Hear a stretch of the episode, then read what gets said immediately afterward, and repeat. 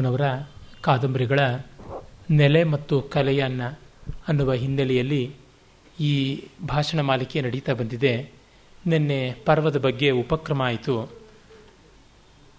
ಆ ಮಹಾಭಾರತದ ಎತ್ತರ, ಹಾಸು, ಹರಹು ಇವುಗಳ ಒಂದು ವಿವರಗಳನ್ನು, ಕನ್ನಡದಲ್ಲಿ ಪರ್ವಕ್ಕೆ ಇರತಕ್ಕಂಥ ಸ್ಥಾನಮಾನ, ಅದರ ಬಗ್ಗೆ ಎಲ್ಲ ನಿನ್ನೆ ಸಾಕಷ್ಟು ನಾವು ನೋಡಿದ್ವಿ. ಇದರ ನೆಲೆ ಹೆಚ್ಚಾಗಿ ಗಮನಿಸ್ತಾನೆ ಕಲೆಯನ್ನು ಅಲ್ಲಿ ಅಷ್ಟಷ್ಟು ಇಷ್ಟಿಷ್ಟು ಅಂತೆಲ್ಲ ನೋಡಿದ್ವಿ. ಒಂದೊಂದು ಪಾತ್ರಗಳು ಅದೆಷ್ಟು ಮಾರ್ಮಿಕವಾಗಿ ತಮ್ಮನ್ನು ತಾವು ಕಾಣ್ತಾ ಹೋಗುತ್ತವೆ, ಅದರ ಮೂಲಕ ನಮಗೆ ಕಾಣಿಸ್ತಾ ಹೋಗುತ್ತವೆ ಅನ್ನೋದು ಬಹಳ ವಿಶೇಷ ಅನ್ನುವ ಮಾತನ್ನು ಹೇಳಿದೆ. ಆಲೋಚನೆ ಬರುವಾಗ ನೋಡಿ ಎಷ್ಟು ವಿಚಿತ್ರವಾಗಿರುತ್ತೆ ಅಂದರೆ, ಭಾಷೆಗಿಂತ ವೇಗದಿಂದ ಓಘದಿಂದ ಆಲೋಚನೆ ಹೋಗುತ್ತಲ್ವ. ವಾಕ್ಯಗಳ ಅಲ್ಗಲ್ಲಿಗೆ ಅಷ್ಟಷ್ಟಕ್ಕೆ ಹಾಗಾಗಿ ತುಂಡಾಗ್ತಾ ಇರ್ತವೆ. ಮುಂದೆ ಅದೇ ರೀತಿಯಲ್ಲೇ ಇಡೀ ಒಂದು ಚಿತ್ರಣ ಬರುತ್ತೆ. ಇದಕ್ಕೆ ಒಂದು ಅದ್ಭುತವಾದಂಥ ನಿದರ್ಶನವನ್ನು ಇಲ್ಲಿ ಒಂದು ಕೊಡ್ತಿದ್ದೀನಿ.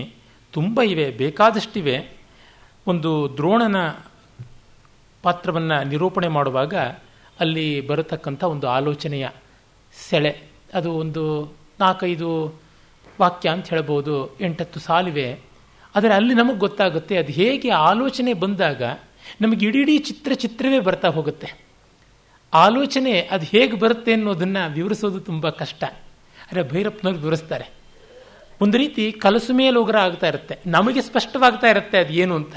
ಆದರೆ ಬೇರೆಯವರಿಗೆ ನಮ್ಮ ಆಲೋಚನೆಯನ್ನು ಹಾಗೆ ತೆಗೆದುಕೊಂಡ್ರೆ ಅದು ಒಂದು ರೀತಿ ಒಂದು ಓವರ್ ರೈಟಿಂಗ್ ಅಂತಾರಲ್ಲ, ಒಂದು ಹಾಳೆ ಮೇಲೆ ಹತ್ತು ಬಾರಿ ಬರೆದಂತೆ ಕಾಣಿಸುತ್ತೆ, ಒಂದು ಫೋಟೋನ ನಾಲ್ಕು ಬಾರಿ ಕ್ಲಿಕ್ ಮಾಡಿಸಿದಂತೆ ಒಂದೇ ಫೋಟೋ ಫ್ರೇಮಿನ ಮೇಲೆ ಅಂತ. ಆ ರೀತಿಯಾದದ್ದು ಅಲ್ಲಿ ತುಂಡು ಇಲ್ಲಿ ತುಣುಕು. ಈ ತರಹ ದೃಪದ ದ್ರೋಣಾಚಾರ್ಯನ ರಥದ ಮಂಚದ ಕಾಲಿಗೆ ಕಟ್ಟಲ್ಪಟ್ಟಿದ್ದಾನೆ. ಆಗ ಅವನು ಹೀನಾಯಕ್ಕೆ ತುತ್ತಾದ ಸಂದರ್ಭವನ್ನು ದ್ರೋಣ ಜ್ಞಾಪಿಸ್ಕೋತಾ ಇದ್ದಾನೆ. ಅದು ನೋಡಿ, ಅಳಬೇಡ, ಕಾಲು ತಗಲಿದ ಬಗ್ಗಿದ ತಲೆ ಮಿತ್ರನನ್ನು, ತಪ್ಪಾಯಿತು, ಕಿರೀಟವಿಟ್ಟ ಈ ತಲೆಯನ್ನು ಒದೆಯಬಾರದು, ಕ್ಷಮಿಸು. ಎಲ್ಲ ಶಿಷ್ಯ ಅದೇನೋ ಕಾಲಿಗೆ ತಗಲುವುದು, ಮೈಮುರಿದು ಎದ್ದು ಕೂತು, ಓಹೋ ಪ್ರಿಯಸಖ ದೃಪದ, ನೀನು ಮಂಚದ ಕಾಲಿಗೆ ಒಂದೇ ಗುರುವಿನಲ್ಲಿ ಅಭ್ಯಾಸ ಮಾಡಿದ ಸಮಾನ ಭಾವದ ಶಿಷ್ಯರು ಕೂತರೆ ಜೊತೆಯಲ್ಲೇ ಮಂಚದ ಕಾಲಿನ ಹತ್ತಿರವಾದರೂ ಸಿಂಹಾಸನದ ಮೇಲಾದರೂ ಕೈಕಾಲು ಕಟ್ಟನ್ನಾದರೂ ಬಿಚ್ಚಿಸಿದರೆ ನಿನಗೆ ಸೋಲೊಪ್ಪಿಗೆ ಸಾಷ್ಟಾಂಗ ಮಾಡಿ ಏನು ಕ್ಷಮಿಸುವ ಔದಾರ್ಯ ಒಸರಿದರೆ. ಹೀಗೆ ನಾನು ಓದ್ತಾ ಹೋದರೆ ಏನೂ ಗೊತ್ತಾಗೋದಿಲ್ಲ ಅಲ್ವಾ, ಇದೇನು ಹೀಗೆ ಬರೆದಿದ್ದಾರಲ್ಲ, ಕರ್ತೃ ಕರ್ಮ ಕ್ರಿಯೆ ಯಾವುದೂ ಇಲ್ಲ ಅನ್ನುವಂತೆ. ಅದನ್ನು ಓದಿಕೊಳ್ಳಬೇಕಾದ ರೀತಿ ನೋಡು. ಅದನ್ನು ನೋಡಿ, ಅಳಬೇಡ, ಕಾಲು ತಗಲಿ ಬಗ್ಗಿದ ತಲೆ. ಆ ಅವನು ಕಾಲನ್ನು ತಾಕಿಸಿದಾಗ ತಲೆ ತಗ್ಗಿಸಿರ್ತಾನೆ, ನಾಚಿ ನೀರಾಗಿ ದೃಪದ, ಅದು ಗೊತ್ತಾಗುತ್ತೆ. ಮಿತ್ರನನ್ನು, ತಪ್ಪಾಯಿತು, ಕಿರೀಟ ಇಟ್ಟ ಈ ತಲೆಯನ್ನು ಒದೆಯಬಾರದು, ಕ್ಷಮಿಸು ಅಂತ ಹೇಳಬೇಕು ಅಂತ ಇವನು ಅಂದುಕೊಳ್ತಾನೆ. ಇಲ್ಲ, ಅರ್ಜುನ ಅಲ್ಲೇ ನಿಂತಿರ್ತಾನಲ್ಲ, ಎಲ್ಲ ಶಿಷ್ಯ ಅದೇನೋ ಕಾಲಿಗೆ ತಗಲಿರೋದು ಅಂತ ಇನ್ನಷ್ಟು ಡ್ರಾಮ್ಯಾಟಿಕ್ ಆಗಿ ಹೇಳೋದಕ್ಕೆ ನೋಡ್ತಾನೆ. ಅವನು ತಲೆ ತಗಲಿಸಿರೋದು ಕಾಲಿಗೆ ಅನ್ನೋದು ಗೊತ್ತಾಗದೇ ಇರುವಂಥ ರೀತಿಯಲ್ಲಿ ಅವನನ್ನು ಗೋಳಾಡಿಸಬೇಕು, ಹ್ಯುಮಿಲಿಯೇಟ್ ಮಾಡಬೇಕು ಅಂತ. ಆಮೇಲೆ ಮೈ ಮುರಿದು ಕೂತು, ನಾಟಕೀಯತೆ ನೋಡಿ, ಮಂಚದ ಮೇಲಿಂದ ಇಳಿಯುವಾಗ ಮೊದಲು ದೃಪದನ ತಲೆ ಇವನ ಕಾಲಿಗೆ ತಾಕಿದೆ, ಆ ಇದೇನೋ ಇದು ಕಾಲಿಗೆ ತಾಕಿತು ಅಂತ ಮತ್ತೆ ಮೈ ಮುರಿದು ಹೇಳ್ತಾ, ಓಹೋ ಪ್ರಿಯಸಖ ದೃಪದ, ನೀನು ಮಂಚದ ಕಾಲಿಗೆ ಒಂದೇ ಗುರುವಿನಲ್ಲಿ ಅಭ್ಯಾಸ ಮಾಡಿದ ಸಮಾನ ಭಾವದವನಲ್ವ ಅಂತ. ಸಮಾನ ಭಾವದ ಶಿಷ್ಯರ ಜೊತೆಯಲ್ಲಿ ಕೂತರೆ ಮಂಚದ ಕಾಲಿನ ಹತ್ತಿರವಾದರೂ ಅವರಿರ್ತಾರೆ, ನೀನು ಸಿಂಹಾಸನದ ಮೇಲಾದರೂ ಹಾಗಿರಬೇಕಾಗಿತ್ತಲ್ವ ಅಂತನ್ನುವಂಥ ಭಾವ. ಕಟ್ಟನ್ನಾದರೂ ಬಿಚ್ಚಿಸಿದರೆ, ಕೈಕಾಲು ಕಟ್ಟನ್ನು ಬಿಚ್ಚಿಸಿದರೆ, ಆ ಅದು ಸರಿಯಾದೀತಾ ಅಂತ. ಸಾಷ್ಟಾಂಗ ನಮಸ್ಕಾರ ಮಾಡಿದ್ನಲ್ವ ಅವನು, ಅದು ಮತ್ತೆ ಇವನು ಕಲ್ಪನೆ ಮಾಡ್ಕೊಳ್ತಾ ಇದ್ದಾನೆ ದ್ರೋಣ. ಕಾಲಿಗೆ ಬಿದ್ದು ನಮಸ್ಕಾರ ಮಾಡಿದ್ನಲ್ಲ, ಏನು ಕ್ಷಮಿಸುವ ಔದಾರ್ಯ ನನಗೆ ಬಂತಾ ಅಂತ ಅವನು ಅಂದುಕೊಳ್ತಾನೆ. ಅರ್ಜುನ, ಸ್ವಲ್ಪ ಹಗ್ಗ ಬಿಚ್ಚು, ಪಾಪ ನನ್ನ ಸಹಪಾಠಿ, ಸಮಾನರೇ ನಾವು. ಹಾಗೆ ಮುಂದುವರಿತಾ ಹೋಗುತ್ತೆ. ಅಂದರೆ ಅದನ್ನು ಬರೀ ಗದ್ಯದಂತೆ ಹೀಗೆ ಓದಿಕೊಳ್ಳೋದಲ್ಲ, ಒಂದು ನಾಟಕವಾಗಿ ಒಂದು ದೃಶ್ಯವಾಗಿ ಮಾಡಿಕೊಳ್ಳಬೇಕು. ಹೀಗೆ ಬರವಣಿಗೆಯಲ್ಲಿ ಈ ಮಟ್ಟದ ದೃಶ್ಯ ಕಾವ್ಯವನ್ನು ನಿರ್ಮಾಣ ಮಾಡೋದಿದೆಯಲ್ಲ, ಅದು ಬಹಳ ಕಷ್ಟ. ಅವರ ಕಲೆಗಾರಿಕೆ ಯಾವ ಯಾವ ರೀತಿಯಲ್ಲಿ ವರ್ತಿಸುತ್ತೆ ಅನ್ನೋದು ಅದು ವರ್ಣಿಸಲಾಗದೇ ಇರತಕ್ಕಂಥ ಒಂದು ಪವಾಡ ಅಂತ ಕರೀಬೇಕು. ಆ ದೃಷ್ಟಿಯಿಂದಲೇ ಯಾವುದನ್ನು ಹೇಳೋಣ ಯಾವುದನ್ನು ಬಿಡೋಣ ಅಂತಕ್ಕಂಥದ್ದು ತುಂಬ ಕಷ್ಟ. ಪರ್ವದ ಒಂದೊಂದು ಪಾತ್ರಗಳ ವಿವರದಲ್ಲಿ ಕೆಲವೊಂದನ್ನು ನಾವು ನೋಡಬಹುದು. ಮೊದಲಿಗೆ ಶಲ್ಯನ ಬಗ್ಗೆ ಬರುತ್ತೆ ಅಂತಂದೆ. ದೂರದಲ್ಲಿ ಮದ್ರದೇಶದಲ್ಲಿದ್ದಾನೆ, ಆರ್ಯಾವರ್ತದ ಪರಿಧಿಯಿಂದ ಸ್ವಲ್ಪ ದೂರದಲ್ಲೇ ಇರ್ತಕ್ಕಂಥವನು. ಹಾಗಾಗಿ ಅವರನ್ನು ಸ್ವಲ್ಪ ಸದಾಚಾರಿಗಳು ಅಲ್ಲ ಅಂತ ಕೀಳುಗರಿತಾ ಇದ್ದರು.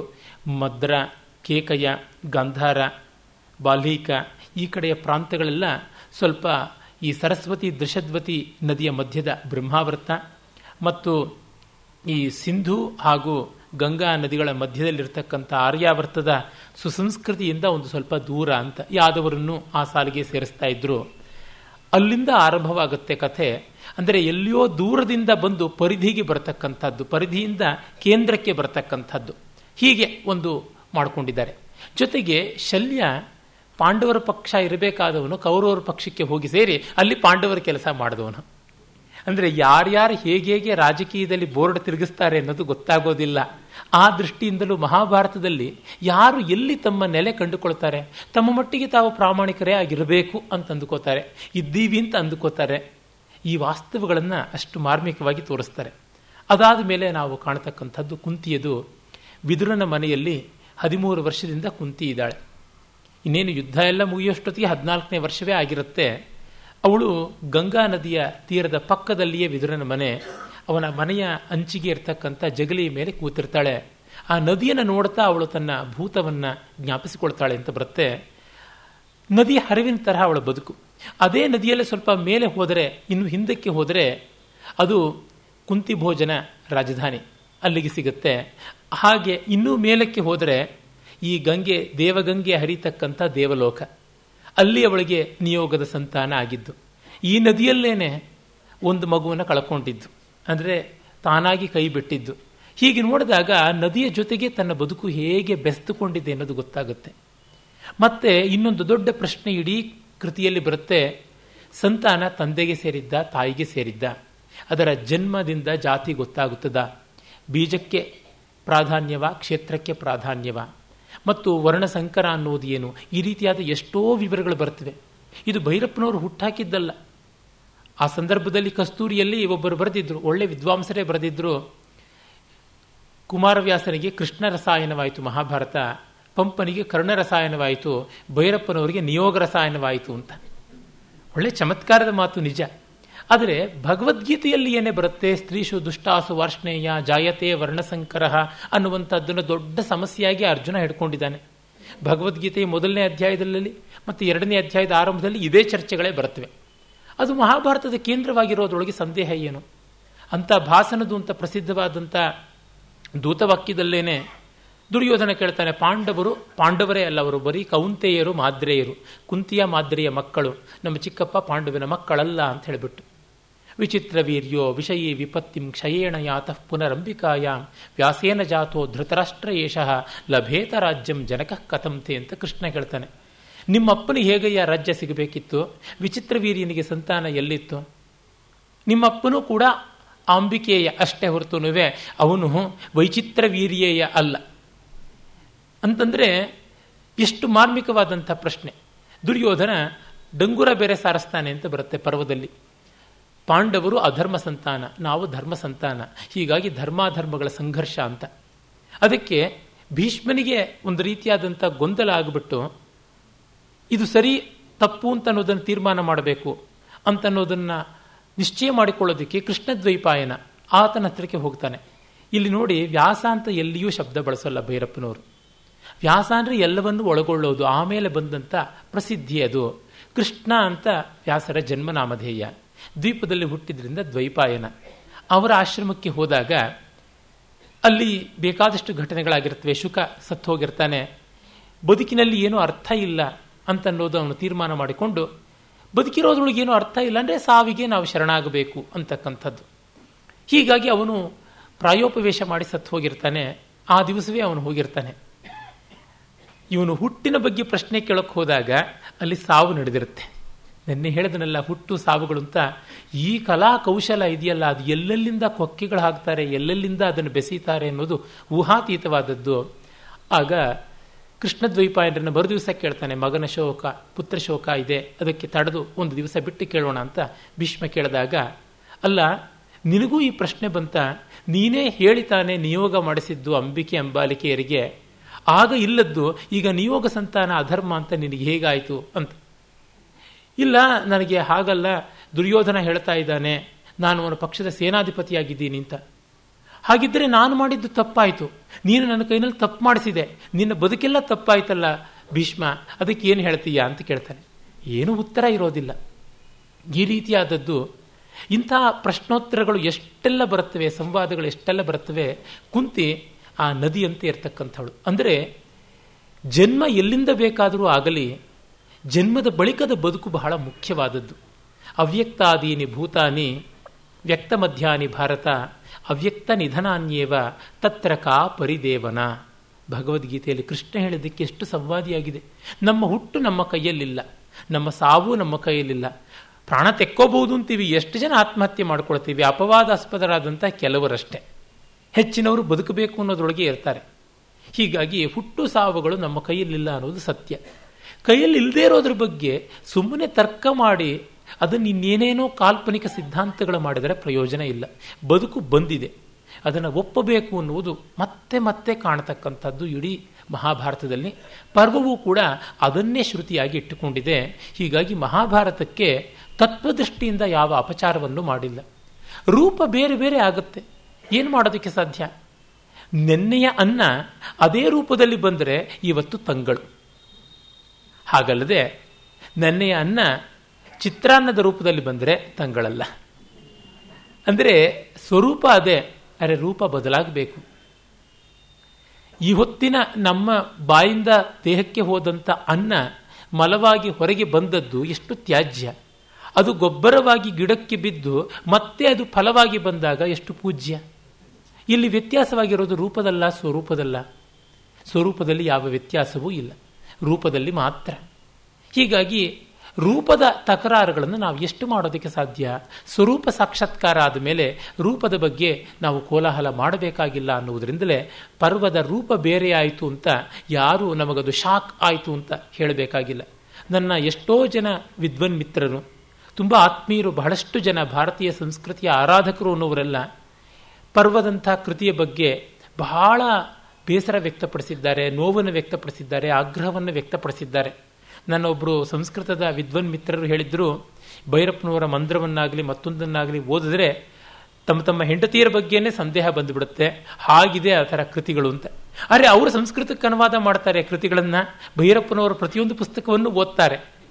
ಆದರೆ ಅದು ಏನನ್ನು ತೋರ್ಪಡಿಸುತ್ತೆ ಅಂತಂದರೆ ಒಂದು ಮಟ್ಟದ ನಿರ್ಮಮತೆಯನ್ನು ಬೆಳೆಸ್ಕೊಳ್ಳೋಕ್ಕಾಗಲಿಲ್ಲ ಅಂತ, ರೂಪಕ್ಕಿಂತ ಸ್ವರೂಪ ದೊಡ್ಡದು ಅನ್ನೋದನ್ನು ಕಾಣ್ಕೊಳ್ಳಲಿಲ್ಲ ಅಂತ ಅನಿಸುತ್ತೆ.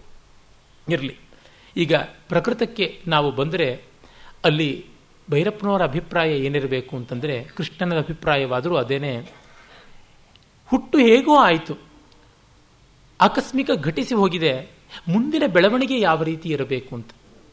ಕುಂತಿಗೆ ಒಳ್ಳೆಯ ಮಕ್ಕಳು ಕೆಟ್ಟ ಮಕ್ಕಳು ಹುಟ್ಟುಬಿಟ್ರಪ್ಪ, ಮಗು ಹುಟ್ಟಿದಾಗ ಒಳ್ಳೆಯದು ಕೆಟ್ಟದ್ದು ಅಂತ ಹೇಗೆ ಗೊತ್ತಾಗುತ್ತೆ? ಒಂದು ನದಿಯಲ್ಲಿ ನೀರು ಹರಿತಾ ಇದೆ, ಎಷ್ಟೋ ಜನ ಸ್ನಾನ ಮಾಡ್ತಾರೆ, ಇಷ್ಟೇ ಜನ ಸ್ನಾನ ಮಾಡಬೇಕು, ಇವರು ಮಾಡಬಾರ್ದು ಅಂತಂದರೆ ಏನು? ನದಿಯನ್ನು ಶುದ್ಧವಾಗಿರುವಂತೆ ನೋಡಿಕೊಳ್ಳಬೇಕು. ಆ ರೀತಿಯಲ್ಲಿ ಸ್ತ್ರೀಯ ಶೀಲ ಅನ್ನುವುದು ಕೇವಲ ಸಂತಾನ ಪತಿಯಿಂದ ಬರುತ್ತೆ ಮತ್ತೊಂದರಿಂದ ಬರುತ್ತೆ ಅಂತ ಅಲ್ಲ ಅನ್ನುವಂಥ ಒಂದು ಬಹಳ ಕ್ರಾಂತಿಕಾರಕವಾದ ಮಟ್ಟಕ್ಕೆ ಬರ್ತಾರೆ. ಇದನ್ನು ಒಪ್ಪಬಹುದೇ ಅನ್ನುವಂಥ ದೊಡ್ಡ ಪ್ರಶ್ನೆ ಕಾಡುತ್ತೆ. ಆದರೆ ಇಷ್ಟೇ, ಲೋಕದ ಒಂದು ವ್ಯವಸ್ಥೆ ಶಿಸ್ತುಗಳು ಬೇಕು ನಿಜ, ಆದರೆ ಅದಕ್ಕೆ ಅತೀತವಾಗಿ ನಡೆದರೆ, ಇದು ಭೈರಪ್ಪನವರ ಒಂದು ನಿಲುವು ಎಷ್ಟು ಗಟ್ಟಿಯಾಗಿ ಬೆಳೆದಿದೆ ಅಂತ ಅನ್ನೋದಕ್ಕೆ ನೋಡಿ. ವಂಶವೃಕ್ಷ ಇದಕ್ಕಿಂತ ಮೊದಲು ಬರೆದಂಥ ಕಾದಂಬರಿ. ಅಲ್ಲಿ ಶ್ರೋತ್ರಿಯರ ಜನ್ಮಕ್ಕೆ ಕಾರಣ ಯಾವುದು? ಅವರು ವ್ಯಭಿಚಾರ ಸಂತಾನ ಅಂತಂದುಕೊಳ್ತಾರೆ. ಆದರೆ ಅವರ ಆತ್ಮ ಸಂಸ್ಕಾರಕ್ಕೇನಾದರೂ ಕೊರತೆ ಆಯಿತಾ? ಭಾವ ಸಂಸ್ಕಾರಕ್ಕೇನಾದರೂ ಕೊರತೆ ಆಯಿತಾ? ಆಗಲಿಲ್ಲ. ಅವರು ಸನಾತನ ಧರ್ಮವನ್ನು ಧಿಕ್ಕರಿಸಲಿಲ್ಲ ಅನ್ನುವುದನ್ನೆಲ್ಲ ನಾವು ಇದೇ ವೇದಿಕೆಯಲ್ಲಿ ಕೂಡ ಚರ್ಚೆ ಮಾಡಿ ನೋಡಿದ್ದೀವಿ. ಈಗ ಅದೇ ಶ್ರೋತ್ರಿಯ ವಂಶದಲ್ಲಿಯೇ ಹುಟ್ಟಿ ಬಂದಂತಹ ಈ ಶ್ರೀನಿವಾಸ ಶ್ರೋತ್ರಿಯರ ತಂದೆ, ತಂದೆ ಅಂತಂದರೆ ಧರ್ಮದಿಂದ ತಂದೆ, ವಾಸ್ತವದಿಂದ ತಂದೆಯಲ್ಲ, ಆ ರೀತಿ ಇದ್ದಂತಹ ಆ ನಂಜುಂಡ ಶ್ರೋತ್ರಿಯ ಯಾರಿದ್ದಾರೆ, ಆತನಿಗಿದ್ದಂಥ ಮಾತ್ಸರ್ಯ, ಆತನಿಗಿದ್ದಂಥ ಸಣ್ಣ ಬುದ್ಧಿ ಯಾವುದೂ ಕೂಡ ವ್ಯಭಿಚಾರದ ಸಂತಾನವಾಗಿ ಬಂದರೂ ಶ್ರೀನಿವಾಸ ಶ್ರೋತ್ರಿಯರಿಗೆ ಇಲ್ಲವಲ್ಲ. ಹೀಗೆ ನೋಡಿದಾಗ ವ್ಯಭಿಚಾರ ಸಂತಾನಕ್ಕಿರುವ ಮಹಾತ್ಮ್ಯ, ಘನತೆ ಅವರ ಸಂತಾನಕ್ಕೆ ಇಲ್ಲ ಅಂತ ನೋಡುವೆ. ಹಾಗೆಲ್ಲ ತರ್ಕ ಮಾಡುವುದೇ ಅಲ್ಲ. ಸಂತಾನದಲ್ಲಿ ತನ್ನಂತೆ ಇದು ಪಾತಕ, ಇದು ಪವಿತ್ರ ಅಂತ ಇಲ್ಲ, ಮುಂದೆ ಏನಾಗುತ್ತದೆ ಅಂತ ನೋಡಬೇಕು. ಇದಾದ ಮೇಲೆ ಬರೆದಂಥ ಕಾದಂಬರಿಗಳಲ್ಲಿ ಒಂದು ಸಾರ್ಥ. ಸಾರ್ಥದಲ್ಲಿ ನಾವು ಅದನ್ನು ಕೂಡ ಪರಾಮರ್ಶೆ ಮಾಡಿದ್ದೀವಿ. ಚಂದ್ರಿಕೆ ಬರ್ತಾಳೆ, ಚಂದ್ರಿಕೆ ನಾಗಭಟ್ಟನ್ನು ಉಳಿಸ್ಕೊಳ್ಬೇಕು ಅಂತ ಮುಸ್ಲಿಂ ಯೋಧರ ದೌರ್ಜನ್ಯಕ್ಕೆ ತುತ್ತಾಗಿ ಗರ್ಭಿಣಿಯಾಗ್ತಾಳೆ. ಆಗ ಅವಳ ಯೋಗ ಗುರು ಹೇಳ್ತಾರೆ, ತೊಂದರೆ ಇಲ್ಲ, ನೀನು ಆ ಮಗುವಿಗೆ ತಾಯಾಗು, ನಾಗಭಟ್ಟ ತಂದೆ ಆಗ್ತಾನೆ ಅಂತ. ಸ್ತ್ರೀಷು ದುಷ್ಟಾಸು ವರ್ಷ್ಣೇಯ ಜಾಯತೆ ವರ್ಣಸಂಕರ ಅಂತ ಅರ್ಜುನ ಗೋಳಾಡಿದ್ರೆ ಆ ಮಕ್ಕಳನ್ನೆಲ್ಲ ತಮ್ಮ ಮಕ್ಕಳಂತೂ ಒಪ್ಪಿಕೊಂಡ್ರೆ ಈ ಥರ ಸಮಸ್ಯೆ ಇರುತ್ತಾ? ಪರ್ವದಲ್ಲಿ ಆ ರೀತಿಯಾದಂಥ ದೃಷ್ಟಾಂತ ಬರುತ್ತೆ. ಕೃಷ್ಣನ ಪಾತ್ರದ ನಿರೂಪಣೆಯಲ್ಲಿ ನರಕಾಸುರನ ಸೆರೆಯಲ್ಲಿದ್ದಂತಹ, ನರಕಾಸುರ ಅಂತಂದರೆ ಇಲ್ಲಿ ಆ ಹಾದಿಗಳ್ಳರು ಅನ್ನುವಂಥ ಒಂದು ಕಲ್ಪನೆ ಮಾಡಿದ್ದಾರೆ ವಾಸ್ತವಕ್ಕೋಸ್ಕರ. ಪ್ರಾಗ್ಜ್ಯೋತಿಷಪುರ ಮತ್ತೊಂದು ಆ ಕಲ್ಪನೆ ಇಲ್ಲಿಲ್ಲ. ಆ ನರಕಾಸುರನ ಸೆರೆಗೆ ಸಿಕ್ಕಿದ್ದಂಥ ಹೆಂಗಸರಿಗೆಲ್ಲರಿಗೂ ಕೂಡ ಕೃಷ್ಣ ಸಾಮೂಹಿಕವಾಗಿ ಕಡಲ ದಂಡೆಯ ಮೇಲೆ ಅವರ ಮಕ್ಕಳು ಮರಿಗಳ ಜೊತೆಗೆ, ಗರ್ಭವತಿಯರಾಗಿದ್ದರೆ ಆ ಗರ್ಭದ ಜೊತೆಗೆ ಕೈ ಹಿಡಿದು ಅವರಿಗೆಲ್ಲ ವಸತಿ ಉಪಾಯಗಳನ್ನೆಲ್ಲ ಮಾಡಿಕೊಡ್ತಾನೆ. ಬೇಕಾದಷ್ಟು ಜನ ಕೃಷ್ಣನಿಗೇನು ತೆವಲು, ಕೃಷ್ಣನಿಗೇನು ಚಪಲ ಅಂತೆಲ್ಲ ಅಂತಾರೆ. ಕೃಷ್ಣ ಮಾಡಿದ್ದು ಒಳ್ಳೇದಾಯಿತು, ಇಲ್ಲದೇ ಇರಲಿ ಇವರ ಗತಿ ಏನಾಗ್ತಾ ಇತ್ತು ಅಂತ ಆಗ ಬೈದಂತಹ ಯುಧಾನ ಸಾತ್ಯಕಿ ಹೆಂಡತಿನೇ ಹೇಳ್ತಾಳೆ, ಕೃಷ್ಣ ಒಬ್ಬ ಕೈ ಹಿಡಿದೇ ಇದ್ದರೆ ಅವರಷ್ಟು ಜನ ಮಕ್ಕಳು ಎಲ್ಲರನ್ನು ಕಟ್ಕೊಂಡು ಸಮುದ್ರಕ್ಕೆ ಬೀಳಬೇಕಾಗಿತ್ತು ಅಂತ. ಅಂದರೆ ಸಮಾಜದಲ್ಲಿ ಯಾವುದೋ ಓರೆ ಕೋರೆಗಳು, ಏರುಪೇರುಗಳು ಒಂದು ಸುನಾಮಿಯಂತೆ ಒಂದು ಕ್ರಾಂತಿಯಾದಾಗ ಬಂದುಬಿಡುತ್ತವೆ. ಅದನ್ನು ಇಡೀ ಸಮಾಜ ತನ್ನ ಹೊಟ್ಟೆಗೆ ಹಾಕ್ಕೊಳ್ಬೇಕು ಅನ್ನುವಂಥದ್ದು ಅಲ್ಲಿ ಕಾಣಿಸ್ತಕ್ಕಂಥ ತತ್ವ. ಅವ್ರನ್ನ ಬಹಳ ಸೊಲೀಸಾಗಿ ಜಾತಿ ಭ್ರಷ್ಟರು, ಆಚೆಗಿಡು, ಮತ್ತೊಂದು ಕಿಡು ಅಂತಂದುಬಿಟ್ರೆ ಎಲ್ಲಿ ಆಗುತ್ತದೆ? ಇಂಟರ್ನಲೈಸ್ ಮಾಡಿಕೊಳ್ಳೋದು ಧರ್ಮದ ಮುಖ್ಯ ಲಕ್ಷಣ. ಸ್ವಾತ್ಮೀಕರಿಸಿಕೊಳ್ತಕ್ಕಂಥದ್ದು ಪರಮ ಲಕ್ಷಣ ಅಂತ ತೋರ್ಪಡಿಸ್ತಾರೆ. ನಮಗೆ ಶಕ್ತಿ ಇಲ್ಲ ಅಂದರೆ ಯಾರು ಮಾಡ್ತಾರೋ ಅವರು ನಮಗಿಂತ ದೊಡ್ಡವರು ಅಂತ ಒಪ್ಪುವಷ್ಟಾದರೂ ವಿವೇಕ ಇರಬೇಕು. ಈಗ ಕೃಷ್ಣನಷ್ಟು ಉದಾತ್ತತೆ ಮತ್ತು ಎಲ್ಲ ನಿಂದೆಗಳನ್ನು, ಆಕ್ಷೇಪಗಳನ್ನು ತಾಳಿಕೊಳ್ತಕ್ಕಂಥ ಸ್ಥೈರ್ಯ ಎಷ್ಟೋ ಜನಕ್ಕೆ ಇಲ್ಲದೆ ಹೋಗ್ಬೋದು. ಆದರೆ ಕೃಷ್ಣ ನಮಗಿಂತ ದೊಡ್ಡವನು ಅಂತ ಅಂದುಕೊಳ್ಬೇಕಲ್ಲ, ಆ ಮಟ್ಟಕ್ಕೆ ಇಲ್ಲದೆ ಇದ್ದರೆ ಹೇಗೆ? ಅಂದರೆ ಈಗ ದತ್ತು ತಗೊಳ್ಬೇಕಾದ್ರೆ ಆ ಹುಡುಗ ಎಲ್ಲಿಂದ ಹುಟ್ಟಿದ್ದು, ಯಾರು, ಎಂಥದ್ದು ಅಂತೆಲ್ಲ ಎನ್ಕ್ವೈರಿ ಮಾಡೋದೇನು, ಜೆನೆಟಿಕ್ ಟೆಸ್ಟ್ಗಳು ಮಾಡ್ತಕ್ಕಂಥದ್ದೇನು, ಅವನೆಲ್ಲ ಜೆನೆಟಿಕ್ಲಿ ಪರ್ಫೆಕ್ಟ್ ಆಗಿದ್ದು ಮೆಂಟಲಿ ಬ್ಯಾಕ್ವರ್ಡ್ ಆಗಿಬಿಟ್ರೆ, ಆಕ್ವರ್ಡ್ ಆಗಿಬಿಟ್ರೆ ಏನು ಮಾಡುವಂಥದ್ದು? ಮುಂದೆ ಅದು ಹೇಗೆ ಬೆಳೆಯುತ್ತೆ ಅಂತ ಗೊತ್ತಾಗೋದಿಲ್ಲವಲ್ಲ. ಇದನ್ನು ನೋಡಿದಾಗ ಅಂಗೀಕಾರ ಬುದ್ಧಿ ಧರ್ಮದ ಮಹಾಲಕ್ಷಣ ಅಂತನ್ನುವುದನ್ನು ಮತ್ತೆ ಮತ್ತೆ ಅಲ್ಲಿ ತೋರ್ಪಡಿಸ್ತಾ ಇದ್ದಾರೆ. ಕುಂತಿಯಾದರೂ ಅದನ್ನು ಪ್ರತಿನಿಧಿಸ್ತಕ್ಕಂಥ ಒಬ್ಬ ಹೆಣ್ಣು, ದ್ರೌಪದಿಯಾದರೂ ಅದೇ ರೀತಿ. ಅಂದರೆ ಒಂದೊಂದು ಪ್ರಾಂತಕ್ಕೆ ಒಂದೊಂದು ಜೀವನ ಪದ್ಧತಿ ಇರುತ್ತೆ. ಬಹುಪತ್ನಿತ್ವ ಹೇಗೋ ಬಹುಪತಿತ್ವವೂ ಇರುತ್ತದೆ. ಅದರ ಒಟ್ಟಂದದ ಪರಿಣಾಮ ಏನಾಯಿತು, ತನ್ಮೂಲಕ ಜೀವೋತ್ಕರ್ಷ ಏನಾಯಿತು ಅನ್ನೋದನ್ನು ಗಮನಿಸಬೇಕು ಅಂತ. ಇದನ್ನು ಭೈರಪ್ಪನವರು ಬಾಯಿ ಬಿಟ್ಟು ಹೇಳೋಲ್ಲ. ಬಾಯಿ ಬಿಟ್ಟು ಹೇಳಿದ್ರೆ ಅದು ಥೀಸಿಸ್ ಆಗುತ್ತೆ ಹೊರತು ಕಲೆ ಆಗೋದಿಲ್ಲ, ಕಾದಂಬರಿ ಆಗೋಲ್ಲ. ಆದರೆ ಅದು ಧ್ವನಿಸುವಂತೆ ಬೇಕಾಗಿರ್ತಕ್ಕಂತಹ ಸಾಮಗ್ರಿಯನ್ನು, ಚಿತ್ತವೃತ್ತಿಗೆ ಬೇಕಾಗಿರ್ತಕ್ಕಂಥ ವಿಷಯವನ್ನು ಅವರು ಕಲ್ಪಿಸಿಕೊಡ್ತಾರೆ. ಅದು ಬಹಳ ದೊಡ್ಡದು ಅಂತ ನನಗನ್ಸುತ್ತೆ. ಮತ್ತೆ ನಾವು ಆ ದ್ರೌಪದಿಯ ಪಾತ್ರದಲ್ಲಿ ಕೂಡ ಕಾಣ್ತೀವಿ. ದ್ರೌಪದಿಗೆ ಅರ್ಜುನನ ಮೇಲೆ ಉಂಟಾದಂಥ ಜಿಹಾಸೆ ಎಂಥದ್ದು, ಧರ್ಮರಾಜನ ಮೇಲೆ ಬಂದಂಥ ಒಂದು ರೀತಿಯಾದಂಥ ಜುಗುಪ್ಸೆ ಎಂಥದ್ದು, ಭೀಮನ ಮೇಲೆ ಬಂದಂಥ ಅನುರಕ್ತಿ ಎಂಥದ್ದು ಅಂತ. ಆದರೆ ಭೀಮ ಮೊದಲ ಒಳಗೆ ಹೊರಟ ಅಂತ ಅನಿಸಿರ್ತಾನೆ. ಅವನು ಸಾಲ ಕಟಂಕಟಿ ಹತ್ತಿರ, ಅಂದರೆ ಹಿಡಂಬಿಯ ಹತ್ತಿರ ಹೇಗೆ ನಡ್ಕೋತಾ ಇದ್ದ ಹಾಗೆ ತನ್ನ ಹತ್ರವೂ ನಡ್ಕೊಳ್ತಾ ಇದ್ದ. ಇವನಿಗೆ ಒರಟಾಟ ಬಿಟ್ಟು ಬೇರೆ ಏನೂ ಗೊತ್ತಿಲ್ವಾ? ಅರ್ಜುನ ಹಾಗಲ್ಲ, ಒಂದು ರಸಿಕತೆಯ ಪ್ರಪಂಚ. ಅವನ ಮಾತು, ಅವನ ರೀತಿ, ಅವನ ಕತೆ, ಆ ನಯ, ಆ ನಾಜೂಕು. ಹೌದು, ಅದಕ್ಕೂ ಜೀವನದಲ್ಲಿ ಒಂದು ಬೆಲೆ ಇದೆ. ಆದರೆ ನಯ ನಾಜೂಕೇ ಆಗಿಬಿಟ್ರೆ ಜೀವನ ಆಗೋಲ್ಲ. ಅಂದರೆ ಭಾವನೆಯ ಮಟ್ಟದಲ್ಲಿ, ಅಂತಃಕರಣದ ಮಟ್ಟದಲ್ಲಿ ಸ್ಪಂದಿಸಬೇಕು. ಅವಳು ಹೇಳ್ತಾಳೆ ದ್ರೌಪದಿ, ಭೀಮ ಏನಿದ್ರು ಅಂತಃಕರಣದ ಮುಟ್ ಮುಟ್ಟಿದರಾಗ ಮಾತ್ರ ಅಷ್ಟೇನೆ ಅಂತ. ಆದರೆ ಎಲ್ಲರಿಗೂ ಅಂತಃಕರಣದವರೆಗೆ ಹೋಗೋಕ್ಕಾಗೋಲ್ಲ. ಕೆಲವು ಸಂಬಂಧಗಳು ಬಹಿಷ್ಕರಣದಲ್ಲಿಯೇ ಇರಬೇಕಾಗತ್ತೆ. ಆಗ ಅಲ್ಲೂ ಒಂದು ಸೊಗಸು ಬೇಕಲ್ವ? ಅಂದರೆ ನಮಗೆ ಅರ್ಜುನನಂತೆಯೂ ಇರಬೇಕು, ಭೀಮನಂತೆಯೂ ಇರಬೇಕು ಅಂತ ಅನಿಸುತ್ತೆ. ಇಬ್ಬರಲ್ಲಿ ಅಷ್ಟಿಷ್ಟು ಸತ್ಯ, ಇಬ್ಬರಲ್ಲಿ ಅಷ್ಟಿಷ್ಟು ಶೋಭೆ ಇದೆ. ಅದು ಭೀಮನ ಪಾತ್ರವನ್ನು ವಿಶ್ಲೇಷಣೆ ಮಾಡುವಾಗಲೂ ಅರ್ಜುನನ ಪಾತ್ರದ ವಿಶ್ಲೇಷಣೆ ಮಾಡುವಾಗಲೂ ಲೇಖಕರು ಬಹಳ ಚೆನ್ನಾಗಿ ತೋರ್ಪಡಿಸಿಕೊಡ್ತಾರೆ. ಆಗ ನಮಗೆ ಗೊತ್ತಾಗುತ್ತೆ. ಮತ್ತು ಪಾಂಡವರ ಐವರ ಒಗ್ಗಟ್ಟಿಗಾಗಿ ಅವಳು ಐದು ಜನರನ್ನ ಮದುವೆ ಆಗಬೇಕಾಯಿತು ಅನ್ನುವಂಥ ಮಾತು ಬರುತ್ತಲ್ಲ. ಆದರೆ ಅವಳು ಹೇಳ್ತಾಳೆ, ದೇಹ ಏನೋ ಐದು ಜನರನ್ನ ಮದುವೆ ಆಯಿತು, ಆದರೆ ಮನಸ್ಸಿಗೆ ಹೇಗೆ ನಿಯಮನ ಮಾಡೋದು? ಬಹಳ ಕಷ್ಟ ಅಲ್ವಾ? First impression is the best impression ಅಂತ ಅವಳಿಗೆ ಆರಂಭದಲ್ಲಿ ಅರ್ಜುನ ಮೇಲೆ ಬಹಳ ಆಕರ್ಷಣೆ ಇರುತ್ತೆ. ಆಮೇಲೆ ಭೀಮನ ಕಡೆ ಹೋಗುತ್ತೆ, ಆದರೆ ಅಷ್ಟರೊಳಗೆ ವನವಾಸ ಬಂದಿರುತ್ತೆ.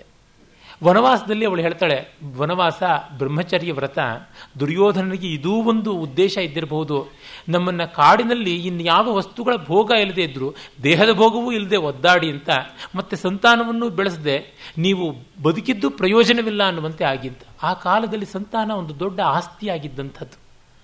ಈ ರೀತಿಯಾಗಿ ಈಗಲೂ ಅಷ್ಟೇ ನೋಡಿದರೆ ಭವಿಷ್ಯವನ್ನು ಕಂಡಾಗ ಹಾಗೆ ಅನಿಸುತ್ತೆ, ನಮಗೆ ಮಕ್ಕಳು ಬೇಡ, ಕುಟುಂಬ ಬೇಡ, ಯಾವುದೂ ಬೇಡ, ಆದರೆ ದೇಹದ ತೀಟೆ ಮಾತ್ರ ತೀರಿಸ್ಕೊಳ್ಬೇಕು ಅಂತ ಬಂದರೆ ಮುಂದೆ ಅವರಿಗೆ ದುಡಿಯುವವರು ಯಾರಿರ್ತಾರೆ? ಚಿಕ್ಕ ವಯಸ್ಸಿನವ್ರು ಇಲ್ಲದೇ ಇದ್ದರೆ ಮುಂದೆ ಹೇಗೆ ದುಡಿತ? ಇದನ್ನೆಲ್ಲ ನೋಡಿದಾಗ ಯಂತ್ರಗಳನ್ನು ಇಟ್ಟುಕೊಳ್ಳೋದಕ್ಕೆ ಸಾಧ್ಯವಾ? ಹಾಗಿದ್ದರೂ ಪ್ರೀತಿ ವಾತ್ಸಲ್ಯಗಳಿಗೆ ಏನು ಮಾಡಬೇಕು? ನಾಯಿನ ಬೆಳೆಸೋದಾ, ಕತ್ತೆನ ಬೆಳೆಸೋದಾ, ಬೆಕ್ಕನ್ನು ಬೆಳೆಸೋದಾ, ಯಾವುದನ್ನು ಬೆಳೆಸೋದು? ಎಷ್ಟು ಮಟ್ಟಿಗಾದೀತು? ಇವೆಲ್ಲ ನೋಡಿದಾಗ ನಮಗೆ ಗೊತ್ತಾಗುತ್ತೆ, ಎಲ್ಲಕ್ಕೂ ಒಂದೊಂದು ಮೌಲ್ಯಕ್ಕೆ ಒಂದೊಂದು ಮಟ್ಟದ ಸ್ಥಾನಮಾನ ಯೋಗ್ಯತೆ ಉಂಟು. ಅದನ್ನು ನಾವು ಕೊಡಬೇಕು, ಬೆಲೆ ಕೊಡಬೇಕು, ಅದಕ್ಕೆ ಗೌರವ ಸಲ್ಲಿಸಬೇಕು ಅನ್ನುವಂತೆ ಆ ದ್ರೌಪದಿಯ ಒಂದು ವಿಶ್ಲೇಷಣೆಯಿಂದ ನಮಗೆ ತಿಳಿತಾ ಬರುತ್ತೆ. ಆಮೇಲೆ ನಮಗೆ ಮತ್ತೊಂದು ಪಾತ್ರ ಕಾಣಿಸ್ತಕ್ಕಂಥದ್ದು ಅಂತಂದರೆ ಮಹಾಭಾರತದ ಮುಖ್ಯ ಪಾತ್ರ ಅಂತಾದಂಥ ಕೃಷ್ಣ. ಇಲ್ಲಿ ನೋಡಿ, ಈ ಶಿಲ್ಪ ವೈಚಿತ್ರ್ಯ ಎಷ್ಟು ಅದ್ಭುತವಾಗಿದೆ ಅಂತಂದರೆ ಪ್ರತಿಯೊಂದು ಪಾತ್ರವೂ ತನ್ನ ಬಗ್ಗೆ ಯೋಚನೆ ಮಾಡುವಂತೆ ಘಟನೆಗಳನ್ನು, ಕಥಾನಕವನ್ನು ಭೈರಪ್ಪನವರು ಹೇಳ್ತಾ ಹೋಗ್ತಾರೆ.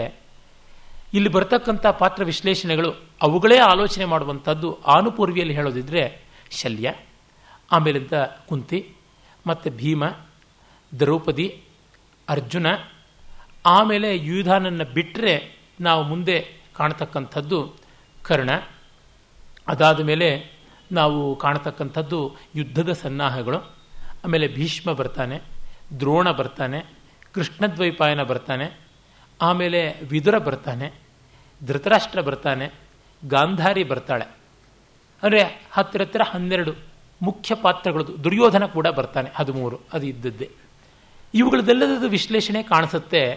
ಆದರೆ ಕೃಷ್ಣ ತಾನು ತನ್ನ ಆಲೋಚನೆಗಳನ್ನು ಮಾಡಿಕೊಳ್ಳೋದು ಬರುವುದೇ ಇಲ್ಲ. ಕೃಷ್ಣ ಇಲ್ಲಿ ನೇರವಾಗಿ ಕಾಣಿಸಿಕೊಳ್ಳೋದೇ ಇಲ್ಲ, ಬೇರೆಯವರ ಮಾತುಗಳ ಮೂಲಕ ತೋರಿಕೊಳ್ತಾನೆ. ಅಂದರೆ ಕೃಷ್ಣನ ಕ್ರಿಯೆಗಳು ನಮಗೆ ಬೇರೆಯವರ ಪ್ರತಿಕ್ರಿಯೆಗಳ ಮೂಲಕವೇ ಗೋಚರವಾಗುತ್ತೆ.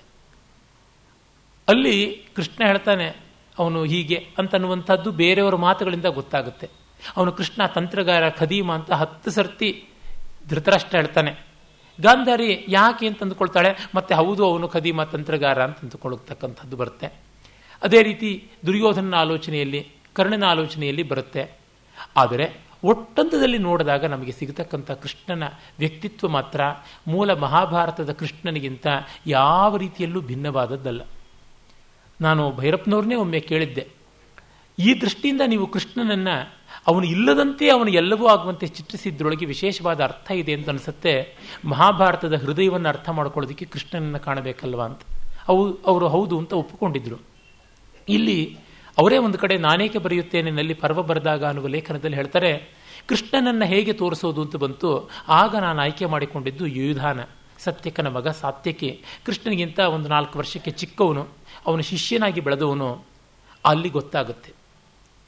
ಆಗ ನೋಡಿ, ಈ ಹುಟ್ಟು ಮತ್ತು ನಿಯೋಗ, ಸಂತಾನ, ವರ್ಣಶುದ್ಧಿ ಇತ್ಯಾದಿಗಳ ಚರ್ಚೆ ನಡೆಸ್ತಾ ಇದ್ನಲ್ಲ, ಅದರ ಹಿನ್ನೆಲೆಯಲ್ಲಿ ಅಲ್ಲಿ ಕಂಸನ ಒಂದು ಉಲ್ಲೇಖ ಬರುತ್ತೆ. ಕಂಸ ಒಬ್ಬ ರಾಕ್ಷಸನಿಂದ ರುಚಿಮತಿಗೆ, ಉಗ್ರಸೇನನ ಪತ್ನಿಗೆ ಹುಟ್ಟಿದವನು ಅಂತ.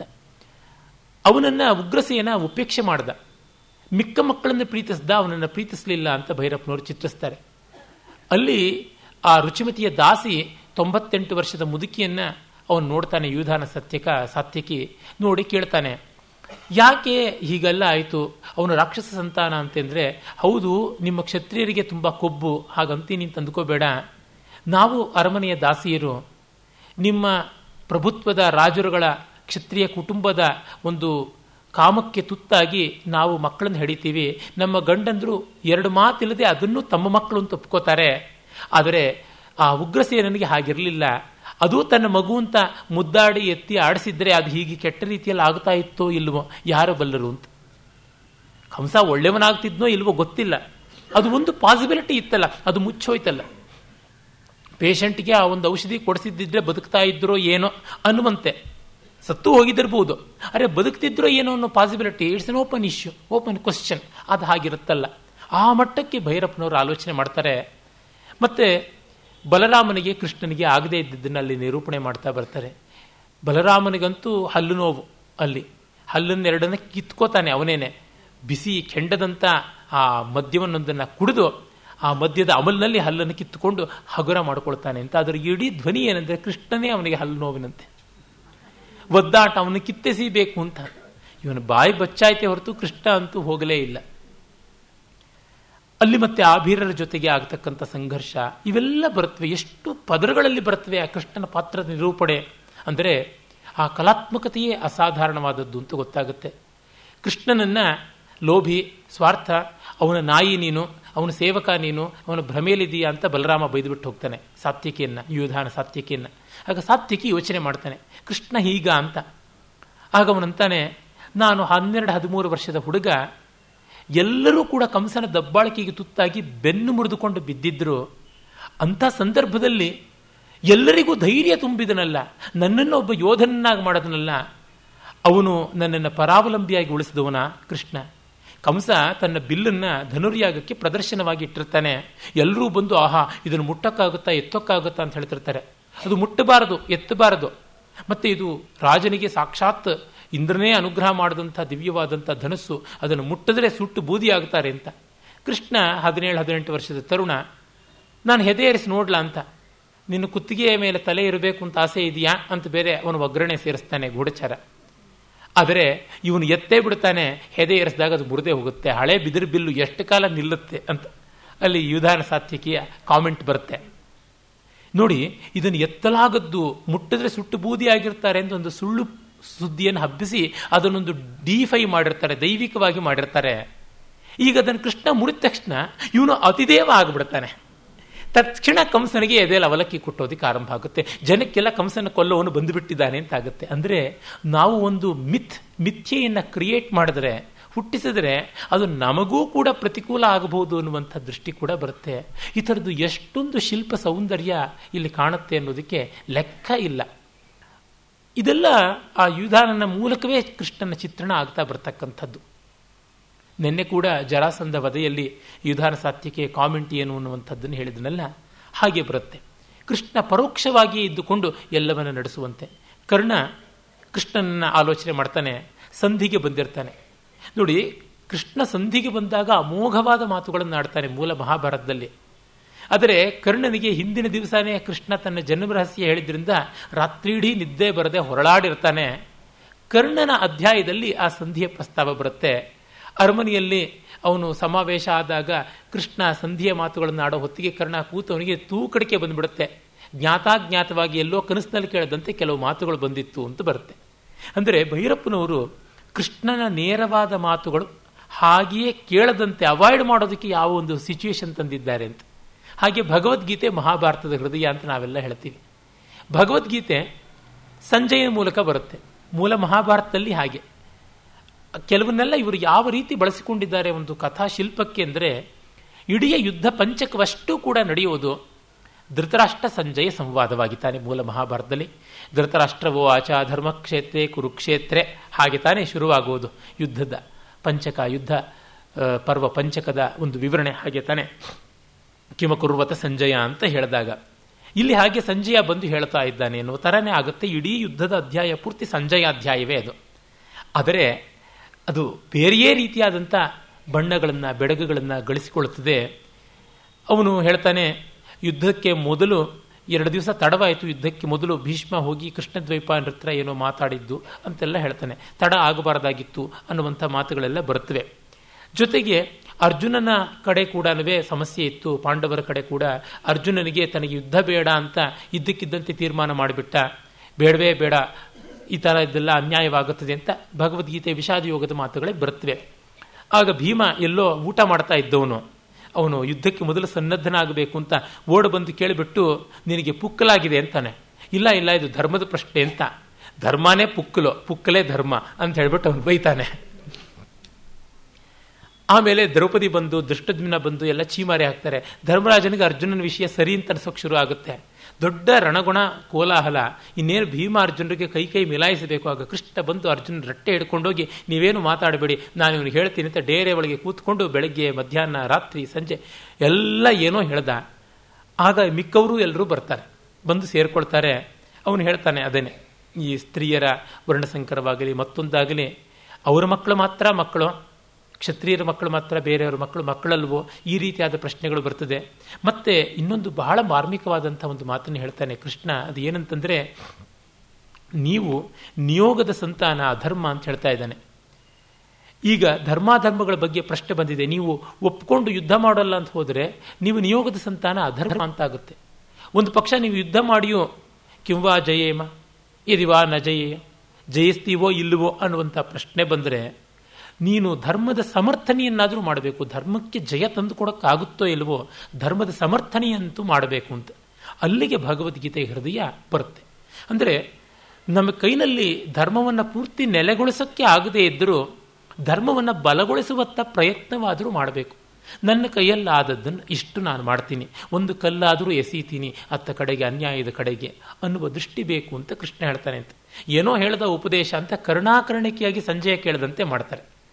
ಅಂದರೆ ಕೃಷ್ಣನ ವ್ಯಕ್ತಿತ್ವ ಕ್ರಿಯೆಗಳ ಮೂಲಕ ರಚಿತವಾಗಬೇಕೇ ಹೊರತು ಮಾತುಗಳ ಮೂಲಕ ಅಲ್ಲ ಅಂತ. ಯಾಕೆ? ಮಾತು ಎಷ್ಟೇ ಆದರೂ ನಿಲ್ಲಬಹುದು, ನಿಲ್ಲದೇ ಇರಬಹುದು. ಅದು ಸತ್ಯವೂ ಆಗ್ಬೋದು, ಸುಳ್ಳು ಆಗ್ಬೋದು. ನಾನು ಏನಲ್ಲವೋ ಅದನ್ನೆಲ್ಲ ಬಹಳ ಚೆನ್ನಾಗಿ ಮಾತಿನ ಮೂಲಕ ಹೌದು ಎಂಬಂತೆ ಬಿಂಬಿಸಬಹುದು. ಆದರೆ ಕೃತಿ ಅದು ಹಾಗಲ್ಲ. ಆ ದೃಷ್ಟಿಯಿಂದ ಮಾತು ಕೇವಲ ಜ್ಞಾಪಕ, ಕೃತಿ ಮಾತ್ರ ಕಾರಕ ತಾರಕ, ಅದು ಅನುಭವ. ಮಾತು ಬರೀ ಮಾಹಿತಿ. ಹೀಗೆ ಕಂಡಾಗ work is value while speech is a fact ಅಂತ ಅನಿಸಿಬಿಡುತ್ತೆ. ಅದಕ್ಕಾಗಿ ಕೃಷ್ಣನ ಮಾತುಗಳನ್ನು ತುಂಬ ಕಡಿಮೆ ಮಾಡಿ ಅವನ ವ್ಯಕ್ತಿತ್ವನ ಅದ್ಭುತವಾಗಿ ನಿರೂಪಣೆ ಮಾಡ್ತಾರೆ. ಇಲ್ಲಿ ನೋಡಿ ನಮಗೆ ಭೈರಪ್ಪನವರ ಒಂದು ಕ್ರಿಯಾಶೀಲತೆ ಎಂಥದ್ದು ಅಂತ ಗೊತ್ತಾಗುತ್ತೆ. ಪರ್ವದ ಒಂದು ಮಹೋನ್ನತವಾದ ಪಾತ್ರ ತಾನು ತಾನೇ ಅಲ್ಲದೆ ಬೇರೆಯವರ ಮೂಲಕ ರೂಪಿತವಾಗುವುದು. ನಾವು ಇಂಥವರು ಅಂತ ನಾವೇ ಹೇಳಿಕೊಂಡ್ರೆ ಅದು ಸತ್ಯವೋ ಅಲ್ಲವೋ ಅಂತ ಸಾವಿರ ರೆಫರೆನ್ಸಸ್ ಬೇಕು. ಅದೇ ಸಾವಿರ ಜನ ಹೇಳಿದಾಗ ನಾವು ನಿಜವಾಗಿ ಇಂಥವರಾಗಿರ್ತೀವಿ ಅಂತ ಗೊತ್ತಾಗುತ್ತೆ. ಹೀಗೆ ಕಂಡಾಗ ಈ ಕಾಂಪೌಂಡ್ ಐ ಅಂತ ಹೇಳ್ತೀವಲ್ಲ, ಸಾವಿರ ಕಣ್ಣುಗಳಿಂದ ನೋಡಿದಂಥ ರೀತಿಯ ಚಿತ್ರಣವನ್ನು ಎಲ್ಲ ಆ್ಯಂಗಲ್ಸಿಂದಲೂ ತಂದುಕೊಟ್ಟಂಥದ್ದು ಕೃಷ್ಣನ ನಿರ್ಮಾಣವಾಗುವಂಥದ್ದು. ಹೀಗೆ ಒಂದೊಂದು ಪಾತ್ರವೂ ಬೆಳೆಯುತ್ತೆ. ಇನ್ನು ಅಲ್ಲಿ ಬರುವ ಕಲೆಗಾರಿಕೆಯ ಬಗ್ಗೆ ನಾನು ಹೇಳಿದನೆಲ್ಲ. ಕುಂತಿ ಅವಳು ಗಂಗೆಯ ಪಕ್ಕ ನಿಂತುಕೊಂಡು ಗಂಗೆಯ ಹರಿವನ್ನು ಇಟ್ಟುಕೊಂಡು ಯೋಚನೆ ಮಾಡ್ತಾಳೆ ಅಂತ. ಅವಳು ಎಷ್ಟೇ ಆಗಲಿ ನೀರಿನ ಜೊತೆ ಬೆಳೆದವಳು, ನೀರಿನ ಜೊತೆ ಬದುಕುವವಳು. ಆದರೆ ಇವಳು ದ್ರೌಪದಿ ಬೆಂಕಿಯ ಮಗಳಲ್ವ, ಬೆಂಕಿ ಶಕೆ. ಮಕ್ಕಳ ಐವರನ್ನು ನೋಡ್ತಾ ಅವರಿಗೆ ಗಾಳಿ ಹಾಕ್ತಾ, ಅವರ ಶಕೆಯನ್ನು ತಾಪವನ್ನು ಹಿಂಗಿಸುವ ಲಾವಂಚದ ಗಾಳಿನ ಹಾಕ್ತಾ ಅವಳು ಆಲೋಚನೆ ಮಾಡ್ತಾಳೆ. ನೋಡಿ, ಅವಳಿಗೆ ಗಂಡಂದ್ರಿಗಿಂತ ಮಕ್ಕಳು ನಿಜವಾಗಿಬಿಡ್ತಾರೆ. ಕಾರಣ, ಗಂಡಂದರು ನಿಜವಾಗಿಯೂ ತನಗೆ ಗಂಡಂದರಾಗಿದ್ದಾರೆ, ತಾನಂತೂ ಅವರಿಗೆ ಹೆಂಡತಿ, ಅರೆ ಅವರು ತನಗೆ ಗಂಡಂದ್ರ ಅಲ್ವಾ ಅನ್ನೋದು ದೊಡ್ಡ ಪ್ರಶ್ನೆಯಾಗಿದೆ. ಅರೆ ಮಕ್ಕಳನ್ನು ಮಾತ್ರ ನಿರಾಕರಿಸೋಕ್ಕಾಗೋಲ್ಲ. ಈಗಲೂ ನಮ್ಮ ಲೋಕ ವ್ಯವಹಾರದಲ್ಲಿ ನಿನ್ನ ಮಗ ನೋಡು ಹಾಗೆ ಮಾಡದ ಅಂತ ಎಷ್ಟೋ ಬಾರಿ ತಂದೆ ಹೇಳ್ತಾನೆ. ಅರೆ ತಾಯಿ ಎಂದಾದರೂ ನಿಮ್ಮ ಮಗ ನೋಡಿ, ನಿಮ್ಮ ಮಗಳು ನೋಡಿ ಮಾಡ್ಕೊಂಡು ಅವಿವೇಕ ಅಂತ ಹೇಳ್ತಾಳ? ಇಲ್ಲ. ಯಾಕೆ? Father is a belief while mother is a fact ಅನ್ನುವ ಗಾದೆ ಉಂಟಲ್ಲ. ಮಾತೃತ್ವ ಸಂತಾನದ ಜೊತೆಗೆ ಹೆಣೆದುಕೊಂಡಂತೆ ಇನ್ನು ಯಾವುದೂ ಇಲ್ಲ. ಹಾಗಾಗಿ ಮಕ್ಕಳ ಜೊತೆಗೆ ನೋಡ್ತಕ್ಕಂಥದ್ದು, ಮಕ್ಕಳ ಮುಖಗಳನ್ನು ನೋಡ್ತಾ ಇವರು ಯಾರನ್ನು ಹೋಲ್ತಾರೆ ಅಂತ ಅವಳು ಯೋಚನೆ ಮಾಡ್ತಾಳೆ. ಯಾರೂ ಯಾರನ್ನೂ ಹೋಲ್ತಾ ಇಲ್ಲ. ಆದರೆ ಎಲ್ಲರೂ ಹೋಲೋದು ಯಾರನ್ನ ಅಂದರೆ, ಓ ನಮ್ಮ ಅಣ್ಣ ದುಷ್ಟದ್ಯುಮ್ನನ್ನು, ನಮ್ಮ ಅಪ್ಪನ್ನ ಅಂತ, ಅಂದರೆ ತವರು ಮನೆ ಕಡೆಗೆ. ಇವರು ಪಾಂಡವರ ಪಾಂಡವರ ಸಂತಾನ, ಪಾಂಡವೇಯರು ಆಗಲೇ ಇಲ್ಲ, ಪಾಂಚಾಲರೇ ಆಗಿಬಿಟ್ರು. ಯುದ್ಧದಲ್ಲಿ ಕುರುಪಾಂಚಾಲ ಯುದ್ಧವೇ ಆಯಿತು, ಕುರುಕ್ಷೇತ್ರ ಯುದ್ಧ. ಅಲ್ಲಿ ಸಮಸ್ತ ಪಾಂಚಾಲರು ಸತ್ರು, ಅದರೊಳಗೆ ಪಾಂಡವರ ಐವರು ಮಕ್ಕಳು ಉಪಪಾಂಡವರು ಸತ್ರು ಅಂತಂದಾಗ ಅದು ಏನೆಲ್ಲ ಧ್ವನಿಗಳನ್ನು ಕೊಡ್ತಾ ಹೋಗುತ್ತದೆ ಅಂತ ಗೊತ್ತಾಗುತ್ತೆ. ಮೂರನೆಯದು ಭೀಮನ ಪಾತ್ರ. ಅದು ಘಟೋತ್ಕಚನನ್ನು ಕರ್ಕೊಂಡು ಬರೋದಕ್ಕೆ ತನ್ನ ಪಕ್ಷಕ್ಕೆ ಹೊರಟಂಥದ್ದಲ್ವ. ಆಗ ಓಟ, ಏದುಸುರು, ಬೆವರು, ಬೆವರಿನಲ್ಲಿ ರೂಪಣವಾಗುತ್ತೆ. ಭೀಮ ಅಂದರೆ ಸಾಕು, ಅವನ ಹೆಸರೇ ಬೇರೆಯವರಿಗೆ ಬೆವರು ತರಿಸುತ್ತೆ. ಇಲ್ಲ, ಅವನು ಅಂಗ ಸಾಧನೆಯಲ್ಲಿ, ಯುದ್ಧ ಸಾಧನೆಯಲ್ಲಿ ಬೆವರಿಳಿಸ್ತಾನೆ. ಹೀಗೆ ಅತ್ಯಂತ ಮಣ್ಣಿಗೆ ಹತ್ತಿರವಾದಂಥದ್ದು, ವಾಸ್ತವಕ್ಕೆ ತುಂಬ ನಿಕಟವಾದಂಥದ್ದು. ಪದ್ಮವ್ಯೂಹದ ಪ್ರಸ್ತಾವ ಬರುತ್ತೆ. ಪದ್ಮವ್ಯೂಹವನ್ನು ಒಂದು ಟೆಕ್ನಿಕ್, ತಂತ್ರದಿಂದ ಸೀಳಬೇಕು, ಭೇದಿಸಬೇಕು ಅಂತೆಲ್ಲ ಅರ್ಜುನ ಹೇಳ್ತಾ ಇರ್ತಾನೆ. ಮಿಕ್ಕವರೆಲ್ಲ ಯೋಚನೆ ಮಾಡ್ತಾ ಇದ್ರೆ ಅದೇನು ಅವೆಲ್ಲ ಇರುವಂಥದ್ದು, ಒಂದು ಕಡೆಯಿಂದ ಗದೆಯಲ್ಲಿ ಚಚ್ಕೊಂಡು ಬಂದರೆ ಆಯಿತು ಅಂತ ಭೀಮ ಹೇಳ್ತಾನೆ. ಹೌದಲ್ವಾ, ಹೀಗೆ ಮಾಡಬೇಕು ಅಂತ. ಅದು ಬೇರೆ ರೀತಿಯಲ್ಲಿ ಮಾಡೋಕ್ಕಾಗೋದಿಲ್ವಾ? ಪದ್ಯ ಅಂದರೆ ಏನು ಛಂದೋಬದ್ಧವಾಗಿ ಬರೀಬೇಕಾ? ನಮಗನ್ಸಿದ್ದು ಹೇಳಿದ್ರೆ ಕಾವ್ಯ ಆಗೋಲ್ವಾ? ಭಾವಸಿದ್ಧಿ ಇದ್ದರೆ ಗದ್ಯವೂ ಕಾವ್ಯವಾಗುತ್ತೆ. ಪಾಶ್ಚಾತ್ಯರಷ್ಟೇ ಹೇಳಿದ್ದು ಕಾವ್ಯ ಅಂದರೆ ವರ್ಸಿಫೈಡ್ ಫಾರಮ್ ಅಂತ. ನಮ್ಮಲ್ಲಿ ಕಾವ್ಯ ಗದ್ಯವೂ ಆಗ್ಬೋದು, ಪದ್ಯವೂ ಆಗ್ಬೋದು, ಮಿಶ್ರವೂ ಆಗ್ಬೋದು ಅಂತ ಹೇಳಿದ್ದಾರೆ. ಪದ್ಯಮಯವಾಗಿರ್ತಕ್ಕಂಥ ಬೇಕಾದಷ್ಟು ಆಯುರ್ವೇದ ಗ್ರಂಥಗಳಿವೆ, ಜ್ಯೋತಿಷ ಗ್ರಂಥಗಳಿವೆ, ನಾಟ್ಯ ಸಂಗೀತಾದಿ ಶಾಸ್ತ್ರಗಳಿವೆ, ವೇದಾಂತಾದಿ ಶಾಸ್ತ್ರಗಳಿವೆ. ಅವನ್ನೆಲ್ಲ ನಾವು ಕಾವ್ಯ ಅನ್ನೋಲ್ಲ. ಗದ್ಯಮಯವಾಗಿರ್ತಕ್ಕಂಥ ಬಾಣಭಟ್ಟನ ಕಾದಂಬರಿಯನ್ನು, ದಂಡಿಯ ದಶಕುಮಾರ ಚರಿತೆಯನ್ನು, ಯಾಕೆ ಭೈರಪ್ಪನವರ ಕೃತಿಗಳನ್ನೇ ಕಾವ್ಯ ಅಂತ ನಾವಂತೀವಿ. ಹೀಗಾಗಿ ಭೀಮ ಪರ್ಪಸ್ ಎಂಥದ್ದು ಅನ್ನೋದನ್ನು ಇಟ್ಟುಕೊಂಡು ಯೋಚನೆ ಮಾಡ್ತಕ್ಕಂಥವನು. ಹಾಗೆ ಆ ಪಾತ್ರ ಇಡೀ ಬೆವರಿನಲ್ಲಿ, ಕಾಡಿನಲ್ಲಿ ಮತ್ತು ಮರೆತು ಹೋಗಿರ್ತಕ್ಕಂಥ ರಾಕ್ಷಸಾವರ್ತದ ದಾರಿಯನ್ನು ಸೀಳಿಕೊಂಡು ಹೋಗೋದ್ರೊಳಗೆ, ಅಲ್ಲಿಯ ಬಂಡೆಗಳಲ್ಲಿ, ಆ ಕತ್ತಲಿನಲ್ಲಿ ಹಾಗೆ ರೂಪು ತಾಳುತ್ತೆ. ಇನ್ನು ಅರ್ಜುನ ಅವನು ಹೊರಟದ್ದು ಕೃಷ್ಣನ ಮತ್ತು ಯಾದವರ ಸಹಾಯವನ್ನು ಕೇಳೋಕ್ಕೆ. ದುರ್ಯೋಧನ ಯಾದವರನ್ನ ತನ್ನ ಪಕ್ಷಕ್ಕೆ ಒಲಿಸ್ಕೊಂಡು ಬಿಡ್ತಾನೆ ಅಂತ ಗೊತ್ತಾದ ತಕ್ಷಣ ತಳಮಳ ಆರಂಭವಾಗುತ್ತೆ. ಧರ್ಮರಾಜ ಹೇಳ್ತಾರೆ ಹೋಗು ಅಂತ. ಭೀಮ ಕುದುರೆ ಮೇಲೆ ಕೂತು ಹೊರಟ್ರೆ ಅರ್ಜುನ ರಥದಲ್ಲಿ ಕೂತು ಹೊರಡ್ತಾನೆ. ಅಲ್ಲಿ ಅಷ್ಟೇ ಅರ್ಜುನಿಗೆ ಎಲ್ಲ ಅಚ್ಚುಕಟ್ಟಾಗಬೇಕು, ಶೋಭಸ್ಕರವಾಗಬೇಕು. ಅವನಿಗೆ ಬೆಂಗಾವಲಿಗೆ ಮುಂದೆ ಅಷ್ಟು ಹಿಂದೆ ಎಷ್ಟು ಎಲ್ಲ ಬರ್ತಾರೆ ಅಂತಂದರೆ ಅವನು ಬೇಡ, ನಾನೊಬ್ಬನೇ ಸಾಕು ಅಂತಂತಾನೆ. ಅಲ್ಲಿ ಸಾರಥಿ ಒಬ್ಬ, ಆ ಸಾರಥಿ ಜೊತೆಗೆ ಮಾತಾಡುವಾಗ ಅವನು ಕೇಳ್ತಾನೆ ಇವನ ಶಸ್ತ್ರಾಸ್ತ್ರ ಕೌಶಲ ಏನು ಅಂತ. ಅವನು ರಾತ್ರಿಯಲ್ಲೇನೆ ಒಂದು ವಕ್ರಗತಿಯಿಂದ ಸಂಚಾರ ಮಾಡುವ ಬಾಣ ಬಿಟ್ಟು ನೋಡು ಬಂಡೆ ಆಚೆ ಇರತಕ್ಕಂಥ ಮರದ ಬುಡಕ್ಕೆ ಬಿದ್ದಿರುತ್ತೆ.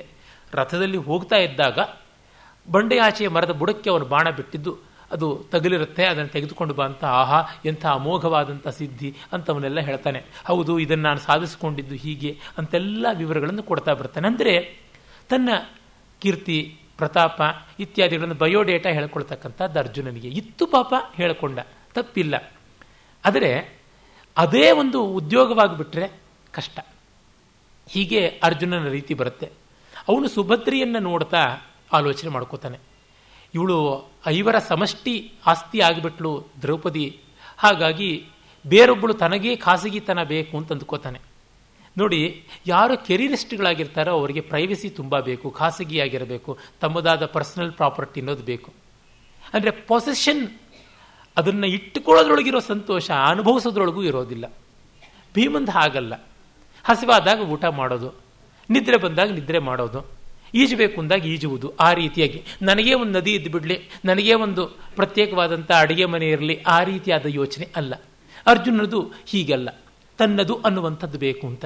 ಅಂದರೆ ಈ ಮಾನವ ಬೆಳೀತಾ ಬಂದಂತೆ ಮೊದಲು ಅವನು ಸಮಷ್ಟಿಯಾಗಿ ಗುಂಪಿನಲ್ಲಿ ಬಾಳ್ತಾ ಇದ್ದವನು ಕಡೆಗೆ ಒಂಟಿಯಾಗಿ ಬಾಳೋಕೆ ಆರಂಭ ಮಾಡಿದ. ನಾವು ಹೇಳ್ತೀವಿ ಪಾಶ್ಚಾತ್ಯರಲ್ಲಿ ಸೋಷಿಯಲ್ ಅವೇರ್ನೆಸ್ ಸಿಕ್ಕಾಪಟ್ಟೆ ಇದೆ ಅಂತ. ಅದು ಯಾತಕ್ಕಾಗಿದೆ? ಒಬ್ಬರಿಗೊಬ್ಬರು ಕೆಲಸ ಮಾಡಿಕೊಡೋದಕ್ಕಿದೆ. ಅವರ ಮನೆಯಲ್ಲಿ ಅವರ ಮಟ್ಟಿಗೆ ಅವರು ಒಂಟಿಯಾಗಿರ್ತಾರೆ. ಅವ್ರ ರೂಮ್ಗೆ ಹೋಗಬೇಕು ಅಂದರೆ ಟ್ಯಾಪ್ ಮಾಡಿಬಿಟ್ಟು ಪರ್ಮಿಷನ್ ತೊಗೊಂಡು ಅಪಾಯಿಂಟ್ಮೆಂಟ್ ತೊಗೊಂಡು ಎಲ್ಲ ಹೋಗಬೇಕು ಅಂತ. ಅಂದರೆ ಒಂದು ಸಂಘಟನೆಯಾಗಿ, ಒಂದು ವ್ಯವಸ್ಥೆಯಾಗಿ, as a system they are well knit, but not as human beings. ಇದು ಪಾಶ್ಚಾತ್ಯ ಅಂತಲ್ಲ, ಆಧುನಿಕ ಮಾನವತ್ವಕ್ಕೆ ಬಂದಂಥ ಸವಾಲಾಗಿದೆ. ನಮಗೆ ಗೊತ್ತು, ಪೊಲೀಸರಿಗೆ ಯಾವ ನಂಬರು, ಹಾರಿಗೆ ಯಾವ ನಂಬರು, ಅಥವಾ ಇನ್ಯಾವುದಾದ್ರು ಕಮರ್ಷಿಯಲ್ ಮಾರ್ಕೆಟ್ಗಳಿಗೆ ಇತ್ಯಾದಿಗಳಿಗೆ ಅದಕ್ಕೆ ಯಾವ ನಂಬರು, ಎಲ್ಲರಿಗೂ ಯಾವುದು ಸಂಪರ್ಕ ಮಾಡಬೇಕು ಪ್ರತಿಯೊಂದು ಗೊತ್ತು. ಎಲ್ಲರಿಗೂ ಇಮೇಲ್ ಕಳಿಸ್ತೀವಿ, ಮತ್ತೊಂದು ಮಾಡ್ತೀವಿ, ಎಲ್ಲ ಮಾಡ್ತೀವಿ. ಆದರೆ ಅವ್ರ ಹೆಸರು, ಅವರ ಕುಲ, ಗೋತ್ರ ನಮಗೇನೂ ಗೊತ್ತಿರೋಲ್ಲ. ಅಂದರೆ ನಮಗೆ ವ್ಯವಸ್ಥೆ ಬೇಕಾಗಿದೆಯೇ ಹೊರತು ಮನುಷ್ಯರು ಬೇಕಾಗಿಲ್ಲ. ಹಿಂದೆ ಅಮೆರಿಕದಲ್ಲಿ ಡಾಟ್ ಕಾಮ್ ಗೈ ಅಂತ ಒಬ್ಬ, ನಾನು ಎಲ್ಲವನ್ನೂ ಇಮೇಲ್ನಿಂದಲೇ ನಿರ್ವಾಹ ಮಾಡ್ತೀನಿ, ಮನುಷ್ಯರ ಮುಖವನ್ನೇ ನೋಡಲ್ಲ ಅಂತ ಒಂದು ಕ್ರಾಂತಿ ಮಾಡಿದ. ಆಗ ಈ ಕ್ರಾಂತಿ ವಿರುದ್ಧ ಮತ್ತೊಬ್ಬ ಒಂದು ಕ್ರಾಂತಿ ಮಾಡಿದ, ನಾಟ್ ಕಾಮ್ ಗೈ ಅಂತ. ನಾನು ಇಮೇಲ್ ಇತ್ಯಾದಿ ಬಳಸೋದೇ ಇಲ್ಲ, ಹಾಗೆ ಮಾಡ್ತೀನಿ ಅಂತ. ನಾನು ಅದನ್ನು ಬೇಕಾದಂತೆ ಮಾಡ್ತಾನೇ ಇದ್ದೀನಿ. ಆದರೆ ನನ್ನ ದೇಶದ, ನಮ್ಮ ಮನೆಯ, ನನ್ನ ಪರಿಸ್ಥಿತಿ ಬೇರೆ. ಅಮೆರಿಕದಲ್ಲಿ ಪ್ರಾಯಶಃ ಬದುಕೋದು ಕಷ್ಟ. ಡಾಟ್ ಕಾಮ್ ಗೈ ಹಾಯಾಗಿ ಬದುಕದ, ನಾಟ್ ಕಾಮ್ ಗೈ ಅನ್ವರ್ಥ ನಾಮಧೇಯ, ಪಾಪ ಬದುಕೋದು ತುಂಬ ಕಷ್ಟವಾಯಿತು. ವ್ಯವಸ್ಥೆ ಆಗಿ ಬಂದುಬಿಟ್ಟಿದೆ. ಅವೈಯಕ್ತಿಕತೆಯೇ ಅಲ್ಲಿಯ ವ್ಯವಸ್ಥೆ ಆಗಿಬಿಟ್ಟಿದೆ. ಆದರೆ ಅದರೊಳಗೆ ವೈಯಕ್ತಿಗತ ಪ್ರತಿಷ್ಠೆಯನ್ನು ಕಾಪಾಡಿಕೊಳ್ತಾ ಇದ್ದಾರೆ. ಅಂದರೆ system is well working but not the individual ಅಂತ. ಇದು ಎರಡು ಸ್ತರಗಳು. ಇದರೊಳಗೆ ಇದು ಚೆನ್ನ ಅದು ಚೆನ್ನ ಅಲ್ಲ ಅಂತಲ್ಲ, ಅನಿವಾರ್ಯವಾಗ್ತಾ ಇದೆಯಲ್ಲ, ನಾವು ಬೇಡ ಅಂದರೂ ಬಂದು ಬೀಳ್ತಾ ಇದೆಯಲ್ಲ, ಇದು ನಾವು ಗಮನಿಸಬೇಕು. ಭೀಮ ರಸ್ಟಿಕ್ ಪರ್ಸನಾಲಿಟಿಯನ್ನು ತೋರಿಸಿದ್ರೆ, ಅರ್ಜುನ ಸಿವಿಕ್ ಅರ್ಬನೈಸ್ಡ್ ಪರ್ಸನಾಲಿಟಿಯನ್ನು ತೋರಿಸ್ತಾ ಇದ್ದಾನೆ. ಹಳ್ಳಿಯವರೆಲ್ಲ ಒಳ್ಳೆಯವರು ಅಂತನ್ನೋ ಈಕ್ವೇಶನ್ ಅಲ್ಲ, ಭೈರಪ್ಪನವರು ಹಳ್ಳಿಗರ ಕೇಡಿಗತನ ಎಂಥದ್ದು ಅನ್ನೋದನ್ನು ಅತ್ಯದ್ಭುತವಾಗಿ ತೋರಿಸಿದ್ದಾರೆ. ಅದಕ್ಕೆ ಅವರ ಮತದಾನ ಬೇಕೇ, ತಂತು ಬೇಕೇ, ಅಥವಾ ಅವರ ಮತ್ತೊಂದು ಕ್ಲಾಸಿಕ್ ದಾಟು ಬೇಕೇ, ಅಥವಾ ಅವರದೇ ಜೀವನವೇ ಆಗಿರ್ತಕ್ಕಂಥ ಗೃಹಭಂಗ ಬೇಕೇ, ಒಬ್ಬರ ಇಬ್ಬರ ಅಲ್ಪ ಸ್ವಲ್ಪದ ದುಷ್ಟತೆಯ ಇರತಕ್ಕಂಥದ್ದು. ದುಷ್ಟತೆಗೆ ಹಳ್ಳಿ ನಗರ ಅನ್ನುವ ವ್ಯತ್ಯಾಸ ಇಲ್ಲ. ಇಲ್ಲಿಯೇ ನಮ್ಮ ಆಧುನಿಕ ಲೇಖಕರು ಎಷ್ಟೋ ಜನ ಹಳ್ಳಿಗರು, ಹಿಂದುಳಿದ ಜಾತಿ, ಬಡವರು, ಇವರು ಒಳ್ಳೆಯವರು, ಚೆನ್ನಾಗಿ ಇರ್ತಾರೆ ಅಂತ ಅಂದ್ಕೊಂಡ್ಬಿಡ್ತಾರೆ. ಅಥವಾ ಅವ್ರನ್ನ ಚೆನ್ನಾಗಿಲ್ಲ ಅಂತ ಚಿತ್ರಿಸಿದ್ರು ಅವರು ಚೆನ್ನಾಗಿಲ್ಲದೆ ಇರೋದಕ್ಕೆ ಇವರೇ ಕಾರಣ, ಪಟ್ಟಣದವರು ಕಾರಣ, ಮೇಲ್ಜಾತಿಯವರು ಕಾರಣ, ಶ್ರೀಮಂತರು ಕಾರಣ ಅಂತ. ಈ ರೀತಿ ಕಾರ್ಯಕಾರಣ ಭಾವವನ್ನು ತಳಕು ಹಾಕೋದೇ ಇಲ್ಲ ಭೈರಪ್ಪನವರು. ಅವರು ಎಲ್ಲ ಕಡೆಯಲ್ಲಿಯೂ ಕೆಟ್ಟದ್ದು ಒಳ್ಳೆಯದನ್ನು ಕಂಡಿದ್ದಾರೆ, ಅದನ್ನು ನಮಗೆ ಕಾಣಿಸ್ತಾರೆ. ಹೀಗಾಗಿ ಭೀಮನ ದೌರ್ಬಲ್ಯಗಳು ಏನು ಅನ್ನೋದನ್ನು ಬಹಳ ಚೆನ್ನಾಗಿ ತೋರ್ಪಡಿಸ್ತಾರೆ, ದೋಷಗಳು ಏನು ಅಂತ. ಅರ್ಜುನನ ಗುಣದೋಷಗಳು ಏನು ಅನ್ನೋದನ್ನು ಹೇಳ್ತಾರೆ. ಇಷ್ಟಾಗಿ ಭೈರಪ್ಪನವ್ರನ್ನ ಕಂಡಾಗ ನಮಗೆ ಅನಿಸುತ್ತೆ ಭೀಮನ ಕಡೆಗೆ ಅವರು ಒಂದು ಸ್ವಲ್ಪ ಹೆಚ್ಚು ವಾಲ್ತಾರೆ ಅಂತ. ಸಹಜ. ಏನಂದರೆ ಅರ್ಜುನಂದು ಬುದ್ಧಿಗತವಾದದ್ದು ಹೆಚ್ಚು, ಮನೋಗತ ಹೃದಯಗತವಲ್ಲ. ಭೀಮನಲ್ಲಿ ಹೃದಯಗತ ಮನೋಗತವಾದಂಥ ಅಂಶಗಳು ಹೆಚ್ಚು ಅಂತ ಗೊತ್ತಾಗುತ್ತೆ. ಅವರು ದ್ರೌಪದಿಯ ಮಿತಿಗಳನ್ನು ತಪ್ಪುಗಳನ್ನು ಹೇಳಿದ್ರು, ಕುಂತಿಯದನ್ನೇ ಹೇಳಿದ್ರು ಕೂಡ ಅವರು ಸ್ಪಷ್ಟವಾಗಿ ಕುಂತಿ ದ್ರೌಪದಿಯರ ಕಡೆಗೆ ವಾಲ್ತಾರೆ ಅನ್ನೋದು ಗೊತ್ತಾಗುತ್ತೆ. ಅವರ ಈ ಒಂದು ಮಹಾಭಾರತದ ಆಧಾರದ ಮೇಲೆ ಬರೆದ ಮಹಾ ಕಾದಂಬರಿಯಲ್ಲಿ ಅವರ ಹೃದಯಕ್ಕೆ ಎಲ್ಲ ಪಾತ್ರಗಳು ನಿಕಟವಾದರೂ ಅವರ ಮನೋಧರ್ಮ ಅಂತ ಅನ್ನೋದಿದೆ, ಅದು ಚೆನ್ನಾಗಿ ಕಾಣಿಸ್ತಕ್ಕಂಥದ್ದು. ದ್ರೌಪದಿ, ಕುಂತಿ, ಭೀಮ, ಕೃಷ್ಣ, ಈ ಪಾತ್ರಗಳಲ್ಲಿ ಕೃಷ್ಣದ್ವೈಪಾಯನರನ್ನು ಬಿಟ್ಟುಬಿಟ್ಟಿದ್ದಾರೆ, ವ್ಯಾಸರನ್ನು ಪಕ್ಕಕ್ಕೆ ಇಟ್ಟುಬಿಟ್ಟಿದ್ದಾರೆ. ಅದನ್ನು ನೋಡಿ ನನಗೇ ಶಾಕ್ ಆಗಿತ್ತು. ಆದರೆ ಅದಕ್ಕೆ ಕಾರಣ ಏನು ಅದನ್ನು ಮುಂದೆ ನಾವು ನೋಡೋಣ. ಒಟ್ಟಿನಲ್ಲಿ ತಾತ್ಪರ್ಯ ಹೇಳೋದಿದ್ದರೆ, ಆ ಅರ್ಜುನನ ನಯ ನಾಗರಿಕತೆಗಳೇನಿದೆ ಅದರ ಕಡೆ ಅವರು ಎಷ್ಟು ಸೊಗಸಾಗಿ ಗಮನಹರಿಸ್ತಾರೆ. ಅರ್ಜುನ ಹೊರಟಿದ್ದು ರಾತ್ರಿಯ ಪ್ರಯಾಣ, ಆದರೆ ಅಲ್ಲಿ ಬೆಳದಿಂಗಳು, ಚಂದ್ರೋದಯವಾಗಿರುತ್ತೆ, ರೊಮ್ಯಾಂಟಿಕ್ ಪಿಕ್ಚರು. ಅರ್ಜುನ ಹಾಗೇನೆ ಹಾಡು, ಕುಣಿತ ಇದನ್ನೆಲ್ಲ ಬಲ್ಲಂಥವನು, ಆ ರೀತಿ ಬರುತ್ತೆ. ಮತ್ತು ಸೋಮ ಮತ್ತು ಬಗನಿಯ ಹೆಂಡ, ಅದು ಹುಳಿ ಇಲ್ಲದೆ ಇದೆಯಾ ಅಂತ ಕೇಳ್ತಾನೆ, ತೀರಾ ಅನಿವಾರ್ಯವಾದಾಗ ಅದನ್ನೊಂದು ಗುಡಕ್ಕೆ ಕುಡಿತಾನೆ, ಈ ಥರದ್ದು ಬರುತ್ತೆ. ಅವನು ತಿನ್ನುವುದು ಬರೋಲ್ಲ, ನಿದ್ರೆ ಮಾಡೋದು ಬರೋಲ್ಲ. ಅರ್ಜುನ ಗುಡಾಕೇಶ, ಗುಡಾಕ ಅಂದರೆ ನಿದ್ರೆ, ನಿದ್ರೆಯನ್ನು ಗೆದ್ದವನು. ಭೀಮ ಹಾಗಲ್ಲ, ನಿದ್ರೆಗೆ ದಾಸ, ಅವನು ಮಲಗೇ ಬಿಡ್ತಾನೆ. ಅವನು ಎಬ್ಬಿಸ್ತಾ ಇರಬೇಕಾಗುತ್ತೆ, ಅವನ ಜೊತೆಗೆ ಬಂದಿರ್ತಾನೆ ಒಬ್ಬ ಪಾಪ ಸಹಾಯಕ. ಮಹಾರಾಜ ಬೇಗ ಏಳು, ನಾವೆಲ್ಲ ನೀನು ಊಟ ಮಾಡದೆ ಊಟ ಮಾಡೋಲ್ಲ, ಹಸಿಕೊಂಡಿದ್ದೀವಿ, ಎದ್ದು ಊಟ ಮಾಡು ಅಂತ. ಎದ್ದು ಗಬಕ್ಕಂತ ಊಟ ಮಾಡೋದು, ಹೀಗೆಲ್ಲ ಬರುತ್ತಂದರೆ ಇಷ್ಟು ಚೆನ್ನಾಗಿ ಆ ಪಾತ್ರಗಳು ಹೀಗೇ ವರ್ತಿಸಿದ್ವಾ ಅನ್ನುವಂತೆ ತೋರುತ್ತೆ. ಆ ಥರದ ಚಿತ್ರಣ ಅಷ್ಟು ರಮಣೀಯವಾಗಿ ಕಾಣಿಸುತ್ತೆ. ಮತ್ತು ಸುಭದ್ರೆ ಗೊರಕೆ ಹೊಡಿತಾ ನಿದ್ರೆ ಮಾಡ್ತಾ ಇರ್ತಾಳೆ, ಪಕ್ಕದಲ್ಲೇ ಅವಳನ್ನು ನೋಡ್ತಾನೆ, ಇವಳನ್ನು ತಾನು ಯಾತಕ್ಕೆ ಕಟ್ಟಿಕೊಂಡೆ ಅಂತ ಅವನು ಯೋಚನೆ ಮಾಡ್ತಾನೆ. ತನಗಾಗಿ ಖಾಸಗಿ ಪ್ರಾಪರ್ಟಿ ಬೇಕು, ಪ್ರೈವೇಟ್ ಪ್ರಾಪರ್ಟಿ ಬೇಕು, ಆಸ್ತಿ ಬೇಕು ಅಂತ ಮದುವೆ ಆಗಿದ್ದು, ಇವಳು ಹೆಂಡತಿ ಆದಳೆ ಹೊರತು ಸಖಿ ಆಗಲಿಲ್ಲ. ಸಖಿ ಆಗುವ ಅರ್ಹತೆ ಸಖಿ ಆದವಳು ಅಂದರೆ ದ್ರೌಪದಿ ಮಾತ್ರ ಅಂತ. ಅದು ಎಷ್ಟು ಮಾರ್ಮಿಕವಾಗಿದೆ ಆ ವಿಶ್ಲೇಷಣೆ ಅಂತಂದರೆ, ದ್ರೌಪದಿಗೆ ಇದ್ದಂಥ ಮೆಂಟಲ್ ಮೆಚ್ಯೂರಿಟಿ ಆ್ಯಂಡ್ ಅಕಾಮಡೇಷನ್ ಅದು ಇವಳಿಗೆ ಇಲ್ಲ. ಅರ್ಜುನನಿಗೆ ಬೇಕಾಗಿರ್ತಕ್ಕಂಥದ್ದು ಆ ರೀತಿಯಾದದ್ದು. ದ್ರೌಪದಿಯು ಕೂಡ ಕೈ ತಪ್ಪಿದಳು, ಅವನಿಗೆ ಸಿಕ್ಕಿದ್ದು ಕೃಷ್ಣ. ಕೃಷ್ಣ ಒಬ್ಬ ಆ ರೀತಿಯ ಸಖ ಅಂತ ಅಂದ್ಕೋತಾನೆ.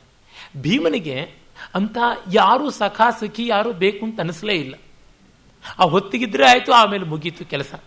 ಅವನಾಯಿತು, ಅವನ ಊಟವಾಯಿತು, ಅವನ ನಿದ್ರೆ ಆಯಿತು, ಆ ರೀತಿಯಾದವನು. ಅಂದರೆ ಅವನು ಅಪ್ಪಟ ಇನ್ಸ್ಟಿಂಕ್ಟ್ಸ್ ಮೇಲೆ ಮತ್ತು ನೀಡ್ಸ್ ಮೇಲೆ, ಬೇಡಿಕೆಗಳ ಚೋದನೆಯ ಮೇಲೆ ಬದುಕ್ತಕ್ಕಂಥವನು. ಕೋಪ ಬಂತು ಬೈತಾನೆ. ಕೀಚಕ ಅವಳನ್ನು ಒದ್ದು ಗೋಳಾಡಿಸಿದ ದಿವಸ ಕೂಡ ಆ ರಾತ್ರಿ ಅವನು ಹಾಯಾಗಿಯೇ ಮಲಗಿದ್ದ. ಇವಳು ಹೋಗಿ ಎಬ್ಬಿಸಿ ಶಂಖವಾದ್ಯ ಪೂರೈಸಿ ಆಮೇಲೆ ಮಾಡಿದ್ದು. ಆಮೇಲೆ ಅವನು ಚೆನ್ನಾಗಿ ಪ್ರತಿಕ್ರಿಯೆಯನ್ನು ತೆಗೆದುಕೊಂಡ, ಅವನು ಹೇಗೆ ಸಾಯಿಸಬೇಕು ಹಾಗೆ ಸಾಯಿಸಿದ. ಆಮೇಲೆ ಹಾಯಾಗಿ ಸ್ನಾನ ಮಾಡಿ ಬಂದು ಮಲಗಿದ.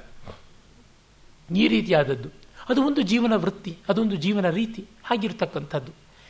ಅದೇ ಅರ್ಜುನಂದು ಆ ತರಹ ಅಲ್ಲ ಕ್ಯಾಲ್ಕುಲೇಷನ್. ಅವನು ಹೇಳ್ತಾನೆ, ಇವನೇನೋ ಕೊಂದುಬಿಟ್ಟ, ಅದರಿಂದ ತಾನೇ ದುರ್ಯೋಧನ ಬಂದದ್ದು, ಅದರಿಂದ ತಾನೇ ಉತ್ತರ ಗೋಗ್ರಹಣ ಆದದ್ದು. ಆಗ ನಾನು ಹೋಗಿ ಅವನು ಎದುರಿಸ್ತೇ ಇದ್ದಿದ್ರೆ ಏನು ಗತಿ ಆಗಿತ್ತು ಅಂತ. ನಿಜವೇ, ಅದು ಒಂದು ವ್ಯಾಲಿಡ್ ಪಾಯಿಂಟ್. ಇನ್ನೊಂದು ನಾಲ್ಕು ದಿವಸ ತಾಳ್ಕೊಂಡಿದ್ದಿದ್ರೆ ಆಗ್ತಾ ಇರಲಿಲ್ವಾ ಅಂತಕ್ಕಂಥದ್ದು. ನಾಲ್ಕು ದಿವಸ ತಾಳೋದ್ರೊಳಗೆ ಮಾನ ಪ್ರಾಣವೇ ಹೊರಟೋಗ್ಬಿಡುತ್ತೆ ಅಂತ ಕುಂತಿ ದ್ರೌಪದಿದು ಆ ರೀತಿಯಾದದ್ದು, ಭೀಮನದು ಹಾಗೆ. ಅಂದರೆ ಪ್ರತಿಯೊಬ್ಬರಿಗೂ ಅವರ ಪರವಾಗಿ ಹೇಳಿಕೊಳ್ಳುವಂಥ ಮಾತು ಇದ್ದೇ ಇರುತ್ತೆ. ಅದು ಲೋಕ, ಅದು ಜೀವನ. ಆ ಮಾತುಗಳ ಮೂಲಕ ನಾವು ಬದುಕಿನ ಅಪಾರತೆ, ಅನಂತತೆಯನ್ನು ಗಮನಿಸಿಕೊಳ್ಳಬೇಕು. ಈ ಅನಂತತೆಯ ಆಚೆ ಇರ್ತಕ್ಕಂಥ ಅದ್ವೈತವನ್ನು ಕಂಡುಕೊಳ್ತೀವೋ ಇಲ್ಲವೋ ಬೇಡ, ಮೊದಲು ಎಷ್ಟು ಅನಂತತೆ ಇದೆ, ಮೊದಲು ದ್ವೈತ ಇದೆ ಅನ್ನೋದನ್ನು ಒಪ್ಪೋಣ. ಆಮೇಲೆ ಅದ್ವೈತ ಇದೆಯೋ ಇಲ್ವೋ ಅದು ನಾವು ಸಾಧಿಸ್ತೀವೋ ಬಿಡೋಣ. ಇಲ್ಲೇ ನಾವು ಒಪ್ಪೋದಕ್ಕೆ ತಕರಾರು ಮಾಡಿಕೊಂಡ್ರೆ ಏನು ಗತಿ? ಇದನ್ನು ಮತ್ತೆ ಮತ್ತೆ ಅಲ್ಲಿ ಕಾಣಬಹುದು. ಹಾಗಾದ ಮೇಲೆ ಯುಧಾನ ಅವನು ಕೃಷ್ಣನನ್ನು ಆಲೋಚನೆ ಮಾಡೋದು ಸಮುದ್ರವನ್ನು ನೋಡ್ತಾ. ಅದ್ಭುತವಾಗಿ ಸಮುದ್ರದ ಚಿತ್ರಣಗಳು ಬರುತ್ತೆ. ಒಂದೊಂದು ಸರ್ತಿ ಕೃಷ್ಣನನ್ನು ಕುರಿತು ಆಲೋಚನೆ ಮಾಡುವಾಗಲೂ ಸಮುದ್ರದ ಅಲೆಗಳು ಬರಿಸಿಕೊಂಡು ಬಂದು ದಡಕ್ಕೆ ಹೊಡೆಯತಕ್ಕಂಥದ್ದು, ಆ ನೀಲ ಪಾರಾವಾರ ವಿಸ್ತಾರ ಅಪ್ಪಳಿಸ್ತಕ್ಕಂಥದ್ದು, ಆ ನೊರೆಗುಟ್ಟತಕ್ಕಂಥದ್ದು, ಅದನ್ನೇ ನೋಡ್ತಾ ಬರುತ್ತೆ. ಈ ಸಮುದ್ರದ ಮೂಲಕ ನಾವು ರಾಷ್ಟ್ರಾಂತರಗಳಿಗೆ, ದ್ವೀಪಾಂತರಗಳಿಗೆ ಸಂಪರ್ಕ ಮಾಡಿದ್ವಿ, ಸಿರಿಯನ್ನು ಪಡ್ಕೊಂಡ್ವಿ, ರಕ್ಷಣೆ ಪಡ್ಕೊಂಡ್ವಿ. ಆದರೆ ಇದು ಬರೀ ಗಾಳಿ, ನಮ್ಮಲ್ಲಿ ಇಷ್ಟೆಲ್ಲ ಬೆವರ್ತಾ ಇರಲಿಲ್ಲ ಮಥುರೆಯಲ್ಲಿ ಅಂತ ಕೆಲವರು ಗೊಣಗೋರು ಇದ್ದೇ ಇರ್ತಾರೆ. ನಾವಲ್ಲೇ ಹೋಗ್ಬಿಟ್ಟು ವ್ಯವಸಾಯ ಮಾಡ್ಕೊಂಡಿರ್ಬೋದಾಗಿತ್ತು, ಹಾಗಿರ್ಬೋದಾಗಿತ್ತು ಅಂತ. ಅಂದರೆ ಆ ಸಮುದ್ರ ಕೃಷ್ಣನ ಸಂಕೇತ. ಕೃಷ್ಣನ ಕೆಲಸ ಎಲ್ರಿಗೂ ಗೊತ್ತಾಗುತ್ತೆ, ಆದರೆ ಆ ಕೃಷ್ಣನ ಇಂಟೆನ್ಷನ್, ಇಂಗಿತ ಏನು ಅಂತ ಸಮುದ್ರದ ಆಳ ಯಾರಿಗೂ ಗೊತ್ತಾಗೋದಿಲ್ಲ. ಅವನ ಮೇಲೆ ಅಲೆಗಳ ಮೂಲಕ ಚಂಚಲ, ಒಂದೋ ಎರಡೋ ಅಲೆಗಳು, ಸಾವಿರಾರು ಅಲೆಗಳು, ಸಾವಿರಾರು ಹೆಂಗಸರು ಅವನಲ್ಲಿ ಬಂದವರು. ಆದರೆ ಅದರ ಆಳದಲ್ಲಿ ಎಲ್ಲರಿಗೂ ಯಾವ ರೀತಿ ಸ್ಪಂದಿಸ್ತಾನೆ ಏಕ ಘನ ರಸವಾಗಿ ಅನ್ನೋದು ಗೊತ್ತಾಗೋಲ್ಲ. ಉಪ್ಪು ಮತ್ತೊಂದು, ಮಗದೊಂದು ಅಂತಾರೆ. ಅರೆ, ನಮ್ಮ ಬೆವರು ನಮ್ಮ ರಕ್ತವೂ ಕೂಡ ಅದೇ ತಾನೇ ರುಚಿ ಅನ್ನೋದನ್ನು ಮರೆತು ಬಿಡ್ತಾರೆ. ಕೃಷ್ಣನಿಂದಾಗಿ ನಮಗೆ ರಕ್ಷಣೆ ಬಂತು, ಇಷ್ಟು ದೂರಕ್ಕೆ ಬಂದು ಕೃಷ್ಣನಿಂದಾಗಿ ನಮಗೆ ಸಂಪತ್ತು ಬಂತು, ಅದೆಲ್ಲ ಮರೆತು ಬಿಡ್ತಾರೆ. ಹಾಂ, ಈ ದ್ವಾರಕೆ ಚೆನ್ನಾಗಿಲ್ಲ, ಮಧುರೆ ಸೊಗಸಾಗಿತ್ತು, ನದಿ ತೀರದಲ್ಲಿರ್ತಕ್ಕಂಥ ಹಳ್ಳಿನೇ ಹಳ್ಳಿ ಅಂತ ಸತ್ಯಕ ಇವರಪ್ಪ ಹೇಳ್ತಾನೆ. ನದಿಯ ತೀರದ ಬದುಕೇ ಬದುಕು, ಇದರೊಳಗೆ ಏನಿದೆ ಸೊಗಸು ಅಂತ. ಆದರೆ ಇಲ್ಲಿ ಮಟ್ಟಸವಾದಂಥ ಮನೆಗಳು, ವ್ಯವಸ್ಥಿತವಾದಂಥ ರೀತಿ ನೀತಿ, ಅದನ್ನೆಲ್ಲ ಬರೀತಾರೆ. ಕಂಸನಿಂದ ವಿಮೋಚಿತರಾಗಿ ಅವರು ಮತ್ತೆ ಜರಾಸಂಧನ ದಾಳಿಗೆ ತಪ್ಪಿಸಿಕೊಂಡು ಇಷ್ಟು ಜನರು ವಲಸೆ ಬರುವಾಗ ಹಾದಿಯಲ್ಲಿ ಎಷ್ಟು ನೋವು, ಎಷ್ಟು ನಷ್ಟ. ಮುದುಕೀರು ಮೊದಲುಗೊಂಡು ಶಾಪ ಹಾಕ್ತಾರೆ, ನೆಟಿಕೆ ಮುರಿತಾರೆ, ನಮಗೆ ಅದಿಲ್ಲದೆ ಮಾಡೋದಿಲ್ಲ, ಇದಿಲ್ಲದೆ ಮಾಡೋದಿಲ್ಲ ಅಂತ. ಕೃಷ್ಣ ಹೇಳಿರ್ತಾನೆ, ನೀವು ಊಟ ತಿಂಡಿಯನ್ನು ಜಾಸ್ತಿ ತೆಗೆದುಕೊಳ್ಳಿ, ಅನಿವಾರ್ಯವಾದಂಥ ಸಾಮಗ್ರಿ ಬಿಟ್ಟು ಮಿಕ್ಕಿದ್ದನ್ನೆಲ್ಲ ದೂರ ಇಟ್ಟು ಬನ್ನಿ, ಅಲ್ಲಿ ಎಲ್ಲ ನಾವು ನೋಡಿಕೊಳ್ಳೋಣ ಅಂತ. ಆದರೆ ಮನುಷ್ಯನಿಗೆ ಅಷ್ಟು ಸುಲಭವಾಗಿ ಎಲ್ಲವನ್ನು ಬಿಡೋಕ್ಕಾಗುತ್ತಾ ಅಂತ ಯುಧಾನನ ಮಾತು, ಆಲೋಚನೆ ಬರುತ್ತೆ. ಅಂದರೆ ನೋಡಿ, ನಾವು ಮನೆಯನ್ನು ಬದಲಾಯಿಸಬೇಕು ಅನ್ನುವಾಗ ನೋಡ್ತೀವಿ, ಇದು ಯಾಕೆ ಬಿಡೋಣ, ಅದು ಯಾವಾಗಲೂ ಒಂದು ಸಮಯದಲ್ಲಿ ಪ್ರಯೋಜನಕ್ಕೆ ಬರುತ್ತೆ. ಯಾರ ಮನೆ ಸುದ್ದಿ ಆತಕ್ಕೆ ನಮ್ಮ ಮನೆಯಲ್ಲೇ ನೋಡಿದ್ರೆ ನಮ್ಮ ಅಪ್ಪ ಅಮ್ಮ ಯಾವುದೂ ಕೂಡ ಚೆಲ್ಲಬಾರ್ದು, ಯಾವುದನ್ನು ಎಸೆಯಬಾರ್ದು, ಎಲ್ಲ ಇಟ್ಟಿರೋಣ, ಯಾವುದೋ ಸಮಯಕ್ಕೆ ಬೇಕಾಗುತ್ತೆ ಅಂತ ಇಪ್ಪತ್ತು ಮೂವತ್ತು ನಲವತ್ತು ಐವತ್ತು ವರ್ಷಗಳದ್ದು. ಐವತ್ತು ವರ್ಷ ಕೆಲಸಕ್ಕೆ ಬರದೇ ಇದ್ದಿದ್ದು ಐವತ್ತೊಂದನೇ ವರ್ಷಕ್ಕೆ ಕೆಲಸಕ್ಕೆ ಬರುತ್ತಾ? ಕೆಲಸಕ್ಕೆ ಬರುವ ಸಂದರ್ಭ ಬರ್ಬೋದು, ಅದು ಕೆಲಸಕ್ಕೆ ಬರುವ ಹಾಗಿರುತ್ತಾ?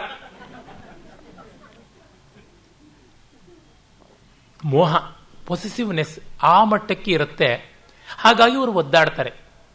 ಅನಿಷ್ಟಕ್ಕೆಲ್ಲ ಶನಿಶ್ಚರ ಗುರಿ ಅಂತ ಇವನ ಮೇಲೆ ಗೂಬೆ ಕುಡಿಸ್ತಾರೆ. ಯುಧಾನ ಸಾತ್ಯಕಿ ಅವನ್ನೆಲ್ಲರನ್ನೂ ಆರ್ಗನೈಸ್ ಮಾಡೋದಕ್ಕೆ, ಇಡೀ ಎಕ್ಸೋಡಸ್ ಅಂತ ಏನಿದೆ ಮಹಾ ವಲಸೆ, ಅದಕ್ಕೆ ಮ್ಯಾನೇಜರ್ ಅವನು ಓಡಾಡ್ತಾ ಇರ್ತಾನೆ ಹಿಂದೆ ಮುಂದೆ ಎಲ್ಲ ಕಡೆಗೂ ಕೂಡ. ಅವನನ್ನು ಅಂದವರೆಷ್ಟು, ಮೂದಲಿಸಿದವರೆಷ್ಟು.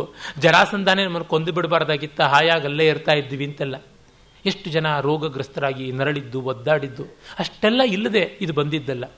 ಇದು ಬಂದ ಮೇಲೆ ಹೇಡಿಗಳಾಗಿ ಓಡಿ ಬಂದುಬಿಟ್ವಿ ಅಂತ. ಅಂದರೆ ಎಷ್ಟು ರೀತಿಯಲ್ಲಿ ಅವನಿಗೆ ಆಕ್ಷೇಪ ಮಾಡಬಹುದು ಅದೆಲ್ಲ ಮಾಡಿದ್ದಾರೆ. ಕೃಷ್ಣ ಇದನ್ನೆಲ್ಲ ಏನು ಮನಸ್ಸಿಗೆ ಹಚ್ಕೊಳ್ಳೋದಿಲ್ವಾ? ಹಚ್ಕೊಂಡಂತೆ ನನಗೇನು ಕಾಣಿಸೋದಿಲ್ಲ ಅಂತ ಅಂದ್ಕೊಳ್ತಾನೆ. ಇಲ್ಲ, ಮನಸ್ಸಿಗೆ ಬರುತ್ತೆ, ಅವನಿಗೆ ಬೇಜಾರಾಗುತ್ತೆ, ಆದರೆ ಅದನ್ನು ಆಳಕ್ಕೆ ತಗೊಳ್ಳೋದಿಲ್ಲ, ಅಲ್ಲಿಗೆ ಬಿಟ್ಟಾಕಿ ಹೋಗ್ತಾನೆ ಅಂತ. ಮತ್ತೆ ಶಿಶುಪಾಲ ವಧೆಯ ಸಂದರ್ಭ ಅದನ್ನು ಅವನು ಆಲೋಚನೆ ಮಾಡ್ತಾನೆ. ಶಿಶುಪಾಲನನ್ನು ಆ ರಾಜಸೂಯಾಗದ ಸಂದರ್ಭದಲ್ಲಿ, ಅಗ್ರಪೂಜೆಯ ಸಂದರ್ಭದಲ್ಲಿ ತಾನೇ ಕೊಂದದ್ದು. ಇವನಿಗೆ ಅಗ್ರಾಸನ ಕೊಟ್ಟರು. ನಿಜ, ಶಿಶುಪಾಲನ ಆಕ್ಷೇಪವೂ ಹೌದಪ್ಪ ಇತ್ತು, ಇವನು ರಾಜ ಅಲ್ಲ, ಹಿರಿಯ ಅಲ್ಲ, ಏನೂ ಅಲ್ಲ, ಇವನು ಯಾಕೆ ನನಗೆ ಬೇಡ ಅಂತ ಒಂದು ಮಾತು ಬರಲಿಲ್ವಲ್ಲ ಕೃಷ್ಣನ ಬಾಯಿಂದ, ಇವನಿಗೂ ಆಸೆ ಇತ್ತೋ ಏನೋ ಅಂತ ಯುಧಾನ ಅಂದುಕೊಳ್ತಾನೆ. ಅಷ್ಟಕ್ಕೆ ನಿಲ್ಲೋದಿಲ್ಲ. ಅವನನ್ನು ದ್ವಂದ್ವ ಯುದ್ಧದಲ್ಲಿ ಕರೆದು ಕೊಲ್ತಾನೆ. ಅವನು ಬಲಿಷ್ಠನೇ, ಕೃಷ್ಣನೇ ಒಂದು ವೇಳೆ ಸತ್ತಿದ್ದಿದ್ರೆ. ಕೃಷ್ಣ ತಾಳೋವರೆಗೂ ತಾಳ್ತಾನೆ, ಮತ್ತು ಅವನಿಗೂ ಪೌರುಷ ಬರುತ್ತೆ, ಅವನು ಕೂಡ ಸೆಟದು ನಿಲ್ತಾನೆ ಅಂತ ಅನಿಸುತ್ತೆ ಅಂತ. ಅಂದರೆ ಅವನಿಗೂ ಒಂದು ಆತ್ಮಾಭಿಮಾನ ಇದೆ, ಅವನಿಗೂ ಒಂದು ಮನಸ್ಸಿದೆ, ಅವನಿಗೂ ಬೇಸರ ಆಗುತ್ತೆ, ಅದನ್ನು ಹತ್ತಿಕ್ಕೊಳ್ಳೋಕೆ ಎಷ್ಟು ಮಟ್ಟಿಗಾಗುತ್ತೆ ಅನ್ನುವ ಚಿತ್ರಣವೂ ಬರುತ್ತೆ. ಅವುಗಳನ್ನೆಲ್ಲ ಓದುವಾಗ ಸಹಜವಾಗಿ ಕೃಷ್ಣ ಪಕ್ಷಪಾತಿ, ಕೃಷ್ಣ ಭಕ್ತ ಅಂತ ಆದ ನನಗೆ ಆಗ ಒಂದು ಕ್ಷಣ ಮನಸ್ಸು ಏನಪ್ಪ ಇವರು ಇವರನ್ನೂ ಬಿಡಲಿಲ್ವಲ್ಲ, ಕೃಷ್ಣನ್ನೂ ಬಿಡದೆ ಬಲಿ ಹಾಕ್ತಾ ಇದ್ದಾರಲ್ಲ ಅಂತ. ಆದರೆ ಇದು ಬಲಿ ಹಾಕಿದ್ದ, ಇದು ಬದುಕಂತಾನೆ ತೋರಿಸ್ತಾ ಇರೋದು. ಹೌದ್ರಿ, ನಮಗೂ ಬೇಜಾರಾಯಿತು ಅವ್ರು ಅಂದಿದ್ದಕ್ಕೆ, ನಾವು ಅಂದು ಬಂದ್ವಿ ಅಂತ ನಾವು ಅನ್ನೋಲ್ವಾ? ಇದು ಕಾಣಿಸಬೇಕಾದದ್ದು. ಮಹಾಭಾರತ ಸಾವಿರ ಕವಿಗಳು ಸಾವಿರ ರೀತಿಯಲ್ಲಿ ಬರೀಬಹುದು, ಆದರೆ ಮಹಾಭಾರತ ಆಗಿರುವುದು ಮಾತ್ರ ಅದು ಒಂದೇ ರೀತಿ, ಅದು ಈ ರೀತಿ ವಾಸ್ತವವಾಗಿ ಹಾಗೆ ನಡೆದಿರುತ್ತೆ. ಅದನ್ನು ವಾಸ್ತವವನ್ನು ಅದೇ ರೀತಿ ಇಟ್ಟರೆ ಸೊಗಸಾಗೋಲ್ಲ. ಅದಕ್ಕಾಗಿ ನಾವು ಅಲೌಕಿಕವಾಗಿ ಮಾಡ್ತೀವಿ. ಆದರೆ ಅಲೌಕಿಕವಾಗಿ ಮಾಡಿರೋದೇ ನಮಗೆ ಸಿಕ್ಕಿದ್ದಾಗ ಅದನ್ನು ವಾಸ್ತವೀಕರಿಸಿದ್ರೆ ಮತ್ತೂ ಸೊಗಸು. ನಮಗೆ ಹಾಗೇ ಎಷ್ಟು ಕಬ್ಬನ್ನು ಜಲ್ಲೆಯನ್ನು ಸಿಗಿದು ಕಚ್ಚಿ ರಸ ಹೀರೋದು ಕಷ್ಟ ಅಂತ ತಾನೇ ಸಕ್ಕರೆ ಆಗಿರೋದು. ಆದರೆ ನಮಗೆ ಸಕ್ಕರೆ ತಿಂದು ತಿಂದು ಬೋರಾಗಿ ಒಂದು ದಿವಸ ಹೊಲಕ್ಕೆ ಹೋಗಿಬಿಟ್ಟಿದ್ರೂ ಕಬ್ಬಿನ ಗದ್ದೆಗೆ ಹೋಗಿ ಕಬ್ಬಿನ ಜಲ್ಲೆಯನ್ನು ಮುರಿದು ನಾವು ಸವದು ಬರ್ತೀವಿ. ಅದು ಒಂದೇ ದಿವಸ, ಅದು ಒಂದೇ ಬಾರಿ ಮಾಡ್ತಕ್ಕಂಥದ್ದು. ಆಧುನಿಕವಾಗಿ ಗ್ಯಾಸ್ ಸ್ಟೌವಿನ ಮೇಲೆ ಮತ್ತೊಂದ್ರ ಮೇಲೆ ಎಲ್ಲ ಅಡುಗೆ ಮಾಡಿಕೊಂಡು ಅಥವಾ ರೆಡಿ ಫುಡ್ಡು, ಫಾಸ್ಟ್ ಫುಡ್ಡು ಎಲ್ಲ ತಿಂತೀವಿ. ಆದರೆ ಯಾವುದೋ ಒಂದು ದೂರದ ರೆಸಾರ್ಟಲ್ಲಿ ಈಚೆಗೆಲ್ಲ ಬರ್ತಾ ಇದೆ, ವಿದೇಶಗಳಲ್ಲಿ ಅದು ಇದ್ದದ್ದೇ, you earn your food and spend your day ಅಂತ. ಯಾವುದೋ ಒಂದು ಕಾಡಿನ ಥರ ಪ್ರದೇಶ, ಅಲ್ಲಿ ಬಹಳ ಥ್ರಿಲ್ ಆಗುವಂಥ ರೀತಿಯಲ್ಲಿ ತುಂಬ ಅಡ್ವೆಂಚರಸ್ ಆಗಿ ಇವರೇ ಬೇಟೆ ಆಡಿಕೊಂಡು ಅಥವಾ ಅಲ್ಲಿರ್ತಕ್ಕಂಥ ಮರ ಗಿಡಗಳ ಹಣ್ಣುಗಳನ್ನು, ಹಂಪಲುಗಳನ್ನು, ಸೊಪ್ಪು ಸದೆಗಳನ್ನು ಬಳಸಿಕೊಂಡು ಬೆಂಕಿ ಮಾಡಿಕೊಂಡು, ಚಕಮಕಿ ಕಲ್ಲಿಂದಲೋ ಮತ್ತೊಂದರಲ್ಲೋ ಮಾಡಿಕೊಂಡು, ಅದರಲ್ಲಿ ಬೇಯಿಸಿಕೊಂಡು, ನೀರಿದ್ದರೆ ಹುಡುಕಿಕೊಂಡು ತಿಂದು ಒನ್ ಡೇ ಎಕ್ಸ್ಪೀರಿಯನ್ಸ್ ಆದಿವಾಸಿಗಳಂತೆ ಬದುಕ್ತಕ್ಕಂಥದ್ದು. ಅದು ಮಾಡಬೇಕು ಅಂತ ಅದು ಒಂದೇ ದಿವಸ ಮಾತ್ರ ಮಾಡೋದು. ಬದುಕಿನಲ್ಲಿ ಬದುಕಿಡೀ ಮಾಡೋದಿದ್ರೆ ಇಷ್ಟು ಯಾತಕ್ಕೆ ಬೇಕಿತ್ತು? ಹಾಗೆ ಪರ್ವ ಆ ರೀತಿಯಾದ ಒಂದು ಸಾಧ್ಯತೆ ಕೊಟ್ಟಿದೆ. ಅಂದರೆ ಮತ್ತೊಂದು ರೀತಿಯಲ್ಲಿ ನೋಡ್ತಕ್ಕಂಥದ್ದು ಹೇಗೆ ಸಾಧ್ಯ ಅಂತ. ಹೀಗೆ ಕೃಷ್ಣನ ಬದುಕನ್ನು ಯುಧಾನ ಬಹಳ ಸುಂದರವಾಗಿ, ಬಹಳ ಮಾರ್ಮಿಕವಾಗಿ ಚಿತ್ರಿಸಿಕೊಳ್ತಾನೆ. ದುರ್ಯೋಧನ ಬಂದು ಅವನನ್ನು ಕೂಡ ಸಹಾಯವನ್ನು ಕೇಳ್ತಾನೆ. ಆಮೇಲೆ ನೋಡಿ ಅದು ಎಷ್ಟು ದ್ವಂದ್ವ ಯಾವ ರೀತಿಯಾಗಿ ಕಾಡುತ್ತೆ, ಯಾವ ರೀತಿಯಾಗಿ ಅದು ಮಾರ್ಮಿಕವಾಗಿ ಪ್ರತಿಯೊಬ್ಬರನ್ನೂ ಕೂಡ ಕಾಡುತ್ತದೆ ಅನ್ನೋದಕ್ಕೆ ಪ್ರತಿ ಅಧ್ಯಾಯಗಳ ಕೊನೆ ಕೂಡ ನಮಗೆ ಹಾಗೇ ಹಾಗೇ ಗೊತ್ತಾಗುತ್ತೆ. ಅಲ್ಲಿ ನಮಗೆ ಯಾದವರ ಒಂದು ಒಕ್ಕಟ್ಟು ಮುರಿದು ಬಿದ್ದಿರತಕ್ಕಂಥದ್ದು, ಅವರು ಎಂದೂ ಕೂಡ ವ್ಯವಸ್ಥಿತವಾದ ರೀತಿಯಲ್ಲಿ ಬಾಳದೇ ಇರತಕ್ಕಂಥದ್ದು, ಐಕಮತ್ಯ ಇಲ್ಲದೇ ಇರುವಂಥದ್ದು, ಅವೆಲ್ಲ ಕೂಡ ಕಾಣಿಸ್ತಾ ಹೋಗುತ್ತೆ. ಅವನು ನೋಡಿ ಕಡೆಯಲ್ಲಿ ಯಾವ ಒಂದು ಸ್ಥಿತಿಗೆ ಬರ್ತಾನೆ ಅಂತಂದರೆ, ಚಿತ್ರೆ ಅಂತ ಅವಳು ರುಚಿಮತಿಯ ದಾಸಿ, ಅವಳು ಕಂಸನನ್ನು ಪ್ರೀತಿಯಿಂದ ಉಗ್ರಸೇನ ಕಂಡಿದ್ದಲ್ಲಿ ಎಲ್ಲ ಕೂಡ ಸರಿಯಾಗ್ತಿತ್ತಲ್ವಾ ಅಂತ ಹೇಳಿಬಿಟ್ಟು ಕೇಳಿರ್ತಾಳೆ. ಅದನ್ನು ಉಗ್ರಸೇನ ಯಾಕೆ ಹಸುಗೂಸು ಕಂಸನ ಬಗ್ಗೆ ಭೇದ ಮಾಡಿದ ಚಿತ್ರೆಯ ಧ್ವನಿ ಮನಸ್ಸಿನಲ್ಲಿ ಕೇಳಿಸ್ತು. ಈಗ ದ್ವಾರಕೆಯಲ್ಲಿ ಅಂಥ ದೊಡ್ಡ ವೇದ ಪಾರಂಗತರೂ ಇಲ್ಲ. ಕೃಷ್ಣನ ಮೇಲೆ ಸಿಟ್ಟು ಬಂತು. ವಿರಾಟ ನಗರಕ್ಕಿಂತ ಹೋದವನು ಎಷ್ಟು ದಿನ ಕೂತು ಬಿಟ್ಟ. ಈ ಅಂಶ ಬಗೆಹರಿಯುವ ತನಕ ಅವನು ಹೇಳಿದರೂ ನಾನು ಪಾಂಡವರ ಕಡೆ ಸೇರುವುದಿಲ್ಲ, ನನಗೂ ಯುದ್ಧಕ್ಕೂ ಸಂಬಂಧವಿಲ್ಲ ಅನ್ನುತ್ತೇನೆ ಅಂತ ಕಂಡೆಳೆಯಿತು ಅಂತ. ಅಂದರೆ ಈಗ ಕಂಸನಂತೆ ದುರ್ಯೋಧನ ತನ್ನ ಪ್ರಜೆಗಳಿಗೆ ಕ್ರೂರಿಯಾಗಿಲ್ಲ. ಕುರುಕುಲದ ಯಾವ ಹಿರಿಯರನ್ನು ಪಾಂಡವರು ಅಲ್ಲಗೆಳೆದಿಲ್ಲ. ದುರ್ಯೋಧನಗಿಂತ ಹೆಚ್ಚಿನ ಗೌರವದಿಂದ ಕಾಣುತ್ತಾರೆ. ಕಂಸನ ಕ್ರೌರ್ಯವೂ ಇಲ್ಲ. ಧರ್ಮರಾಜನ ಆಳ್ವಿಕೆಯಲ್ಲಿ ದಬ್ಬಾಳಿಕೆಯ ಧ್ವನಿಯೂ ಇಲ್ಲವಂತೆ. ಹೀಗೆಲ್ಲ ಇದೆ. ಆದರೂ ಕೂಡ ದುರ್ಯೋಧನನು ಹಾಗೆ ನಡ್ಕೊಂಡಿದ್ದಾನೆ, ತನ್ನ ಪ್ರಜೆಗಳಿಗೆ ಚೆನ್ನಾಗಿರೋ ರೀತಿಯಲ್ಲಿ ನಡ್ಕೊಂಡಿದ್ದಾನೆ. ಪಾಂಡವರಂತೆಯೇ ಅವನು ತನ್ನ ಪ್ರಜೆಗಳನ್ನು ನೋಡಿಕೊಂಡಿದ್ದಾನೆ. ಈ ಸಂತಾನ ಎಲ್ಲವೂ ಆರ್ಯ ಸಂತಾನವೇ ಆಗಿದೆ. ಅಂದರೆ ಯಾವುದೋ ಒಂದು ವೈದಿಕವಾದ ವ್ಯವಸ್ಥೆ ಅಂತಿದೆ, ಅದರೊಳಗೆ ಇದೆ. ಹಾಗಿದ್ದರೂ ಯಾತಕ್ಕೆ ಈ ತಗಾದೆ ಬಂತು? ಬೀಜ ಕ್ಷೇತ್ರ ಈ ಸಮಸ್ಯೆ ಇಲ್ಲೂ ಕಾಡ್ತಾ ಇದೆ. ಕೃಷ್ಣ ಬಂದು ಹೇಳಬೇಕು, ಅಲ್ಲಿವರೆಗೂ ನಾನು ಏನು ಮಾಡಲಿ ಗೊತ್ತಾಗ್ತಾ ಇಲ್ಲ ಅಂತ ಅವ್ರಿಗೊಂದು ಸಂದಿಗ್ಧತೆ. ಹೀಗೆ ಒಂದೊಂದು ಅಧ್ಯಾಯದಲ್ಲಿಯೂ ಕೂಡ ಆ ಸಮಸ್ಯೆ ಹಾಗಾಗಿಯೇ ಬರ್ತಾ ಹೋಗುತ್ತೆ. ಮತ್ತು ಇನ್ನೊಂದು ಅವನ ಪ್ರಶ್ನೆ ಏನಂದರೆ, ಈ ನರಕನ ಮಕ್ಕಳನ್ನು, ಅಂದರೆ ನರಕಾಸುರನ ಸೆರೆಯಲ್ಲಿ ಸಿಕ್ಕಂಥ ಹಿಂಗಸರ ಮಕ್ಕಳನ್ನೆಲ್ಲ ತನ್ನವರನ್ನಾಗಿ ಮಾಡಿಕೊಂಡವನು ಆ ಕೃಷ್ಣ. ಅವ್ರನ್ನ ಯಾರನ್ನೂ ನಾಶನ ಮಾಡಲಿಲ್ಲ, ಅವ್ರನ್ನ ತೆಕ್ಕಿಗೆ ಸೇರಿಸಿಕೊಂಡಂಥವನು. ಈಗ ಆಗಂತುಕ ಬೀಜದ ಕ್ರೂರಿ ಕಂಸನನ್ನು ಯಾಕೆ ಕೊಂದ? ದೇವಿ ಗಾಂಧಾರಿಗೆ ಕುರುಡ ಗಂಡನಿಂದ ಹುಟ್ಟಿದ ಮಕ್ಕಳು ಕೃಷ್ಣ ಪಕ್ಷ ವಹಿಸಿದ ನಿಯೋಗದ ಪರಬೀಜಕ್ಕೆ ಹುಟ್ಟಿದ ಪಾಂಡವರು. ಯಾಕೆ ಹೀಗೆ ಮಾಡ್ತಾ ಇದ್ದಾನೆ ಅಂದರೆ ಕಂಸನನ್ನು ಕೊಂದ, ಅದೇ ರೀತಿಯಾದಂಥ ಅನಾರ್ಯ ಸಂತಾನ ಅಂತ ಹೇಳ್ತಕ್ಕಂಥ ನರಕನ ಮಕ್ಕಳಂತ ತನ್ನವರನ್ನಾಗಿ ಮಾಡಿಕೊಂಡ. ಈಗ ಪಾಂಡವರು ಪಕ್ಷ ಹಿಡಿದಿದ್ದಾನೆ, ಕೌರವರನ್ನು ವಿರೋಧಿಸ್ತಾ ಇದ್ದಾನೆ. ಏನು ದ್ವಂದ್ವ? ಕೌರವರಾದರೂ ಯಾರಿಗೇನು ಅನ್ಯಾಯ ಮಾಡಿದ್ರು ಪಾಂಡವರಿಗೆ ಬಿಟ್ಟು? ಅನ್ಯಾಯ ನ್ಯಾಯ ಆಗುವಂಥದ್ದೇ ಅಲ್ವಾ ಅಂತ. ಆದರೆ ಯುಧಾನ ಗಮನಿಸದೇ ಇರತಕ್ಕಂಥ ಒಂದು ಪಾಯಿಂಟ್ ಇದೆ. ಏನಂದರೆ, ಕಂಸ ಕ್ರೂರಿಯಾಗಿ ಹುಟ್ಟಲಿಲ್ಲ, ಅರೆ ಕ್ರೂರಿಯಾಗಿ ಬೆಳೆದು ಬಿಟ್ಟಿದ್ದಾನೆ. ಬೆಳೆದು ಬಿಟ್ಟ ಮೇಲೆ ಅವನನ್ನು ಸಜ್ಜನನ್ನಾಗಿ ಮಾಡೋಕ್ಕೆ ಆಗೋಲ್ಲ. ಆಗದೇ ಇದ್ದರಿಂದ ಕತ್ತರಿಸಲೇಬೇಕು ಕತ್ತರಿಸಲೇಬೇಕು ಆದರೆ ಇವರು ಯಾರಿದ್ದಾರೆ? ನರಕನ ಸಂತಾನ, ಆ ಹಿಂಗಸರು ತಮ್ಮ ಮಕ್ಕಳನ್ನು ಯಾರನ್ನೆಲ್ಲ ಪಡ್ಕೊಂಡಿದ್ದಾರೆ, ಅವರು ಬೆಳೆದಿಲ್ಲ. ಅವರು ಕ್ರೂರಿಗಳಾಗುವಂಥ ಸಾಧ್ಯತೆ ಇದ್ದರೆ ಅದನ್ನು ತಪ್ಪಿಸೋಣ ಅಂತ ನೋಡ್ತಾ ಇದ್ದಾನೆ. ಇದು ನಮಗೆ ಸ್ಫುರಿಸ್ತಕ್ಕಂಥದ್ದು. ಅಂದರೆ ಕೃಷ್ಣನ ದೂರದೃಷ್ಟಿ ಏನು? ಕೆಡಕು ಪೂರ್ತಿ ಬೆಳೆದಿದ್ದಾಗ ಕತ್ತರಿಸೋಣ, ಬೆಳೆಯೋಕ್ಕೆ ಮುಂಚೆನೇ ಇದ್ದರೆ ಕೆಡಕೋ ಒಳ್ಳೆಯದು, ಅದನ್ನು ಒಪ್ಪಿಕೊಂಡು ಕೆಡಕನ್ನು ಒಳ್ಳೆಯದನ್ನಾಗಿ ಮಾಡೋಣ, ಕೆಡಕಿನ ಬೀಜವನ್ನು ಒಳ್ಳೆಯದನ್ನಾಗಿ ಮಾಡೋಕ್ಕೆ ನೋಡೋಣ, ಕೆಡಕಿನ ವೃಕ್ಷವನ್ನು ಕತ್ತರಿಸೋಣ ಅಂತಕ್ಕಂಥದ್ದು. ಅಪ್ಪಟ ಅನುಷ್ಠೇಯವಾದಂಥದ್ದು, ವ್ಯಾವಹಾರಿಕವಾದದ್ದು, ಯುಕ್ತಿಯುಕ್ತವಾದದ್ದು, ಈ ರೀತಿಯಾದದ್ದನ್ನು ಇಟ್ಕೊಳ್ತಾನೆ. ಮುಂದೆ ನಾವು ಕರ್ಣನ ಬಗ್ಗೆ ಬರ್ತೀವಿ. ಕರ್ಣನದೆಲ್ಲ ಆಲೋಚನೆ ಆರಂಭವಾಗುವಂತೆ ಒಂದು ನಾಯಿ ಅವನ ಜೊತೆಗೆ ಬೆಳೀತಾ ಇರುತ್ತೆ, ಓಡಾಡ್ತಾ ಇರುತ್ತೆ. ಕರ್ಣನ ಸ್ವಾಮಿನಿಷ್ಠೆ ಅಂತ ನಾವು ಕೇಳಿಯೇ ಕೇಳ್ತೀವಲ್ಲ, ಆ ನಾಯಿ ಆ ಸ್ವಾಮಿನಿಷ್ಠೆಯಂತೆಯೇ ಅದು ಓಡಾಡ್ತಾ ಇರುತ್ತೆ. ಅದರ ಜೊತೆಗೇನೆ ಅವನ ಎಲ್ಲ ಆಲೋಚನೆ. ಮತ್ತು ಸೂರ್ಯನ ಜೊತೆಗೆ ಸಮೀಕರಣ. ಸೂರ್ಯನನ್ನು ಅವರು ಸೂತರು ಎಲ್ಲರೂ ಕೂಡ ಕುಲದೇವತೆ ಅಂತ ಅಂದುಕೊಂಡಿರ್ತಾರೆ. ಅದು ಏನಂದರೆ ನೋಡಿ, ಅರುಣ ಸಾರಥಿ, ಸೂರ್ಯನ ಸಾರಥಿ. ಅವನು ತನ್ನ ತಾಯಿ ವಿನತೆಗೆ ಹುಟ್ಟಿದವನು, ವಿನತೆಯ ಕುತೂಹಲದಿಂದ ಅನೂರವಾಗಿ ಹುಟ್ಟಿದವನು. ಭೈರಪ್ಪನವರು ಹೇಳಲ್ಲ ನೋಡಿ, ಆದರೆ ಸೂರ್ಯನ ಸಾರಥಿ ನಮ್ಮ ಕುಲದವನೇ, ಹಾಗಾಗಿ ಸೂರ್ಯ ನಮಗೆ ಕುಲದೇವತೆ ಅಂತ ಅಷ್ಟು ಮಾತ್ರ ಬರುತ್ತೆ. ಆದರೆ ಈ ಅರುಣನಿಗೂ ಕರ್ಣನಿಗೂ ಎಷ್ಟು ಒಳ್ಳೆ ಸಾಮ್ಯ ಇದೆ. ಅವನು ತಾಯಿಗೆ ಶಾಪ ಕೊಟ್ಟನಲ್ಲ ಅರುಣ, ನೀನು ಕುತೂಹಲದಿಂದ ಮೊಟ್ಟೆಯನ್ನು ಒಡೆದುಬಿಟ್ಟೆ, ಸವತಿಯರಿಗೆ ಮಕ್ಕಳಾದರು, ಅಂದರೆ ಕದ್ರುವಿಗೆ ಬೇಕಾದಷ್ಟು ಸರ್ಪ ಸಂತಾನವಾಯಿತು, ತನಗಾಗಲಿಲ್ಲ ಅಂತನ್ನುವ ಸಂಕಟದಿಂದ ಒಡೆದುಬಿಟ್ಟೆ ಮೊಟ್ಟೆಯನ್ನು, ಹಾಗಾಗಿ ನಾನು ಪೂರ್ಣ ಪ್ರಮಾಣದಲ್ಲಿ ಬೆಳೆಯೋಕ್ಕೆ ಮುಂಚೆನೇ ಹೊರಗೆ ಬಂದುಬಿಟ್ಟೆ, ಕಾಲಿನ ಮಂಡಿಯ ಕೆಳಗಿಂದ ದೇಹವೇ ಇಲ್ಲ, ಹೀಗಾಗಿ ನಾನು ಯಾವ ರೀತಿ ಬದುಕಬೇಕು ಅಂತ ಆಗ ಸೂರ್ಯ ಅವನನ್ನು ಎಬ್ಬಿಸಿ ತನ್ನ ಸಾರಥಿಯಾಗಿ ಮಾಡಿಕೊಂಡ ಅಂತ ಪುರಾಣ ಕಥೆ. ಹೀಗೆ ಕುಂತಿ ಮಕ್ಕಳ ಮೇಲಿನ ಕುತೂಹಲದಿಂದ ಅಕಾಲದಲ್ಲಿ ತಾಯಿಯಾಗಿಬಿಟ್ಲು. ಆ ಮಗುವನ್ನು ಉಳಿಸಿಕೊಳ್ಳೋ ಶಕ್ತಿ ಅವಳಿಗಿಲ್ಲ, ದೂರ ತಳ್ಳಬೇಕಾಯಿತು. ದೂರ ತಳ್ಳಿದ್ರಿಂದ ಇವನನ್ನು ದುರ್ಯೋಧನ ತಾನು ಎತ್ತಿ ನಿಲ್ಲಿಸಿಕೊಂಡ.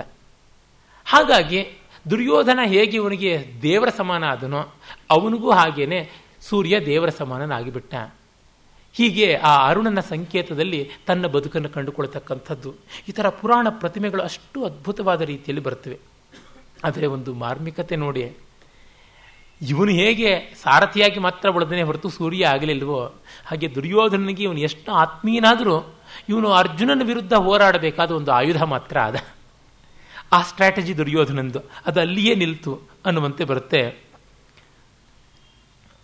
ಮುಂದೆ ನಾವು ಕಾಣತಕ್ಕಂಥದ್ದು ಕರ್ಣ ಆದಮೇಲೆ ಬರುವ ಮತ್ತೊಂದು ಪಾತ್ರ. ಯುದ್ಧದ ಸನ್ನಾಹದ ಬೇಕಾದಷ್ಟು ವಿವರಗಳ ಹಿನ್ನೆಲೆಯಲ್ಲಿ ಶಲ್ಯ ಬರ್ತಾನೆ, ಮತ್ತೆ ಆಮೇಲೆ ಭೀಷ್ಮ ಬರ್ತಾನೆ. ಅವುಗಳು ಬಹಳ ಅದ್ಭುತವಾದ ವಿವರಗಳು. ಆ ಯುದ್ಧ ಯಾತ್ರೆ ಆದದ್ದು, ಆ ರಥಗಳು, ಆ ರಾಶಿ ಸೈನ್ಯ, ಅದರ ಒದ್ದಾಟಗಳು, ಮತ್ತು ರಥಗಳ ಮೇಲೆ ಕೆಂಜರಿವೆಗಳು ಬಂದು ಬಿದ್ದು ಬಿಡುತ್ತವೆ. ಆಗ ಮೈಕೆಯೆಲ್ಲ ತುರಿಸ್ಕೊಂಡು ಅವರು ಎದ್ದು ಓಡೋಗೋದು, ಆನೆಗಳ ಸೊಂಡ್ಲಲ್ಲಿ ಅವು ಸೇರಿಕೊಂಡು ಮಾಡ್ತಕ್ಕಂಥ ಕೋಲಾಹಲಗಳು, ಈ ಥರ ಎಷ್ಟು ವಿವರಗಳು ಅಂದರೆ ಅಷ್ಟು ವಿವರಗಳು ಬರ್ತವೆ. ಯುದ್ಧ ಅಂದರೆ ಯಾವ ರೀತಿ ಇದೆ ಅನ್ನೋದು ನಮಗೆ ಗೊತ್ತೇ ಗೊತ್ತಾಗುತ್ತೆ. ಯುದ್ಧಸ್ಯ ವಾರ್ತಾರಮ್ಯ ಅಂತ ಹೇಳ್ತೀವಿ. ಯುದ್ಧ ನೋಡೋದು ಕಷ್ಟ, ಯುದ್ಧದ ಬಗ್ಗೆ ಕೇಳೋದು ರಮಣೀಯ ಅಂತ. ಆ ಯುದ್ಧವನ್ನು ಇವರು ಸಾಕ್ಷಾತ್ಕರಿಸಿ ತೋರಿಸ್ತಾರೆ, ಅದು ಬಹಳ ಮುಖ್ಯ. ಮತ್ತು ಯುದ್ಧಕ್ಕೆ ಸನ್ನಾಹ ಮಾಡುವಾಗ ಭೀಷ್ಮ ದ್ರೋಣ ಎಲ್ಲ ಸೇರಿ ಹೇಗಿರಬೇಕು ಅಂತ ವ್ಯವಸ್ಥೆ ನೋಡ್ತಾರೆ. ನಿನ್ನೆಯೇ ನಾನು ಹೇಳಿದ್ದೆ, ಪಾಂಡವರು ನದಿಯ ಮೇಲ್ದಂಡೆಯಲ್ಲಿ ಜಾಗ ಮಾಡಿಕೊಂಡು ಕೌರವರಿಗೆ ಕೆಳದಂಡೆ ಆಗಿ ಸ್ಯಾನಿಟೇಷನಿನ ದೊಡ್ಡ ಪ್ರಾಬ್ಲಮ್ ಬರುತ್ತೆ ಅಂತ ಹೇಳಿಬಿಟ್ಟಿದ್ನುವೆ. ಆಗ ಯುದ್ಧಕ್ಕೆ ಒಂದು ವ್ಯವಸ್ಥೆ ಮಾಡಬೇಕು ಅಂತ ಭೀಷ್ಮ ಹೇಳ್ತಾನೆ. ಅದು ಬಹಳ ಚೆನ್ನಾಗಿದೆ. ಹೇಗೆ ಮಾಡಬೇಕು ಯುದ್ಧ, ಏನು ಎತ್ತ ಅಂತ. ಹೇಗೆ ಮಾಡೋದೇನು, ನಾವೇ ಮೊದಲು ಚೆಚ್ಚವರು ಅಂತ. ಹಾಗಲ್ಲಪ್ಪ, ಯುದ್ಧದಲ್ಲಿ ಆಕ್ರಮಣ ಮಾಡೋದು ಅಂತ ಇರ್ತಾರಲ್ಲ, ಅವರಿಗೆ ಹೆಚ್ಚಿನ ಬಾಧ್ಯತೆ ಬೇಕು, ಹೆಚ್ಚಿನ ಸ್ಥೈರ್ಯ ಬೇಕು, ಹೆಚ್ಚಿನ ವ್ಯವಸ್ಥೆ ಬೇಕು. ಡಿಫೆನ್ಸ್ ಮಾಡೋದು ಬಹಳ ಸುಲಭ, ಅಫೆನ್ಸ್ ಮಾಡೋದು ಕಷ್ಟ ಅಂತೆಲ್ಲ ಬರುತ್ತೆ. ಮತ್ತು ಯುದ್ಧ ಯಾತಕ್ಕೆ ಮಾಡ್ತೀವಿ ಅನ್ನೋ ಕಾರಣ ಗೊತ್ತಾಗಬೇಕು ಅಂತಾರೆ. ನಿಜ ಹೇಳಬೇಕು ಅಂದರೆ ನೋಡಿ, ನನ್ನ ಕಷ್ಟದಷ್ಟು ನಿಕೃಷ್ಟವಾದದ್ದು, ನನ್ನ ಸ್ಥಿತಿಯಷ್ಟು ನಿಕೃಷ್ಟ, ನನ್ನ ಕಷ್ಟದಷ್ಟು ದೊಡ್ಡದು ಈಗ ಯಾವುದೂ ಇಲ್ಲ ಅನಿಸುತ್ತೆ. ಇಂಥ ಮಹಾಕೃತಿಯ ಪ್ರತಿ ಪಂಕ್ತಿನೂ ಓದಬೇಕಾದದ್ದು, ಹೇಳಬೇಕಾದದ್ದು. ನಾನು ಅಲ್ಲಷ್ಟು ಇಲ್ಲಷ್ಟು ಹಾಗಷ್ಟು ಹೀಗಿಷ್ಟು ಹಾರಿಸಿಕೊಂಡು ಜಾರಿಸಿಕೊಂಡು ಹೋಗ್ತಾ ಇದ್ದೀನಲ್ಲ, ಇದು ತುಂಬ ಅನ್ಯಾಯ, ಏನು ತೋರೋದಿಲ್ಲ. ಆದರೆ ಯುದ್ಧ ಮಾಡುವವನಿಗೆ ಯಾಕೆ ಯುದ್ಧ ಮಾಡ್ತೀನಿ ಅನ್ನೋದು ಗೊತ್ತಿರಬೇಕು ಅಂತ ಹೇಳ್ತಾರೆ. ಅದು ಎಷ್ಟು ಮಹೋನ್ನತವಾದ ವಾಕ್ಯ. ಯುದ್ಧ ಮಾಡುವವನು ತಾನು ಯಾಕೆ ಮಾಡ್ತಿದ್ದೀನಿ ಅನ್ನೋ ಕಾರಣವನ್ನು ಸ್ಪಷ್ಟವಾಗಿ ಪ್ರಾಮಾಣಿಕವಾಗಿ ತಿಳಿದಿರಬೇಕು. ಅಂಥ ರಂಗದ ನಿಷ್ಠೆ ಇಲ್ಲದಿದ್ದರೆ ದೇಹಧೈರ್ಯ ಎಲ್ಲಿಂದ ಬರುತ್ತೆ? ಅವರ ಕಡೆಯೂ ಅಷ್ಟೆ, ಯಾಕೆ ಯುದ್ಧ ಮಾಡ್ತೀವಿ ಅಂತ ಅವರಿಗೂ ಗೊತ್ತಿರಬೇಕು. ಯಾಕೆಂದರೆ ಕನ್ವಿಕ್ಷನ್ ಇರಬೇಕಲ್ವ, ನಾನು ಏನು ಮಾಡ್ತಾ ಇದ್ದೀನಿ ಅಂತ ಗೊತ್ತಿರಬೇಕು. ಇಲ್ಲದೇ ಇದ್ದರೆ ಏನೋ ಆಗಿಬಿಡುತ್ತೆ, ಹೇಗೂ ಆಗಿಬಿಡುತ್ತೆ. ದೇಹದ ಶಕ್ತಿಯ ಯುದ್ಧದಲ್ಲಿ ಕೆಲಸ ಮಾಡೋದು ಮನೋಬಲ ತಾನೆ. That's the motivation, driving force.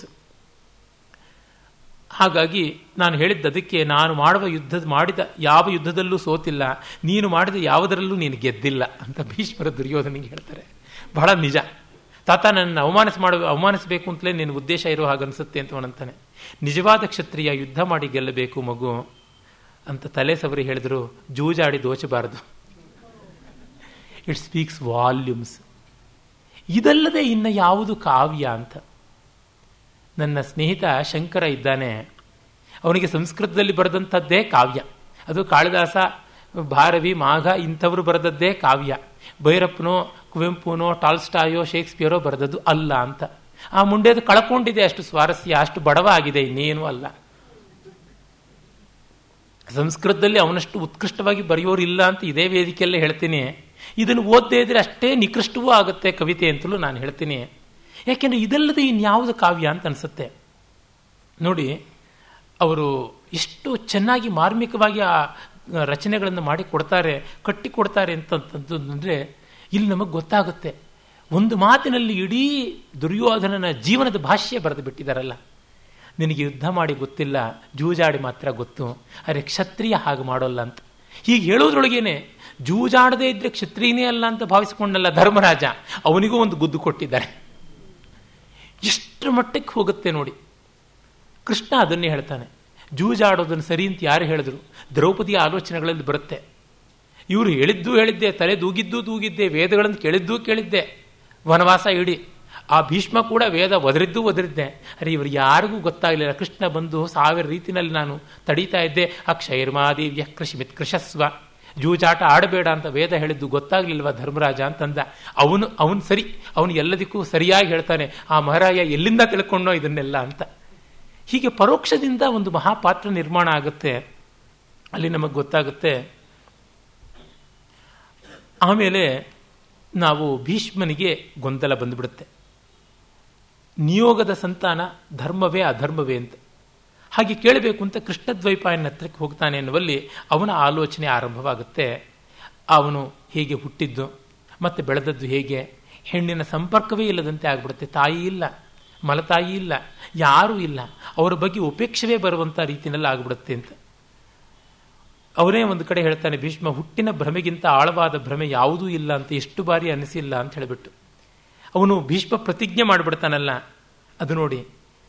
ಪ್ರಕೃತಿಯಲ್ಲಿ ಹುಡುಕಿ ತಂದ ಈ ಮೂಲಿಕೆಯನ್ನು ರೋಗಿ ಅಪ್ಪನ ಮುಂದಿಟ್ಟು ಕೃತಕೃತ್ಯನಾಗುವ ಉತ್ಸಾಹ ಅಂತ, ಮತ್ಸ್ಯಗಂಧಿಯನ್ನು ತಂದುಕೊಡೋದಕ್ಕೆ.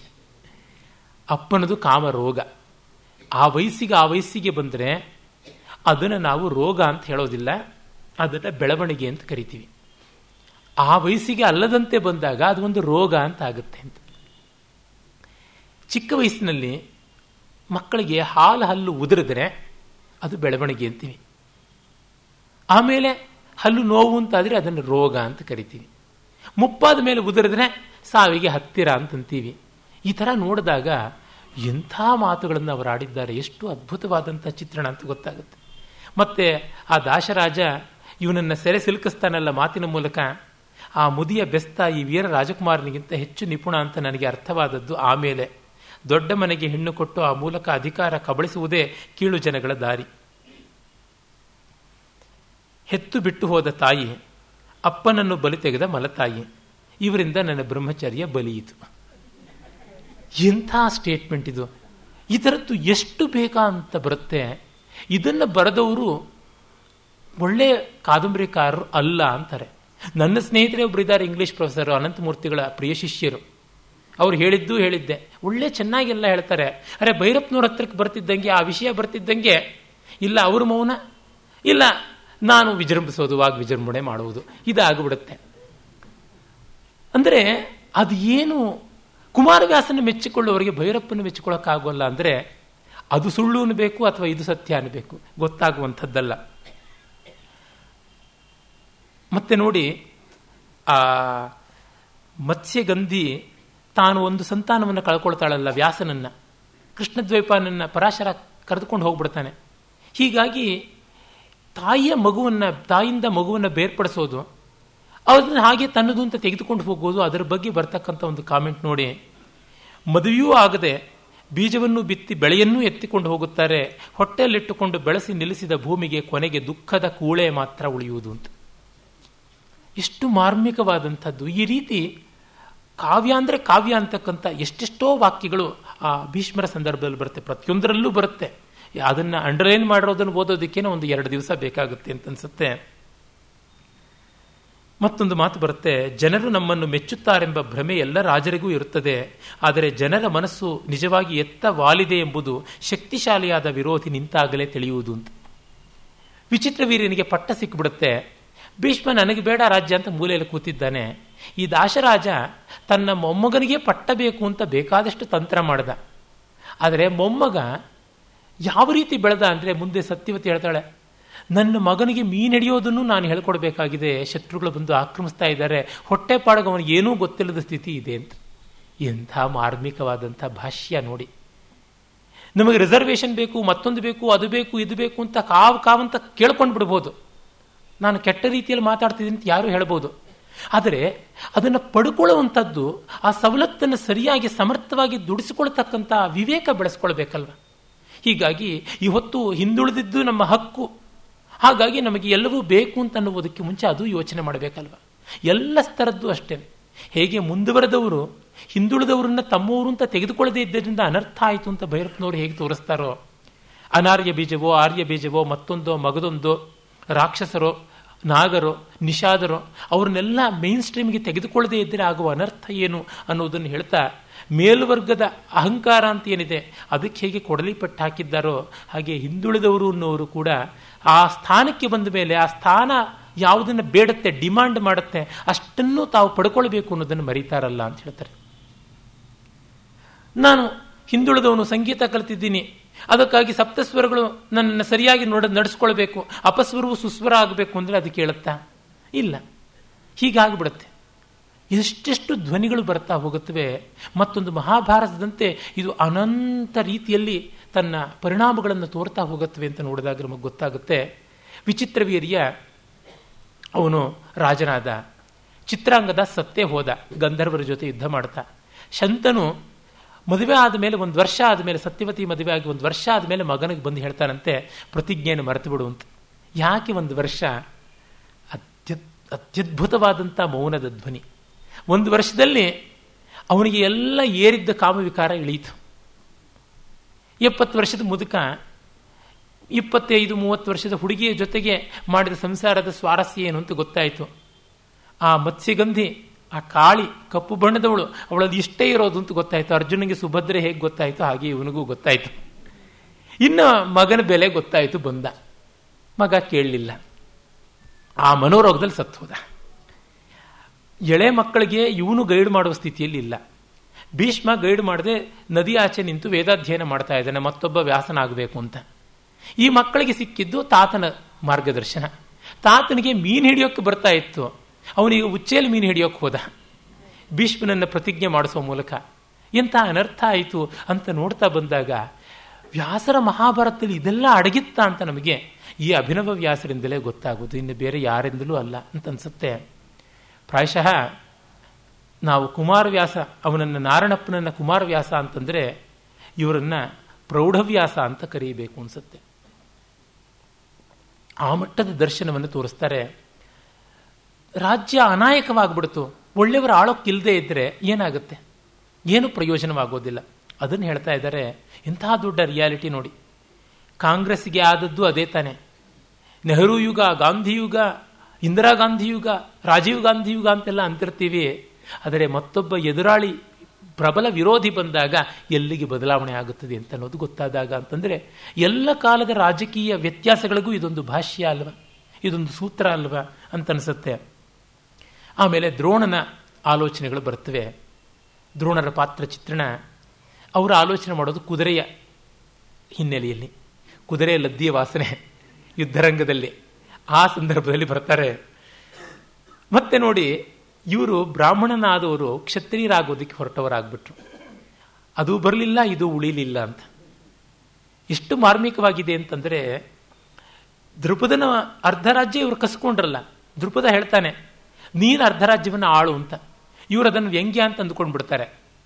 ಆದರೆ ಆಮೇಲೆ ಅವ್ರಿಗೆ ಗೊತ್ತಾಗುತ್ತೆ ಯುದ್ಧರಂಗದಲ್ಲಿ, ಭೀಷ್ಮ ನೋಡಿದೆಯಾ, ಆ ಅರ್ಧ ರಾಜ್ಯ ಕಬಳಿಸ್ಕೊಂಡೇ ಬಿಟ್ಟ, ನನಗೂ ಕೊಡಲಿಲ್ಲ, ತಂದೆ ಮಾಡ್ಕೊಂಡು ಬಿಟ್ಟ, ನನಗೆ ಸಿಕ್ಕಿದ್ದೇನು ಆಚಾರ್ಯ ಅಂತ ಅನಿಸ್ಕೊಳ್ತಕ್ಕಂಥದ್ದು, ಅಶನ ವಸನ ಇತ್ಯಾದಿಗಳಿಗೆ ಆಗತಕ್ಕಂಥದ್ದು ಅಷ್ಟೇ, ನನಗೆ ಕೇವಲ ಪೆನ್ಷನ್ ಕೊಡ್ತಾ, ಅಂದರೆ ಪರಿಹಾರ ರೂಪದಲ್ಲಿ ಒಂದಿಷ್ಟು ಅಂತ ಉಂಬಳಿ ಅಂತ ಕೊಡ್ತಾ, ಅವನು ಇಡೀ ಸಾಮ್ರಾಜ್ಯದ ಜೊತೆಗೆ ಸೇರಿಸ್ಕೊಂಡು ಉಂಡೇ ಬಿಟ್ಟ, ನನ್ನನ್ನು ಕ್ಷತ್ರಿಯನಾಗಿ ಮಾಡಲೇ ಇಲ್ಲ. ಕ್ಷತ್ರಿಯನಾಗಬೇಕು ಅಂದರೆ ಇವನು ರಾಜ್ಯ ಆಳಬೇಕು. ಇವನು ರಾಜರಿಗೆ ವಿದ್ಯಾಭ್ಯಾಸ ಕಲಿಸ್ತಕ್ಕಂಥವನು. ದುರ್ಯೋಧನ ಕೂಡ ಕಿರೀಟವೂ ಬಾಗದಂತೆ ಕೈ ಮಾತ್ರ ಜೋಡಿಸಿ ಆಚಾರ್ಯ ಅಭಿವಂದನೆ ತಂತಾನೆ ಅಂತ ಬರುತ್ತೆ ಮಾತುಗಳು. ಇಷ್ಟಕ್ಕಾಗ್ಬಿಡ್ತು, ಪಾಂಡವರೇ ಕಾಲ್ಮುಟ್ಟಿ ನಮಸ್ಕಾರ ಮಾಡೋದಷ್ಟೆ. ಮುಂದೆ ವ್ಯಾಸ ಕೂಡ ಅಂದ್ಕೊಳ್ಳೋದುಂಟು. ಕುರುಡ ಧೃತರಾಷ್ಟ್ರ ಕೂಡ ತನ್ನ ತಂದೆ ಅಂತ ಕೈ ಮುಗಿದ ಮಾತ್ರ ಹೇಳ್ತಾನೆ, ವಿದುರ ಮಾತ್ರ ಆ ಪ್ರೀತಿಯ ಬೆಚ್ಚನೆಯ ಸ್ಪರ್ಶದಿಂದ ಕಾಲ್ಮುಟ್ಟಿ ನಮಸ್ಕಾರ ಮಾಡ್ತಾನೆ ಎನ್ನುವಂಥ ಮಾತು ಬರುತ್ತೆ. ಮತ್ತೆ ಅಲ್ಲಿ ಇನ್ನೊಂದು ಬರುತ್ತೆ, ಮರೆಯೋದಕ್ಕೆ ಮುನ್ನೆ ಹೇಳ್ತಾ ಇದ್ದೇನೆ, ವಿಕ್ರಮ ಆದರೂ ಪರವಾಗಿಲ್ಲ ಅಂತ ವ್ಯಾಸ ಜ್ಞಾಪಿಸ್ಕೊಳ್ತಾ ಕೃಷ್ಣದ್ವೈಪಾಯನ, ನಮ್ಮಪ್ಪ ಬೆಸ್ತರ ಹೊಟ್ಟೆಯಲ್ಲಿ ಹುಟ್ಟಿದ ನನ್ನನ್ನು ನನ್ನ ಜ್ಞಾನಕ್ಕೆ ವೇದಕ್ಕೆ ವಾರಸುದಾರ ಆಗಬೇಕು ಅಂತ ಹೇಳಿ ಎಂಟು ವರ್ಷದ ನನ್ನನ್ನು ಕರ್ಕೊಂಡು ಹೋದ. ಆದರೆ ನಾನು ಯಾತಕ್ಕೆ ತನಗೇ ಹುಟ್ಟಿದಂಥ ದಾಸಿಯಲ್ಲಿ ಹುಟ್ಟಿದಂಥ ವಿದುರನನ್ನು ಇವನು ತನ್ನ ವಿದ್ಯೆಗೆ ವಾರಸುದಾರ ಆಗಲಿ ಅಂತ ಕರ್ಕೊಂಡು ಬಂದು ವೇದ ಹೇಳಿಕೊಡ್ಲಿಲ್ಲ, ಅವನು ಅಲ್ಲೇ ಉಳಿಸ್ಬಿಟ್ಟೆ, ಇದು ಮಾಡಿದ ಸರಿ ಆಯಿತಾ ಅಂತ ಅಂದುಕೊಳ್ತಕ್ಕಂಥದ್ದು. ಅಂದರೆ ಇಲ್ಲಿ ನಮಗೆ ಗೊತ್ತಾಗುತ್ತೆ ಅಕ್ಸೆಪ್ಟೆನ್ಸ್ ಉಳಿದೆ ಹೋಗ್ಬಿಡ್ತು. ಆ ದೃಷ್ಟಿಯಿಂದ ಕೃಷ್ಣ ದ್ವೈಪಾಯನಗಿಂತ ಕೃಷ್ಣ ವಾಸುದೇವ ದೊಡ್ಡವನಾಗ್ತಾನೆ ಅಂತ ಗೊತ್ತಾಗುತ್ತೆ. ಇಲ್ಲಿ ನಮಗೆ ಉತ್ತರ ಸಿಗುತ್ತೆ, ವ್ಯಾಸರನ್ನು ಯಾಕೆ ಇವರು ಅಲ್ಲಾಡಿಸ್ಬಿಡ್ತಾ ಇದ್ದಾರೆ, ಕೃಷ್ಣನ ಮಾತ್ರ ಅಲ್ಲಾಡಿಸಲಿಲ್ಲ ಯಾಕೆ? ವ್ಯಾಸರ ಮನಸ್ಸನ್ನು ಬಗೆದು ತೋರಿಸ್ತಾರೆ, ಕೃಷ್ಣನ ಮನಸ್ಸನ್ನು ಬಗೆಯಲಿಲ್ಲ. ಸಮುದ್ರವನ್ನು ಬಗೆದರೆ ಏನು ಸಿಗುತ್ತೆ? ನೀರು. ನೀರಿನ ಪದರದಲ್ಲಿ ಮತ್ತೂ ನೀರು, ಅದು ಸೇರಿಕೊಳ್ತಾ ಹೋಗ್ತಾ ಇರುತ್ತೆ. ಭೂಮಿಯನ್ನು ಬಗೆದರೆ ಮಣ್ಣು ಸೇರಿಕೊಳ್ಳಲ್ಲ, ಕೆಳಗಿದ್ದೇನೋ ಗೋಚರವಾಗುತ್ತೆ. ನೀರನ್ನು ಬಗೆದರೆ ನೀರೇ ಕಾಣಿಸುತ್ತೆ. ಕೃಷ್ಣನ ಮನಸ್ಸನ್ನು ಬಗೆದರೆ ಕೃಷ್ಣನೇ ಕಾಣಿಸ್ತಾನೆ ಅಲ್ಲದೆ ಮತ್ತಿನ್ಯಾವ ಒಳತೋಟಿಯು, ಇನ್ಯಾವ ಅನಾಚಾರವು, ಮತ್ತಿನ್ಯಾವ ಕಲ್ಮಶವು ಕಾಣಿಸೋಲ್ಲ ಅನ್ನುವ ಧ್ವನಿಯ. ಅದಕ್ಕಾಗಿ ಆ ಸಮುದ್ರ ಚಿತ್ರಣ ಕೊಟ್ಟರ ನೋಡಬೇಕು ನಾವು. ಇದು ಮಹಾಕಲೆ ಅಂದರೆ ಹೀಗಿರಬೇಕು, ರಸಧ್ವನಿ ಅಂದರೆ ಇದು ಅಂತನಿಸುತ್ತೆ. ಇವರು ದ್ರೋಣಾಚಾರ್ಯರು ಕುದುರೆಯ ಆಲೋಚನೆಯಲ್ಲಿ ಇದ್ದಾನೆ. And he was taken for a ride ಅಂತನ್ನುವ ಅರ್ಥ ಕೂಡ ಬರುತ್ತಲ್ಲ. ಕುದುರೆ ಬೇರೆ ಎಲ್ಲರನ್ನೂ ಹೊರುತ್ತೆ, ಅದಕ್ಕೆ ಎಷ್ಟು ಮಾಲೀಶ್ ಮಾಡಿದ್ರು, ಎಷ್ಟು ಗುರಳಿ ತಿನ್ಸಿದ್ರು, ಬೇರೆಯವ್ರನ್ನ ಹೊರೋದ್ರೊಳಗೇನೆ ಅದರ ಬದುಕು. ದ್ರೋಣಾಚಾರ್ಯ ತಾನು ಸರ್ವೋತ್ಕೃಷ್ಟನಾದಂಥ ಶಸ್ತ್ರಾಭ್ಯಾಸ ಅಸ್ತ್ರಾಭ್ಯಾಸ ಮಾಡಿದ ಆಚಾರ್ಯ ಅಂತ ಅನ್ನಿಸಿಕೊಂಡ್ರೂ ಕೂಡ ಹೀಗೆ ಆಗ್ಬಿಡುತ್ತೆ.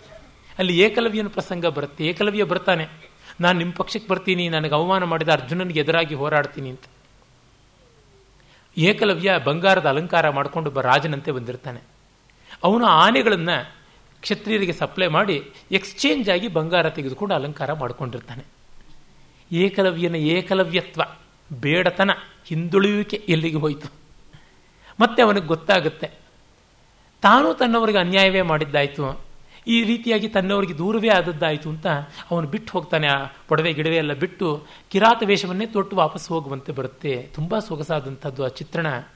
ಆಗ ಇವರು ಹೇಳ್ತಾರೆ, ಅಯ್ಯೋ ಪೆದ್ದ, ನಿನಗಿವತ್ತು ನಾನು ರಹಸ್ಯ ಹೇಳಬೇಕು, ಅರ್ಜುನ ಅಲ್ಲಪ್ಪ ಮಾಡಿದ್ದು, ಅರ್ಜುನಗಷ್ಟು ಬುದ್ಧಿಯಲ್ಲಿ. ಮತ್ತೆ ಒಬ್ಬ ವಿದ್ಯಾರ್ಥಿ ಇಷ್ಟೆಲ್ಲ ನನ್ನ ಡಿಮ್ಯಾಂಡ್ ಮಾಡ್ತಾನೆ, ನಾನು ಇಂಥ ದರ್ಪಿಷ್ಟ ಗರ್ಭದವನು, ಅವನು ಕೇಳಿದ್ದಕ್ಕೆಲ್ಲ ಸೊಪ್ಪಾಗ್ತೀನ? ಅಲ್ಲ, ಭೀಷ್ಮರು ಹೇಳಿದ್ದು, ನಿನ್ನ ಕೈಯಲ್ಲಿ ಲೋಹದ ಬಿಲ್ಲಿತ್ತು, ಲೋಹದ ಬಾಣಗಳಿತ್ತು, ಅದು ನೋಡಿದ್ರೆ ಈ ನಿಷಾದರಿಗೆ ಇಷ್ಟೆಲ್ಲ ಶಕ್ತಿ ಬಂದರೆ ಅವರು ನಮ್ಮ ಕಡೆಗೆ ಮತ್ತೆ ಕತ್ತಿ ಎತ್ತೋದಿಲ್ವಾ, ನಮ್ಮ ಪ್ರಭುತ್ವಕ್ಕೆ ಕುತ್ತಾಗೋದಿಲ್ವಾ?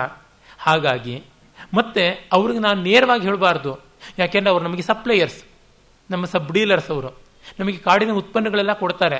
ನಾನೇ ನೇರವಾಗಿ ಪ್ರಭುತ್ವವೇ ವ್ಯತಿರೇಕವಾಗಿದೆ ಅಂತಂದರೆ ದೊಡ್ಡ ಬಂಡಾಯ ಆಗ್ಬೋದು, ಅದಕ್ಕಾಗಿ ನೀವು ಬೇರೆ ಯಾವುದಾದ್ರು ನೆಪ ಹೇಳಿಬಿಟ್ಟು ಅವನಿಂದ ಹೆಬ್ಬೆರಳನ್ನು ತೆಗೆದುಕೊಂಡು ಬನ್ನಿ ಅಂತ ಆಲೋಚನೆ ಕೊಟ್ಟಿದ್ದು ಅಂತ ಮೂಲದಲ್ಲಿ ಇಲ್ಲ, ಇವರು ಈ ಕಲ್ಪನೆ ಮಾಡಿದ್ದಾರೆ. ಅಂದರೆ ಏಕಲವ್ಯನ ಬೆರಳು ಕತ್ತರಿಸೋದ್ರೊಳಗೆ ಅರ್ಜುನನ ಮತ್ಸರದ ಒಂದು ವ್ಯಷ್ಟಿಯಾದ ಅಂಶ ಅಲ್ಲ ಇರೋದು, ಒಂದು ರಾಜಸತ್ತೆಯೇ ಕೆಲಸ ಮಾಡ್ತಾ ಇದೆ ಅಂತ. ನಾವು ಎಷ್ಟೋ ಬಾರಿ ಒಂದು ಸಣ್ಣದಾಗಿ ಯಾವುದೋ ಒಂದು ಒಂದು ಮಸೀದಿ ಬಿತ್ತು, ಒಂದು ದೇವಸ್ಥಾನ ಬಿತ್ತು, ಹೀಗೇನೋ ಯೋಚನೆ ಮಾಡ್ತೀವಿ. ಅದರ ಹಿಂದೆ ಒಂದು ದೊಡ್ಡ ಪಕ್ಷ, ಒಂದು ಮಹಾ ವ್ಯೂಹ ಇವೆಲ್ಲ ಇದೆ ಅಂತ ಅನ್ನೋದು ಗೊತ್ತಾಗೋದಿಲ್ಲ ನೋಡಿ. ಆ ಮತದಾನದಲ್ಲಿ ಇಂಥದ್ದು ಭೈರಪ್ಪನವರು ಕೊಡ್ತಾರೆ ಚಿತ್ರಣವನ್ನು, ಆ ರೀತಿಯಾದದ್ದು ಬರುತ್ತೆ.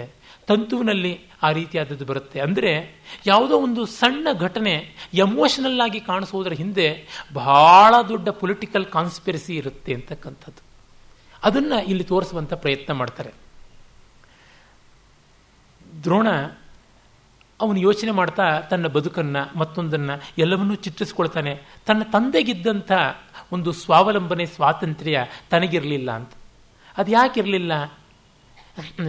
ಶರದ್ವನ್ ಅಂತ ಯಾವನು ಇವನ ತಂದೆ, ಶರದ್ವನ್ ಅಲ್ಲ ಭರದ್ವಾಜ, ಭರದ್ವಾಜನಿಗೆ ಕೃಪನ ತಂದೆ ಶರದ್ವನ್, ಅವನ ಮಗ ಶಾರದ್ವಂತ ಕೃಪಾಚಾರ್ಯ.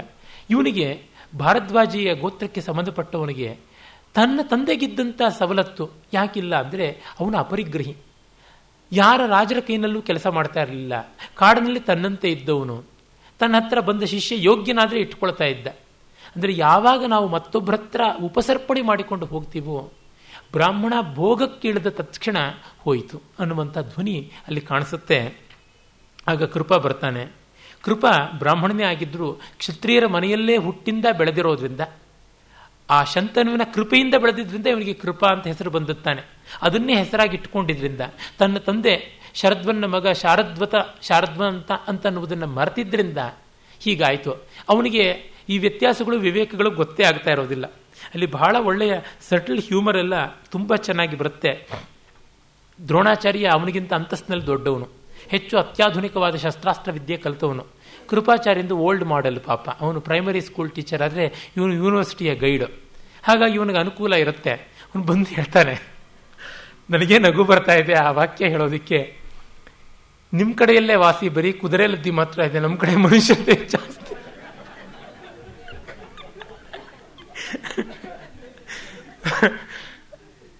ಅಂತ ಅಂತಾನೆ ಕೃಪಾ. ಅಂದರೆ ಬಹಳ ಪ್ರಾಮಾಣಿಕವಾಗಿ ಫ್ರ್ಯಾಂಕ್ ಆಗಿ ಪೆದ್ದ ಅಂತಲೂ ಹೇಳಿ, ಹಾಗೆ ನಮಗೆಲ್ಲಿಂದ ಬರಬೇಕು ಹಾಲು ಎಲ್ಲ ನಿಮ್ಮ ಕಡೆ ಪರವಾಗಿಲ್ಲ, ರಾಜರಂಗಿದ್ದೀರಿ ಜೇನು ಸಿಗುತ್ತೆ ಪರವಾಗಿಲ್ಲ ಅಂತ ಹೇಳ್ಬಿಟ್ಟು ಮೊದಲಿಗೆ ಗಬ್ಬಾ ಗಬ್ಬಾ ಅಂತ ತಿಂದುಬಿಟ್ಟು ಆಮೇಲೆ ಆ ಹುರಿ ಹಿಟ್ಟನ್ನು ಅರಳು ಹಿಟ್ಟನ್ನು ನಾಲಿಗೆಯಲ್ಲಿ ಆ ಕಡೆ ಈ ಕಡೆ ಹೊರಳಾಡಿಸಿ ರುಚಿಯನ್ನು ಚಪ್ಪರಿಸಿ ಅನುಭವಿಸೋಕ್ಕೆ ಆರಂಭ ಮಾಡಿದ್ರು ಅಂತ.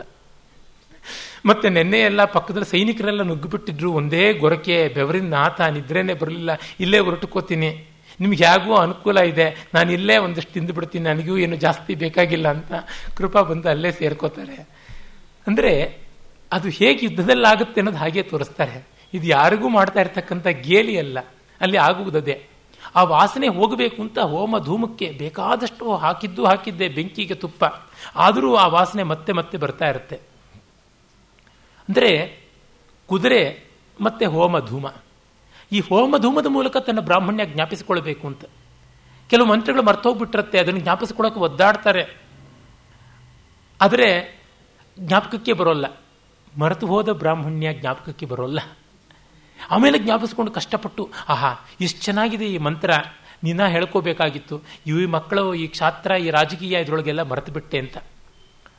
ಮುಂದೆ ಇವರು ಶಸ್ತ್ರ ಸನ್ಯಾಸ ಮಾಡಿ ಸಾಯೋದಿದೆಯಲ್ಲ, ಮಹಾಭಾರತದ ಮೂಲದಲ್ಲಿ ಬರುತ್ತೆ. ಅವರ ಪಿತೃಗಳು ಕಾಣಿಸಿಕೊಂಡು ಬ್ರಾಹ್ಮಣನಾದ ನೀನು ಕ್ಷತ್ರಿಯನಂತೆ ಅದು ಅನ್ಯಾಯದ ರೀತಿಯ ಯುದ್ಧ ಮಾಡ್ತಾ ಇದೆಯಾ, ಅಸಮರ ಮೇಲೆಲ್ಲ ಮಹಾಸ್ತ್ರಗಳನ್ನು ಪ್ರಯೋಗ ಮಾಡ್ತಾ ಇದೆಯಾ, ತಪ್ಪು ಅಂತ ಹೇಳಿದಾಗ ನಾಚಿ ಶಸ್ತ್ರಾಸ್ತ್ರ ಸನ್ಯಾಸ ಮಾಡಿದ್ದು ಅಂತ ಬರುತ್ತೆ. ಇಲ್ಲಿ ಹಾಗೆ ಬ್ರಾಹ್ಮಣ್ಯವನ್ನು ಜ್ಞಾಪಿಸಿಕೊಂಡ ಮೇಲೆ ವೀರ ಇಲ್ಲಿರೋಕ್ಕೆ ಸಾಧ್ಯ. ಕುರ್ವನ್ನಪಿ ನವ ಕುರ್ವನ್ ಮೈತ್ರೋ ಬ್ರಾಹ್ಮಣ ಉಚ್ಯತೆ ಅಂತ ತಾನೇ ಮನುವಿನ ಮಾತು. ಏನು ಮಾಡಲಿ ಬಿಡಲಿ, ಬ್ರಾಹ್ಮಣ ಅಂದರೆ ಮಿತ್ರನಾಗಿರಬೇಕು, ಸೂರ್ಯನಂತೆ ಸಮತ್ವವನ್ನು ವಹಿಸಿಕೊಂಡು ಸೂರ್ಯೋಪಾಸಕನಾಗಬೇಕು, ಸ್ನೇಹಶೀಲನಾಗಬೇಕು ಅನ್ನುವಂಥದ್ದು ತಾನೇ. ಹಾಗೆ ಗೊತ್ತಾಗುವಂಥ ರಿಯಲೈಸೇಷನ್ ಅಂತ ಬರ್ತದೆ. ಈ ಕ್ಷತ್ರಿಯರ ರೀತಿನೇ ಹೀಗೆ ಅಂತ ಹೇಳಿಬಿಟ್ಟು ಬಹಳ ಬೈಕೊಳ್ತಾರೆ ನೋಡಿ. ಆ ಕಾವ್ಯತ್ವ ಹೇಗೆ ಬರುತ್ತೆ ಅಂದರೆ, ಕಣ್ಣು ಮುಚ್ಚಿ ನೆನಪಿನ ಕೋಣೆಗೆ ಮನಸ್ಸನ್ನು ಹೊಗಿಸಿ ಗುರುವಿನ ಚಿತ್ರವನ್ನು ಹುಡುಕಿ ತಡಕಿ ಹಿಡಿದರು. ಆ ಗುರು ಎಂಥವನು, ಭಾರ್ಗವರು ಎಂಥವರು, ಆ ಒಂದು ಚಿತ್ರಣವನ್ನು ಇವರು ತಂದುಕೊಳ್ತಕ್ಕಂಥದ್ದು ಗೊತ್ತಾಗುತ್ತೆ. ಆಮೇಲೆ ನಾವು ಕಾಣ್ತಕ್ಕಂಥದ್ದು ಸಂಜಯನದು. ಆ ಸಂಜಯ ಬಂದು ಧೃತರಾಷ್ಟ್ರನ ಹತ್ರ ಯುದ್ಧದ ಹಾಗಿತ್ತು ಹೀಗಿತ್ತು. ಕೋಟಿ ಸೂರ್ಯ ಪ್ರಕಾಶಮಾನರಾಗಿ ಭೀಷ್ಮರು ಎದ್ದು ನಿಂತರು. ಲೋಹದ ಆಳೆತ್ತರದ ಧನುಸ್ಸನ್ನು ಹಿಡಿದು ಹೆದೆ ಏರಿಸಿ ಅದರ ಶಿಂಜಿನಿಯನ್ನು ಟಂಕಾರ ಮಾಡಿದರೆ ದಿಗ್ದಿಗಂತಗಳಿಗೆ ಅದು ಮೊಳಗಿತು. ಆಗ ಎಲ್ಲರ ಎದೆ ಒಡೆಯಿತು. ಸಾಗರದಂತೆ ಇವರು ನುಗ್ಗಿದರು, ಪಾಂಡವರ ತರಗೆಲೆಗಳಂತೆ ಆದರು ಅಂತನ್ನೋದೆಲ್ಲ ಬರುತ್ತೆ. ಇದೆಲ್ಲ ಕೇಳ್ತಾ ಇದ್ದಾಗ ವಿದುರ ಸುಮ್ಮನೆ ಇರ್ತಾನೆ. ಮತ್ತು ವಿರಾಟನ ಮಗ ಶ್ವೇತ ಸತ್ತ ಅಂತೆಲ್ಲ ಹೇಳ್ತಾನೆ. ತುಂಬ ಒಳ್ಳೆಯ ವಾರ್ತೆ ತಂದಿದ್ದೀಯಾ ಸಂಜಯ, ನಿನಗೆ ಎರಡು ಸಿಂಧು ದೇಶದ ಕುದುರೆಗಳನ್ನು ಬಹುಮಾನ ಕೊಟ್ಟಿದ್ದೀನಿ ಅಂತ ಕೊಡ್ತಾನೆ. ನನ್ನ ಹೆಂಡತಿ ಒಡವೆನೇ ಕಾಣದೇ ಇದ್ದ ಬಡವೆ ಮಹಾರಾಣಿ, ನೀವು ಕೃಪೆ ಮಾಡಬೇಕು ಅಂದರೆ ಅವಳೊಂದು ಬಳೆ ತೆಕ್ಕೊಡ್ತಾಳೆ. ಅವನು ಹೊರಗಡೆ ಹೊರಡ್ತಾನೆ. ಆವತ್ತಿಗೆ ವಿದುರ, ಸುಮ್ಮನೆ ಇದೆಯಲ್ಲ, ನಿನಗೆ ಮತ್ಸರ, ನನಗೆ ಗೊತ್ತಾಗುತ್ತೆ, ನನ್ನ ಬದುಕಿನಲ್ಲಿ ಮಾಡಿದ್ದು ಒಂದೇ ತಪ್ಪು ಅಂದರೆ ನಿನ್ನನ್ನು ಮತ್ತೆ ಮತ್ತೆ ಕರೆಸ್ಕೊಳ್ಳೋದಷ್ಟೇ ಅಂತ ಧೃತರಾಷ್ಟ್ರ ಹೇಳ್ತಾನೆ.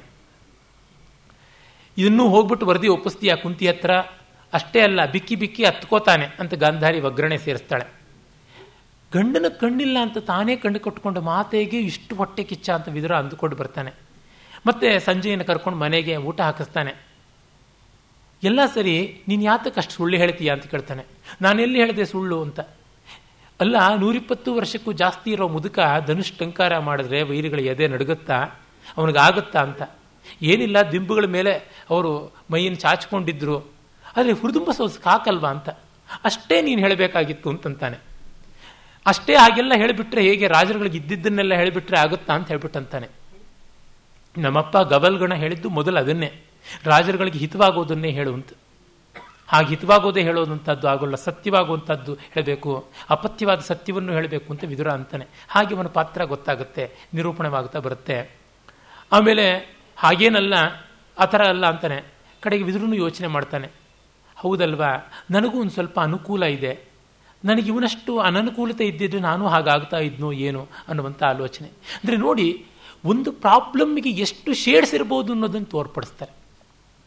ವಿದುರನ ಪಾತ್ರವನ್ನು ತುಂಬ ಚೆನ್ನಾಗಿ ಚಿತ್ರಿಸಿದ್ದಾರೆ. ಮತ್ತು ಕರ್ಣ ಹಾಗೂ ಭೀಷ್ಮರಿಗೆ ತಕರಾರು ಬಂದದ್ದು, ಕರ್ಣನ ಅರ್ಧರತಿ ಅಂತಿದ್ದು, ಆ ವಿವರಗಳೆಲ್ಲ ಬರುತ್ತೆ. ಹಾಗೆ ಬಂದಾಗ ಆ ವಾರ್ತೆಯನ್ನು ಕುಂತಿ ಹತ್ತಿರ ಕೇಳ್ತಾಳೆ. ವಿದುರ ಹೇಳಿದಾಗ ಕುಂತಿ ಕೇಳ್ತಾಳೆ, ಕರ್ಣ ನಿಜವಾಗಲೂ ಅರ್ಧರತ್ನ ಅಂತ, ಹಾಗಲ್ಲದೆ ಅಂತ. ಕಡೆಗೆ ಅವಳು ಹೇಳ್ತಾಳೆ, ನಾನು ನಿನ್ನ ಮನೆಯಲ್ಲಿದ್ದೀನಿ, ನಿನ್ನ ಸ್ನೇಹದಲ್ಲಿ ವಿಶ್ವಾಸದಲ್ಲಿ ನಿನ್ನ ಅನ್ನ ತಿಂತಾ ಇದ್ದೀನಿ ಹದಿಮೂರು ವರ್ಷದಿಂದ, ಆದರೂ ಹೇಳ್ತೀನಿ ನಿನಗೆ ಕರ್ಣ ಅಂದರೆ ಹೊಟ್ಟೆ ಕಿಚ್ಚು ಅಂತ. ಕುಂತಿ ಅಂತ ಅವಳು ಈ ಮಾತು ಹೇಳಿಬಿಟ್ಟಾಗ ತತ್ತರಿಸಿ ಬಿಡ್ತಾನೆ. ಹೌದಾ, ನನಗೆ ಹೊಟ್ಟೆ ಕಿಚ್ಚು ಅಂತ ಮತ್ತೆ ಮತ್ತೆ ಯೋಚನೆ ಮಾಡ್ತಾನೆ. ಇಡೀ ಒಂದೂವರೆ ದಿವಸ ಯೋಚನೆ ಮಾಡಿ, ಇಲ್ಲ ನನ್ನ ಹೊಟ್ಟೆ ಕಿಚ್ಚು ಅಲ್ಲ ಅನ್ನೋ ಒಂದು ನೆಮ್ಮದಿಗೆ ಬರ್ತಾನೆ, ನೆಲೆಗೆ ಬರ್ತಾನೆ ಅಂತ. ಅದನ್ನು ಇವತ್ತು ನಾನು ಮತ್ತೆ ಓದ್ದೆ. ನನಗೆಷ್ಟೋ ಬಾರಿ ನಾನು ಯೋಚನೆ ಮಾಡ್ಕೊಳ್ಳೋದುಂಟು, ಯಾರೋ ನನಗೆ ಹೊಟ್ಟೆ ಕಿಚ್ಚು ಅಂತಂದರೆ ಅಂದಿರೋದು ಉಂಟಲ್ಲ, ನಾನು ಹೊಟ್ಟೆ ಕಿಚ್ಚಂತೆ ಕಂಡಿರ್ಬೋದು. ಎಷ್ಟೋ ಜನಕ್ಕೆ ನಾನು ಅಹಂಕಾರಿಯಾಗಿ ಕಾಣಿಸ್ತೀನಿ, ಅದು ಹೌದಾ ಅಲ್ವಾ ಅಂತ ನಾನು ದಿನಗಟ್ಟಲೆ ಯೋಚನೆ ಮಾಡಿ ಪರೀಕ್ಷೆ ಮಾಡ್ಕೊಳ್ಳೋದು ಉಂಟು. ಹಾಗಲ್ಲ ಅಂತ ನನಗನ್ಸಿದ್ರೆ ಇನ್ಯಾರಿಗನ್ಸುತ್ತೆ ಬಿಡುತ್ತೆ, ಅವ್ರು ಬಂದು ಹೇಳೋದು ಉಂಟೆ. ಹೇಳಿದ್ರು ನನಗೆ ನಿಜವಾಗಿ ಇರೋದು ಹೇಳಿರ್ತಾರ. ಯುದ್ಧಸ್ಯ ವಾರ್ತಾರಮ್ಯ ಸಂಜಯ ಧೃತರಾಷ್ಟ್ರಂಗೆ ಹೇಳ್ದಂಗೆ ಹೇಳಿರ್ಬೋದಲ್ವ. ಕಡೆಗೆ ನನ್ನದು ಏನೋ ಶುದ್ಧ ಅಂತ, ಕಡೆಗೆ ನಮ್ಮ ನಮ್ಮ ರೆಫರೆನ್ಸ್ಗೆ ಬರ್ತೀವಿ, ನಮ್ಮ ಸೇರೆ ನಮಗೆ ಪ್ರಮಾಣ. ಅಲ್ಲಿಗೆ ಬಂದು ಬಂದಾಗ ಒಂದು ನೆಮ್ಮದಿ, ವಿದುರನಿಗೂ ಹಾಗೆ ನೆಮ್ಮದಿ. ನಾನಲ್ಲ, ಅಸೂಯೆಗಾರ ಅಲ್ಲ ಅಂತನ್ನುವಂತೆ ಈ ಮಟ್ಟಕ್ಕೆ. ಅಂದರೆ ಒಂದು ಮಹಾಕೃತಿ ಮಾಡುವುದೇನು, ನಮ್ಮಲ್ಲಿ ಇಂಥ ಆಲೋಚನೆ ಬರುತ್ತೆ, ನಾವು ಹೀಗೇ ಆಡ್ತೀವಿ, ಹೀಗೆ ಅಲ್ಲಿದ್ದರೆ ಆಡ್ತಾ ಇದ್ವಿ, ಅವರು ಹೀಗೆ ಆಡ್ತಾ ಇದ್ರು ಅಂತ ಅನ್ನಿಸಿದ್ರೆ ತಾನೇ ಇರತಕ್ಕಂಥದ್ದು. ಬೇರೆಯವರ ಸ್ಥಾಯಿ ಭಾವ ನಮ್ಮ ಸ್ಥಾಯಿ ಭಾವಕ್ಕೆ ಸ್ಪಂದಿಸಿ ಎರಡೂ ಸೇರಿ ಉದಾತ್ತೀಕೃತವಾದಾಗ ತಾನೇ ರಸ ಅಂತ. ಹೀಗೆ ನೋಡಿದಾಗ ಪ್ರತಿಪಂಕ್ತಿ ರಸ ಅನ್ನೋದು ಇಲ್ಲಿ ಮತ್ತೆ ಮತ್ತೆ ಕಾಣ್ತಾ ಬರುತ್ತೆ. ವೇದವ್ಯಾಸರ ಚಿತ್ರಣ ಬರುತ್ತೆ. ಆ ವೇದವ್ಯಾಸರ ಚಿತ್ರಣ ವೇದದಲ್ಲಿಯೇ, ವೇದದ ವಾತಾವರಣದಲ್ಲಿಯೇ ಮೂಡಿಕೊಳ್ಳೋದಾಗುತ್ತೆ. ಆಗ ಅವರು ತಮ್ಮ ಮಗನ ಸಾವಿನ ಹಿನ್ನೆಲೆಯಲ್ಲಿದ್ದಾರೆ. ಶುಕ ಪ್ರಾಯೋಪವೇಶ ಮಾಡಿ ಸತ್ತಿದ್ದಾನಲ್ಲ. ಭೀಷ್ಮರು ಅವರನ್ನು ನೋಡೋದಕ್ಕೆ ಹೋಗಿದ್ದಾರೆ. ತಮಗೆ ಧರ್ಮಕರ್ಮ ಸಂದಿಗ್ಧತೆ ಬಂದಿದೆ, ನಿಯೋಗ ಸಂತಾನ ಸರಿಯೇ ತಪ್ಪೆ ಅಂತ ಅನ್ನುವುದು, ಆ ವಿವರಗಳನ್ನು ನಾನು ಮೊದಲೇ ಹೇಳಿದನಲ್ಲ. ಆಗ ಅದಕ್ಕೆ ಪಾಲಂಗುಚ್ಚಿಯಾಗಿ ಮತ್ತೊಂದು ಎಳೆ ಸೇರಿಸ್ತಾರೆ ನೋಡಿ. ಇಬ್ಬರು ತರುಣರು ಬಂದು ನಾಸ್ತಿಕ್ಯದ ಪ್ರತಿಪಾದನೆ ಮಾಡ್ತಾ ಇದ್ದಾರೆ. ನೀವು ಈಗ ತರ್ಪಣ ಕೊಟ್ಟರಲ್ಲ ಸತ್ವೋದಂಥ ಶುಕನಿಗೆ, ಅದು ಅವನು ತಲುಪಿದೆಯಾ? ಯಾಕೆ? ವೇದ ಮಂತ್ರಗಳ ಶಕ್ತಿ ಅಂದರೆ ಅದೇ. ಅಂದರೆ ನಾನು ನನ್ನ ಸ್ನೇಹಿತನಿಗೆ ಹತ್ತ ಕಡೆ ನಿಂತ್ಕೊಳ್ತಾನೆ, ಇಲ್ಲಿ ನಾನು ಅದೇ ಮಂತ್ರ ಹೇಳಿ ತರ್ಪಣ ಕೊಟ್ಟರೆ ಅವನ ಕೈಗೆ ನೀರು ಬರುತ್ತಾ ಅಂತ ಕೇಳ್ತಾರೆ. ಹೀಗೆ ಅಂದರೆ ಇವರು ಭೈರಪ್ಪನವರು ವೇದ ದ್ರೋಹಿಗಳ, ವೇದ ವಿರೋಧಿಗಳ, ಅದು ಹೌದೋ ಅಲ್ವೋ ಅಲ್ಲ. ಕಡೆಗೆ ಬರುವ ತಾತ್ಪರ್ಯ ಏನು ಮುಂದೆ ಅಲ್ಲಿ ಗೊತ್ತಾಗೋದು. ಕೌರವ ಸೈನ್ಯಗೆ ಅಂತ ಹೇಳಿಬಿಟ್ಟು ಸೇನಾ ನಾಯಕರೆಲ್ಲ ಬಂದು ಇವರ ಆಶ್ರಮದ ಗೋವುಗಳನ್ನು, ಆಶ್ರಮದ ಧಾನ್ಯ ದವಸ ಎಲ್ಲ ಕಿತ್ಕೊಂಡು ಹೋಗ್ತಾ ಇದ್ದಾರೆ. ಕೃಷ್ಣದ್ವೈಪಾಯನ ಅಸಹಾಯಕ ಒದ್ದಾಡ್ತಾನೆ, ಏನಾದರೂ ಮಾಡಬೇಕು ಏನಾದರೂ ಬೇಕು ಅಂತ ಭೀಷ್ಮನೇ ಕಡೆಗೆ ಬಂದು ನಿಲ್ಲಿಸ್ತಾನೆ. ಆ ಸಂದರ್ಭದಲ್ಲಿ ಭೀಷ್ಮ ಕೇಳ್ತಾನೆ, ಅಲ್ಲ ನಿಮ್ಮ ಮುತ್ತಜ್ಜ ವಸಿಷ್ಠನ ಹತ್ರ ಒಂದು ಒಳ್ಳೆಯ ಹೋಮದೇನು ಇತ್ತಲ್ಲ, ಮೂರು ಹೊತ್ತು ಹಾಲು ಕೊಡ್ತಕ್ಕಂಥದ್ದು, ಮುಟ್ಟಿದ್ರೆ ಕೈ ಜಿಡ್ಡಾಗುವಂಥ ಗಟ್ಟಿ ಹಾಲು, ಅದನ್ನು ವಿಶ್ವಾಮಿತ್ರ ಕೇಳಿದಾಗ ಅವನು ಕೊಡಲ್ಲ ಅಂತಂದ. ಆಗ ಇಡೀ ಆಶ್ರಮದವರೆಲ್ಲ ಸೇರಿ ದೊಣ್ಣೆ ಹಿಡ್ಕೊಂಡು ಆ ಸೈನಿಕರಿಗನ್ನು ಬಡಿದು ಆಚೆಗೆ ತಳ್ಳಿದ್ರು. ಮತ್ತು ದೊಡ್ಡ ಸೈನಿಕ ಜೊತೆಗೆ ಬಂದಾಗ ಹತ್ತಿರದ ಆಸುಪಾಸಿನ ಜನರನ್ನೆಲ್ಲ ಸಂಘಟಿಸಿ ಸ್ವಯಂ ವಸಿಷ್ಠನೇ ಬಿಲ್ಲು ಬಾಣ ಹಿಡಿದು ಹೋರಾಡಿ ಅವ್ರನ್ನೆಲ್ಲ ಧ್ವಂಸ ಮಾಡಿದ್ರು ಅಂತ ಕಥೆ ಕೇಳಿದ್ಯಲ್ವಾ ಅಂತ. ನೀನು ಯಾಕೆ ಮಾಡೋಕ್ಕಾಗೋಲ್ಲ, ಇದು ನನ್ನ ಕರ್ತವ್ಯವ, ರಾಜನದಲ್ವಾ ಕರ್ತವ್ಯ ಅಂತ. ನೀನು ವೇದ ದ್ರಷ್ಟಾರನೋ ವೇದ ಸಂಗ್ರಾಹಕನೋ ಅಂತ ಕೇಳ್ತಾನೆ ಭೀಷ್ಮ. ಎಂಥ ಮಾತದು ಅಂದರೆ, ನೀನು ವೇದದ ಜೀವಂತ ಟೇಪ್ ರೆಕಾರ್ಡರ ಅಥವಾ ವೇದದ ಸಾಕ್ಷಾತ್ ಅನುಭವ ಅನುಷ್ಠಾನವ ಅಂತ. ವೇದದ ಅನುಭವ ಏನು ಅಂದರೆ ಹೋರಾಟ, ಸೆಣಸಾಟ, ಎಲ್ಲ ಸ್ತರದಲ್ಲಿಯೂ ಕ್ರಿಯಾತ್ಮಕತೆ ಅಂತಕ್ಕಂಥದ್ದು. ಅದು ವೇದದ ಒಂದು ಸತ್ವ ಇದಲ್ಲ ಅಂತ ನೋಡಿ. ಅಲ್ಲಿ ಮಂಡನ ಮಿಶ್ರ ಗುರು ಕುಮಾರಲ ಭಟ್ಟ ಸಾರ್ಥದಲ್ಲಿ ತಾನು ಬೆಂಕಿಗೆ ಬಿದ್ದು ಸಾಯೋದು, ಇಲ್ಲಿ ಶುಕ ಸಾಯೋದು, ಎರಡೂ ಒಂದೇ ರೀತಿಯಾಗಿರ್ತಕ್ಕಂಥದ್ದು. ಇದು ಬದುಕಿನಲ್ಲಿ ಅರ್ಥ ಇಲ್ಲ ಅಂತ ಹಾಗೆ ಒಂದು ಸಾಯುವಂಥ ರೀತಿಯಾದರೆ, ಅದು ಪ್ರಾಯಶ್ಚಿತ್ತ ಮಾಡಿಕೊಳ್ಳೋದು ಅಂತ ಸಾಯತಕ್ಕಂಥದ್ದು. ಸತ್ತು ಸಾಧಿಸ್ತಕ್ಕಂಥದ್ದು ಯಾವುದೂ ಅಲ್ಲ, ಇದ್ದು ಸೆಣಸಾಡ್ತಕ್ಕಂಥದ್ದು ಅಂತ ನಾಗಭಟ್ಟನ ಕೈಯಲ್ಲಿ ತೋರ್ಪಡಿಸ್ತಾರೆ. ಅಂದರೆ ಬರಿಯ ಶುಷ್ಕ ವೇದ ಅಂತ ಶುಕ ಹಿಡಿದು ಹೋದದ್ದಾಗಲಿ, ಬರಿಯ ಶುಷ್ಕ ಪೂರ್ವಮೀಮಾಂಸ ಅದನ್ನು ಕುಮಾರಲ್ಲ ಹಿಡಿದು ಹೋದದ್ದಾಗಲಿ ಅಲ್ಲ. ಅಲ್ಲಿ ಬೇರೆಯೇ ಇದೆ, ಕರ್ಮ ಬ್ರಹ್ಮಗಳ ಸಮನ್ವಯ, ಕ್ಷಾತ್ರ ಬ್ರಹ್ಮಗಳ ಸಮನ್ವಯ ಮಾಡತಕ್ಕಂಥದ್ದು ಅನ್ನುವಂಥ ಧ್ವನಿ ಕಾಣಿಸುತ್ತೆ. ಇಲ್ಲಿ ಹಾಗೆ ವಸಿಷ್ಠನಂತೆ ನಡೆಯಬೇಕಾಗಿತ್ತು ಅಂತ, ವಸಿಷ್ಠನಂತೆ ಹೋರಾಡಬೇಕಾಗಿತ್ತು. ಇಲ್ಲ ಅದಕ್ಕೂ ಒಂದು ವ್ಯವಸ್ಥೆ ಇದೆಯಲ್ಲ ಅಂದರೆ, ಆ ವ್ಯವಸ್ಥೆ ಸರಿಗಿಲ್ಲ ಅಂದರೆ ಕೆಟ್ಟವನು ರಾಜ ಅಂತಂದರೆ ಅವನ ದಂಡನೆ ಮಾಡಬೇಕು, ಅವನನ್ನು ಕಿತ್ತಾಕಬೇಕು, ಪರಶುರಾಮನ ರೀತಿ ಹಾಗೆ ಮಾಡಬೇಕು ಅನ್ನುವಂತೆ ಎಷ್ಟೆಷ್ಟೋ ಎಳೆಗಳದು ಬರುತ್ತೆ. ಹೀಗೆ ಕೃಷ್ಣದ್ವೈಪಾಯನ ಪಾತ್ರದ ಚಿತ್ರಣ ಅಲ್ಲಿ ಕಾಣಿಸುತ್ತೆ. ಆಮೇಲೆ ನಾವು ನೋಡ್ತಕ್ಕಂಥದ್ದು ದುರ್ಯೋಧನಂದು. ದುರ್ಯೋಧನ ಇಡೀ ಸೈನ್ಯ ಎಷ್ಟು ವಿಸ್ತಾರವಾಗಿದೆ ಅಂತ ನೋಡೋದಕ್ಕೆ ಮರ ಹತ್ತೋದ ಚಿತ್ರಣದಿಂದ ಆರಂಭ ಆಗುತ್ತೆ. ಆಂಬಿಷಿಯಸ್, ಮೇಲೆ ಮೇಲಕ್ಕೆ ಹತ್ತಬೇಕು, ಯಾರಿಗೂ ಏನು ಬಿಟ್ಟುಕೊಡಬಾರದು ಅಂತಕ್ಕಂಥದ್ದು. ಆದರೆ ಎತ್ತರಕ್ಕೆ ಹೋಗೋಕ್ಕಾಗದೆ ತಲೆ ತಿರುಗಿ ಇಳಿದು ಬಿಡ್ತಾನೆ. ಮತ್ತೆ ಪರ್ವದಲ್ಲಿ ದುರ್ಯೋಧನ ಗದಾಯುದ್ಧದಲ್ಲಿ ಸಾಯೋಲ್ಲ, ಅವನ್ನ ಬದುಕಿಸ್ಕೊಡ್ತಾರೆ. ಹಾಳಾಗಿ ಹೋಗು ಬದುಕು ಅಂತ ಬಿಡೋದು ಇದು ಯಾಕಿದ್ದಿರಬಹುದು? ದುರ್ಯೋಧನನಿಗೆ ಬದುಕಿ ಒಂಟಿಯಾಗಿ ಬದುಕಿ ಪಾಂಡವರ ಅಭ್ಯುದಯವನ್ನು ಕಾಣೋದಕ್ಕಿಂತ ದೊಡ್ಡ ಸಂಕಟ ಇನ್ಯಾವುದೂ ಇಲ್ಲ, ಅದಕ್ಕಿಂತ ದೊಡ್ಡ ಪನಿಷ್ಮೆಂಟ್ ಮತ್ಯಾವುದೂ ಇಲ್ಲ ಅಂತ. ಪಾಂಡವರಿಗೆ ರಾಜ್ಯ ಸಿಕ್ತು, ಅವರು ಸುಖವಾಯಿತು ಅಭ್ಯುದಯವಾಯಿತು ಅದು ಬೇರೆ ವಿಷಯ. ಆದರೆ ತನಗೆ ರಾಜ್ಯ ಇಲ್ಲ ಪಾಂಡವರಿಗೆ ಸಿಕ್ತು ಅನ್ನೋದಕ್ಕಿಂತ ದೊಡ್ಡ ಪನಿಷ್ಮೆಂಟ್ ಇಲ್ಲ, ಅದು ನಿಜವಾದ ಅವನ ಸಾವು. ಮತ್ತು ಮೂಲ ಮಹಾಭಾರತಲ್ಲಾದರೂ ತೊಡೆ ಮುರಿದು ಬಿದ್ದದ್ದು, ಅವನು ಸತ್ತ ಅನ್ನುವುದು ನಮಗೆಲ್ಲೂ ಗೊತ್ತಾಗುತ್ತೆ. ಕಷ್ಟ ಅಲ್ವಾ ಹೇಳೋದು, ಕಷ್ಟ ಅಲ್ಲ, ಹಾಗೂ ಇದ್ದಿರಬಹುದು. ಅವನು ನಿಸ್ಸತ್ವನಾಗಿ ನಿರ್ವೀರ್ಯನಾಗಿ ಹತಪ್ರಭನಾಗಿ ನಿಶ್ಚೇಷ್ಟನಾಗಿರ್ತಕ್ಕಂಥದ್ದು ಅನ್ನುವ ರೀತಿಯಿಂದ ನಮಗೆ ಗೊತ್ತಾಗುತ್ತೆ. ಆಮೇಲೆ ಗಾಂಧಾರಿ ಧೃತರಾಷ್ಟ್ರದ್ದು ಕಾಣಿಸ್ಕೊಳ್ಳುತ್ತೆ. ಗಾಂಧಾರಿ ಈ ಕುರುಡನ್ನು ನೋಡಲಾರೆ ಅಂತ ಕಣ್ಣು ಕಟ್ಕೊಂಡಿದ್ದು, ಆದರೆ ಎಲ್ಲರೂ ಗಂಡನಿಗಿಲ್ಲ ಕಣ್ಣು ಅಂತ ಇವಳು ಕಟ್ಕೊಂಡ್ಬಿಟ್ಲು ಅಂದ ತಕ್ಷಣ ಆ ಸುಳ್ಳನ್ನೇ ಸತ್ಯ ಮಾಡ್ಕೊಳ್ಳೋಕೆ ನೋಡ್ತಾಳೆ. ಅವಳ ಕಣ್ಣಿನ ಪಟ್ಟಿಯನ್ನು ಕೃಷ್ಣ ತೆಗೆಸ್ತಾನೆ ನೋಡಿ, ಅವಳ ಕಣ್ಣಿನ ತೆರೆಸ್ತಾನೆ ಅಂತ ಒಂದರ್ಥ. ಮತ್ತೆ ಅವಳ ದೇವಿ ಪಟ್ಟದ ಭ್ರಮೆಯಿಂದ ಅವಳನ್ನು ಕೆಳಗಿಳಿಸ್ತಾನೆ. ನಮಗೇನೋ ಒಂದು ಅಶಕ್ತಿಯಿಂದ ಬಂದಂಥದ್ದು ಒಂದು ಆರಾಧನೆ ಆಗಿಬಿಡುತ್ತೆ. ಹಾಗಾಗ್ಬಿಟ್ಟು ನನಗಿನ್ಯಾವುದು ಭಾಷೆ ಮಾತಾಡೋಕೆ ಗೊತ್ತಿಲ್ಲ, ಅದು ಕನ್ನಡ ಮಾತಾಡ್ತಿದ್ದೀನಿ, ಹಾಗಾಗಿ ನಾನು ಕನ್ನಡವನ್ನೇ ಮಾತನಾಡುವ ವ್ರತ ಇಟ್ಕೊಂಡಿದ್ದೀನಿ ಅಂತ ಆಗಿಬಿಟ್ರೆ, ತಮಿಳುನಾಡಿನಲ್ಲಿ ಎಷ್ಟೋ ಜನ ಹಾಗಾಗಿದ್ದರು. ಸಾಧ್ಯ, ಏನೆಲ್ಲ ಆಗೋದಕ್ಕೆ ಸಾಧ್ಯ. ಪರ್ವರ್ಷನ್ಸು, ನಪುಂಸಕ ಸನ್ಯಾಸಿ ಆಗೋದು ಸಾಧ್ಯ ಇದ್ದರೆ ಇದ್ಯಾತಕ್ಕೆ ಸಾಧ್ಯ ಆಗಬಾರ್ದು ಅನ್ನುವಂತೆ ಬರುತ್ತೆ. ಹೀಗೆಲ್ಲ ನೋಡ್ತಾ ಹೋದಾಗ ಗಾಂಧಾರಿಗೆ ದೇವಿತ್ವ ಹೊರಟೋಗ್ಬಿಡುತ್ತೆ. ಧೃತರಾಷ್ಟ್ರ ಚೀರಾಡೋಕೆ ಶುರು ಮಾಡ್ತಾನೆ, ಪಾಪಿ ಕೃಷ್ಣ, ನನಗಿದ್ದ ಕೊನೆಯ ಆಲಂಬನ, ನನ್ನ ಹೆಂಡತಿಯ ಪಾತಿವೃತ್ಯವನ್ನು ಹಾಳು ಮಾಡಿಬಿಟ್ಟಿಯಾ ಅಂತ. ಮತ್ತೆ ಅವಳ ಕಣ್ಣು ಪಟ್ಟಿ ತೆಗೆದದ್ದು ತನ್ನ ಸತ್ತ ಮಕ್ಕಳನ್ನು ನೋಡೋಕ್ಕೆ ಅನ್ನೋ ಥರ ಆಗುತ್ತೆ. ಅರೆ ಇದಕ್ಕೂ ಮೂಲದಲ್ಲಿ ಒಂದು ಎಳೆ ಇದೆ. ಮೂಲದಲ್ಲಿ ಗಾಂಧಾರಿ ಕೃಷ್ಣ ನೋಡು, ನನ್ನ ಸೊಸೆಯರು ಅಳ್ತಾ ಇದ್ದಾನೆ ನೋಡು, ರಕ್ತ ಹೇಗೆ ಹರಿತಾ ಇದೆ ನೋಡು, ಯಾವ ಥರ ಯುದ್ಧ ಇದೆ ಅಂತ ಹೇಳುವಂಥ ವಿವರಗಳು ಬರುತ್ತೆ ಮೂಲದಲ್ಲಿ. ಅಲ್ಲಿ ಪ್ರಾಯಶಃ ಗಾಂಧಾರಿ ಕಣ್ಣುಪಟ್ಟಿ ತೆಗೆದಿದ್ಲ ಅಂತ ಅನಿಸುತ್ತೆ ಅಂತ ಕೆಲವು ವಿದ್ವಾಂಸರು ಕೂಡ ಸಂಶೋಧಕರು ಹೇಳ್ತಾರೆ. ಇರಲಿ, ಕಲಾಕಾರನಿಗೆ ಈ ಸ್ವಾತಂತ್ರ್ಯ ಇದೆ, ಏನು ತೊಂದರೆ ಇಲ್ಲ. ಗಾಂಧಾರಿಯ ಕಣ್ಣುಪಟ್ಟಿ ತೆಗೆಸಿದ್ರ ಬಿಟ್ರ ಅಲ್ಲ ಮುಖ್ಯ. ನಮಗೆ ಮಹಾಭಾರತವನ್ನು ಕಣ್ಣುಪಟ್ಟಿ ತೆಗೆದು ನೋಡೋಕ್ಕಾಯ್ತಾ ಇಲ್ವಾ ಅನ್ನೋದು ಬಹಳ ಮುಖ್ಯ. ಅದು ಇಲ್ಲಿ ಆಗಿದೆ ಅಂತ ಅನ್ನೋದು ಗಮನಾರ್ಹವಾದಂಥದ್ದು. ಆಮೇಲೆ ನಾವು ಕಡೆಗೆ ನೋಡುವಂಥದ್ದು ಪರೀಕ್ಷಿತ ಉತ್ತರೆಯ ಗರ್ಭ ಸತ್ತು ಹುಟ್ಟಿದ್ದು. ಅಂದರೆ ಅಲ್ಲಿಗೆ ಬಂದು ನಿಲ್ಲುತ್ತೆ, ಅಲ್ಲಿಗೇ ನಿಲ್ಲಲ್ಲ. ಕುಂತಿ ಕಡೆ ಕೇಳ್ತಾಳೆ ದ್ರೌಪದಿಯನ್ನು, ಮಗು ನೀನಿನ್ನೂ ಋತುಮತಿಯಾಗೋ ಸ್ಥಿತಿಯಲ್ಲಿದ್ದೀಯಾ, ನಿಯೋಗ ಏನಾದರೂ ಮಾಡಿಸೋಣವಾ ಅಂತ.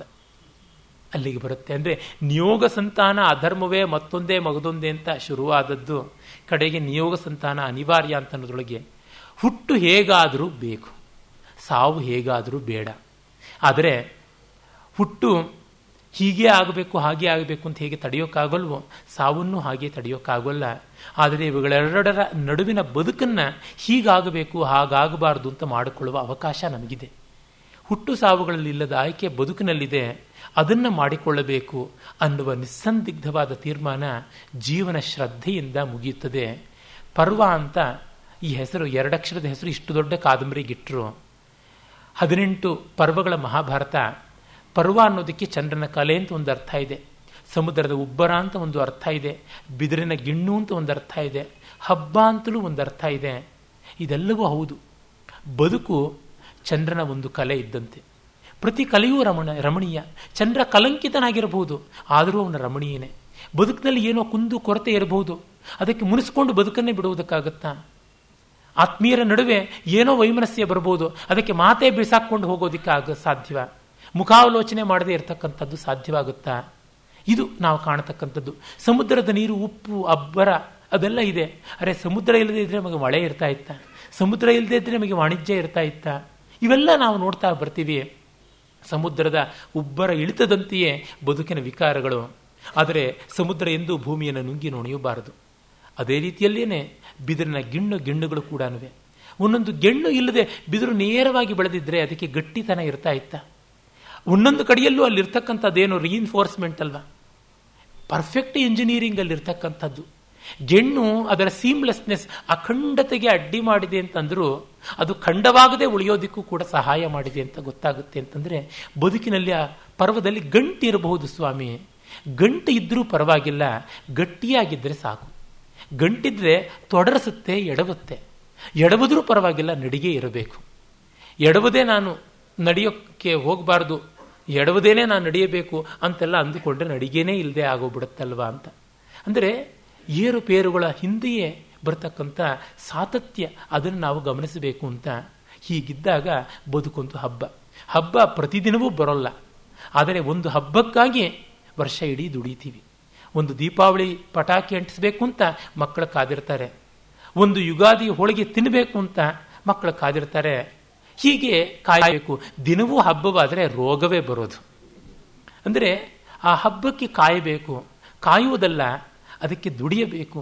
ಈ ಎಲ್ಲ ಅರ್ಥಗಳಿಂದ ಈ ಕೃತಿ ನಮ್ಮ ಮನಸ್ಸಿನ ಮುಂದೆ ನಿಲ್ಲುತ್ತೆ. ಇದು ನಿಜವಾಗಿ ವ್ಯಾಸ ಹೃದಯದ ಪರಮಾಕೃತಿ, ರಸಿಕ ಹೃದಯದ ಆದೃತಿ, ನಮ್ಮೆಲ್ಲರ ಸ್ವೀಕೃತಿ. ನಮಸ್ಕಾರ.